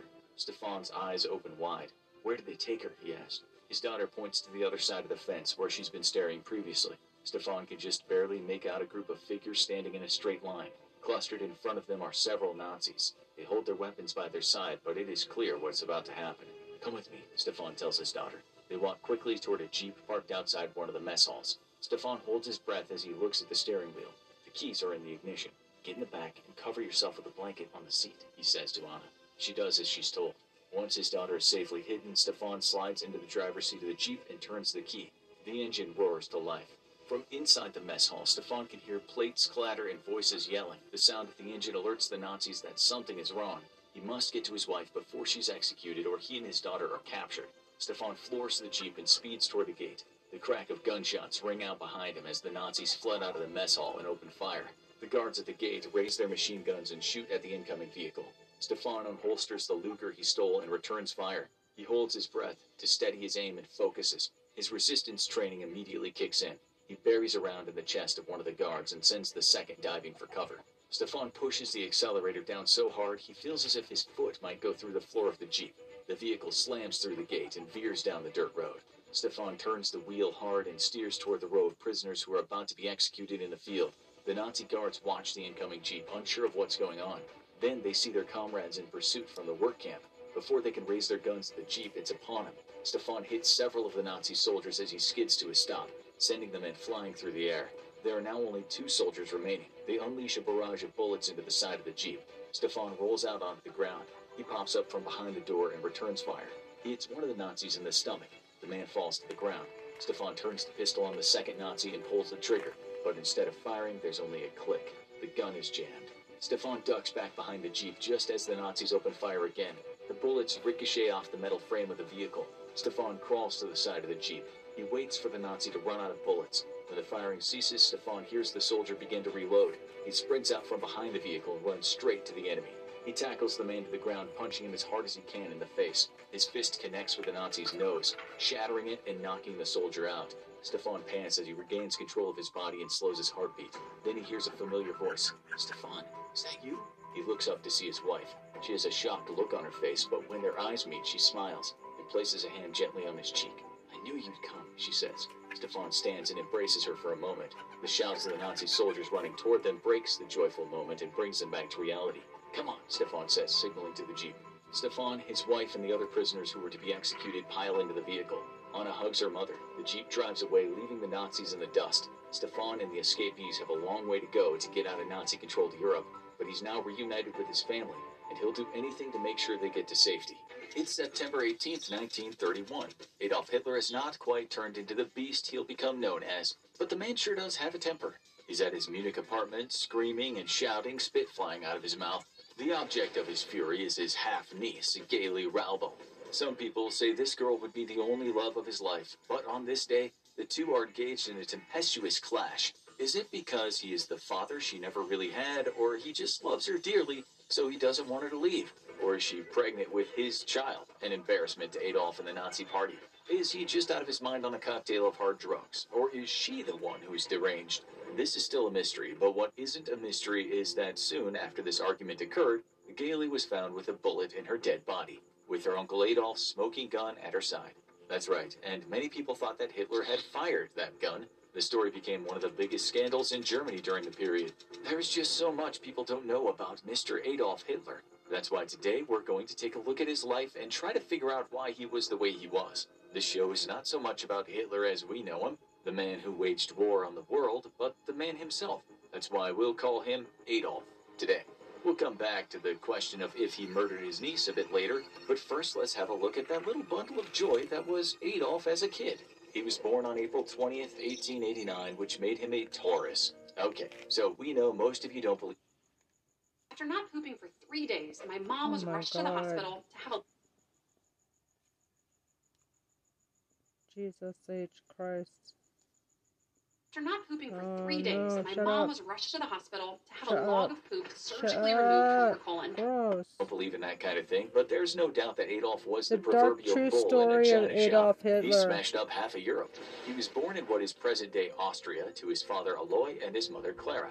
You'll hear many unusual things today, including that Clara was Aloy's third wife and that also his second cousin. She became part of his household at the age of 16, but first as a maid. At that time, Aloy was still married to his second wife. Clara left the household but came back when Aloy's second wife died. She helped Aloy bring up the children and then got pregnant with him. I'm confused. What happened? died. That's right, and many people thought that Hitler had fired that gun. The story became one of the biggest scandals in Germany during the period. There's just so much people don't know about Mr. Adolf Hitler. That's why today we're going to take a look at his life and try to figure out why he was the way he was. This show is not so much about Hitler as we know him, the man who waged war on the world, but the man himself. That's why we'll call him Adolf today. We'll come back to the question of if he murdered his niece a bit later, but first let's have a look at that little bundle of joy that was Adolf as a kid. He was born on April 20th, 1889, which made him a Taurus. Okay, so we know most of you don't believe in that kind the of thing, but there's no doubt that Adolf was the proverbial bull in a china shop. He smashed up half of Europe. He was born in what is present day Austria to his father Aloy and his mother Clara. You'll hear many unusual things today, including that Clara was Aloy's third wife and that also his second cousin. She became part of his household at the age of 16, but first as a maid. At that time, Aloy was still married to his second wife. Clara left the household but came back when Aloy's second wife died. She helped Aloy bring up the children and then got pregnant with him. As this was sketchy business back then, they had to go to the church and ask for permission to marry. What's also strange is that she still called him uncle when she was intimate with him. As you'll see later in the show, in relation to Adolf, we can invoke the expression the apple didn't fall far from the tree. The Oh two were married in January 1885. Adolf was their fourth child. Clara absolutely loved him. He was a mama's boy, no doubt, which shaped the man he would become. There's also been some speculation that Adolf was beaten by his father and shielded by his mother. But his Clara absolutely loved him. He was a mama's boy, no doubt, which shaped the man he would become.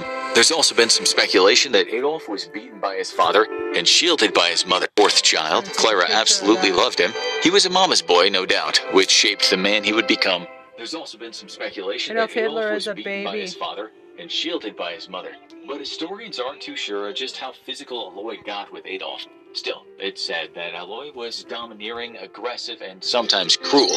The family at least wasn't too badly off since Aloy earned decent money as a customs official. One of the reasons that Clara liked Adolf so much was the fact that she already had lost two of her kids, Gustav and Ida, to diphtheria. Out of six children she had with Aloy, only two survived childhood Adolf and Paula. Not surprisingly, Paula changed her name after the Second World War. It is safe to say that Adolf feared his father and adored his mother. When his father died in 1903, Adolf was 13, and he didn't seem overly troubled. Now he had his mother all to himself. Yes, this is all very Freudian. Just wait until you hear about his sex life when he becomes an adult. Freud would have had a field day. Adolf was always a sickly child, so soon after his father's death, Clara pulled him out of school and told him he could concentrate on his newfound love, art. He loved sketching, playing piano, and was keen on other creative pursuits. This is why she was supportive when he told her he wanted to go to Vienna and try to become a paid artist. Off he went, and oh boy, did he struggle to make it. At times, he barely had enough money to feed himself. Vienna was a nightmare. In 1906, Clara discovered a lump in her breast, and so she went to the family doctor. It wasn't good news. She had breast cancer. But it seemed the doctor didn't tell her at first. It was Adolf that eventually told her what was wrong. This devastated him. Clara underwent a mastectomy soon after, but the cancer metastasized. The Hitlers were informed that Clara was not long for this world. Adolf returned from Vienna and became her caretaker. He watched her suffer in pain as she was treated with an experimental type of chemotherapy. This was almost impossible for him to watch. Her throat became seriously swollen, Wow, they had making it difficult chemotherapy for her then? to eat or speak. This period in Adolf's life would seep into the very marrow of his bones. Clara died on December 21st, 1907. Adolf was more than sad. He was stricken with grief to the point of delirium. The family doctor said some years later, In all my career, I've never seen anyone so prostrate with grief as Adolf Hitler. This doctor was actually Jewish, so when Adolf was killing Jewish people in the millions, he allowed the doctor to emigrate from Austria to the USA. This was his way of saying thanks for trying. We should say it's not certain In my if it was career, I've never Adolf that helped the doctor so get away, but that is is the theory.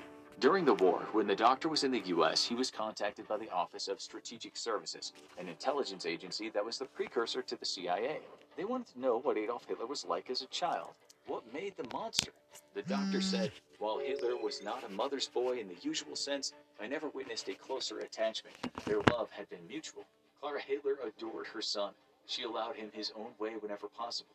For example, she admired his watercolor paintings and drawings and supported his artistic ambitions in opposition to his father at what cost to herself, one may guess. Even though Adolf had been loved by his mother, you can't argue with the fact that he had. Oh, jeez. Whatever the holidays mean to you, get the most out of them in a new Honda.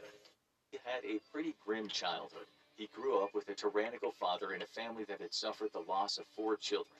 And just when Adolf was trying to enjoy his adulthood, he had no parents at all. As he grew older, he always carried a picture of his mother around in his pocket. In his house, he had pictures of her on the wall. When he became the leader of the Nazi Party and the Fuhrer of Germany, he designated her birthday of August 12th as a day of honor for the German mother. We can look to his sister Paula to Ow. know oh. more about Adolf. She wrote a diary when she was a child, and it's quite interesting.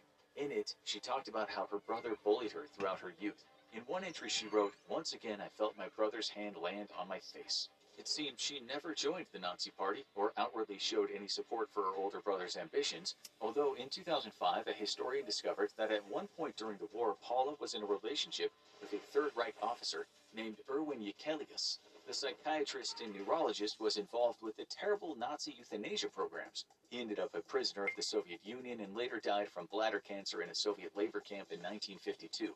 Paula wanted to marry him, but Adolf wouldn't give his permission. You'd think she would have hated Adolf for that, but it seems despite the bullying, she actually admired him. When the U.S. Army interviewed her in 1945, she outright didn't believe that her brother would order the killing of millions of Jews. We can glean more about Adolf's life from the transcript of the interview. Paula said, My father, who was of great harshness in the education of his children, and who only spoiled me as the family's pet, was the absolute type of old Austrian official, conservative, and loyal to his emperor to the skin. My mother, however, was a very soft and tender person. When her mother was sick with cancer, she said Adolf did nothing but care for her and her mother. She said, assisting me, my brother Adolf spoiled my mother during this time of her life with overflowing tenderness. He was indefatigable with his care for her, wanting to comply with Wow. any desire she could possibly have, and all to demonstrate his great love for her. She said Adolf showed little interest in most of his subjects in school and only ever seemed interested in artistic endeavors. She told the interviewer, at school he was nothing less than a showboy. He often came home with bad school reports and admonitions. One thing she was adamant about was that her dear brother could not have done all the wicked things he'd been accused of. I do not believe that my brother ordered the crime committed to innumerable human beings in the concentration camps, or that he even knew of these crimes, she said. Although she did add, it may be possible, however, that the hard years during his youth in Vienna caused his anti Jewish attitude. He was starving severely in Vienna, and he believed that his failure in painting was only due to the fact that trade in works of art was in Jewish hands. This is important. Adolf, while not a terrible artist, was a failure. His dreams dissolved before his eyes. His stomach ached while others prospered, and he was sure he was just as good as them. As an artist, he was very average, with one critic rightly saying many years later, if you walk down the Seine and see 100 artists, 80 will be better than this. Adolf may have only been harsh with his sister because in some ways he thought it was his responsibility to act that way. He always made sure she had money at least. Maybe Adolf wasn't always a monster, but monstrous ideas formed somewhere in that warped head of his. What we consider evil doesn't always look monstrous. Evil often wears a suit and tie and has impeccable manners. This is why the political theorist Hannah Arendt talked about the banality of evil. You can be a loving husband and father and still go to work where you usher hordes of innocent people into a gas chamber, lest we forget normal people can do terrible things. We must never forget that about Adolf Hitler. He wasn't always a fiend. We can see this in his love for animals, especially where his beloved dog was concerned. If you're wondering how Adolf could be so fond of animals and yet send humans toward torture and death, you can turn to a book that states For leading Nazis, animal protection and crimes against humanity were not a contradiction in terms. On the contrary, they even felt that they were part of a moral elite. It's a difficult proposition to ask people to accept that a man whose ideology classed certain people as subhuman could have a nice side.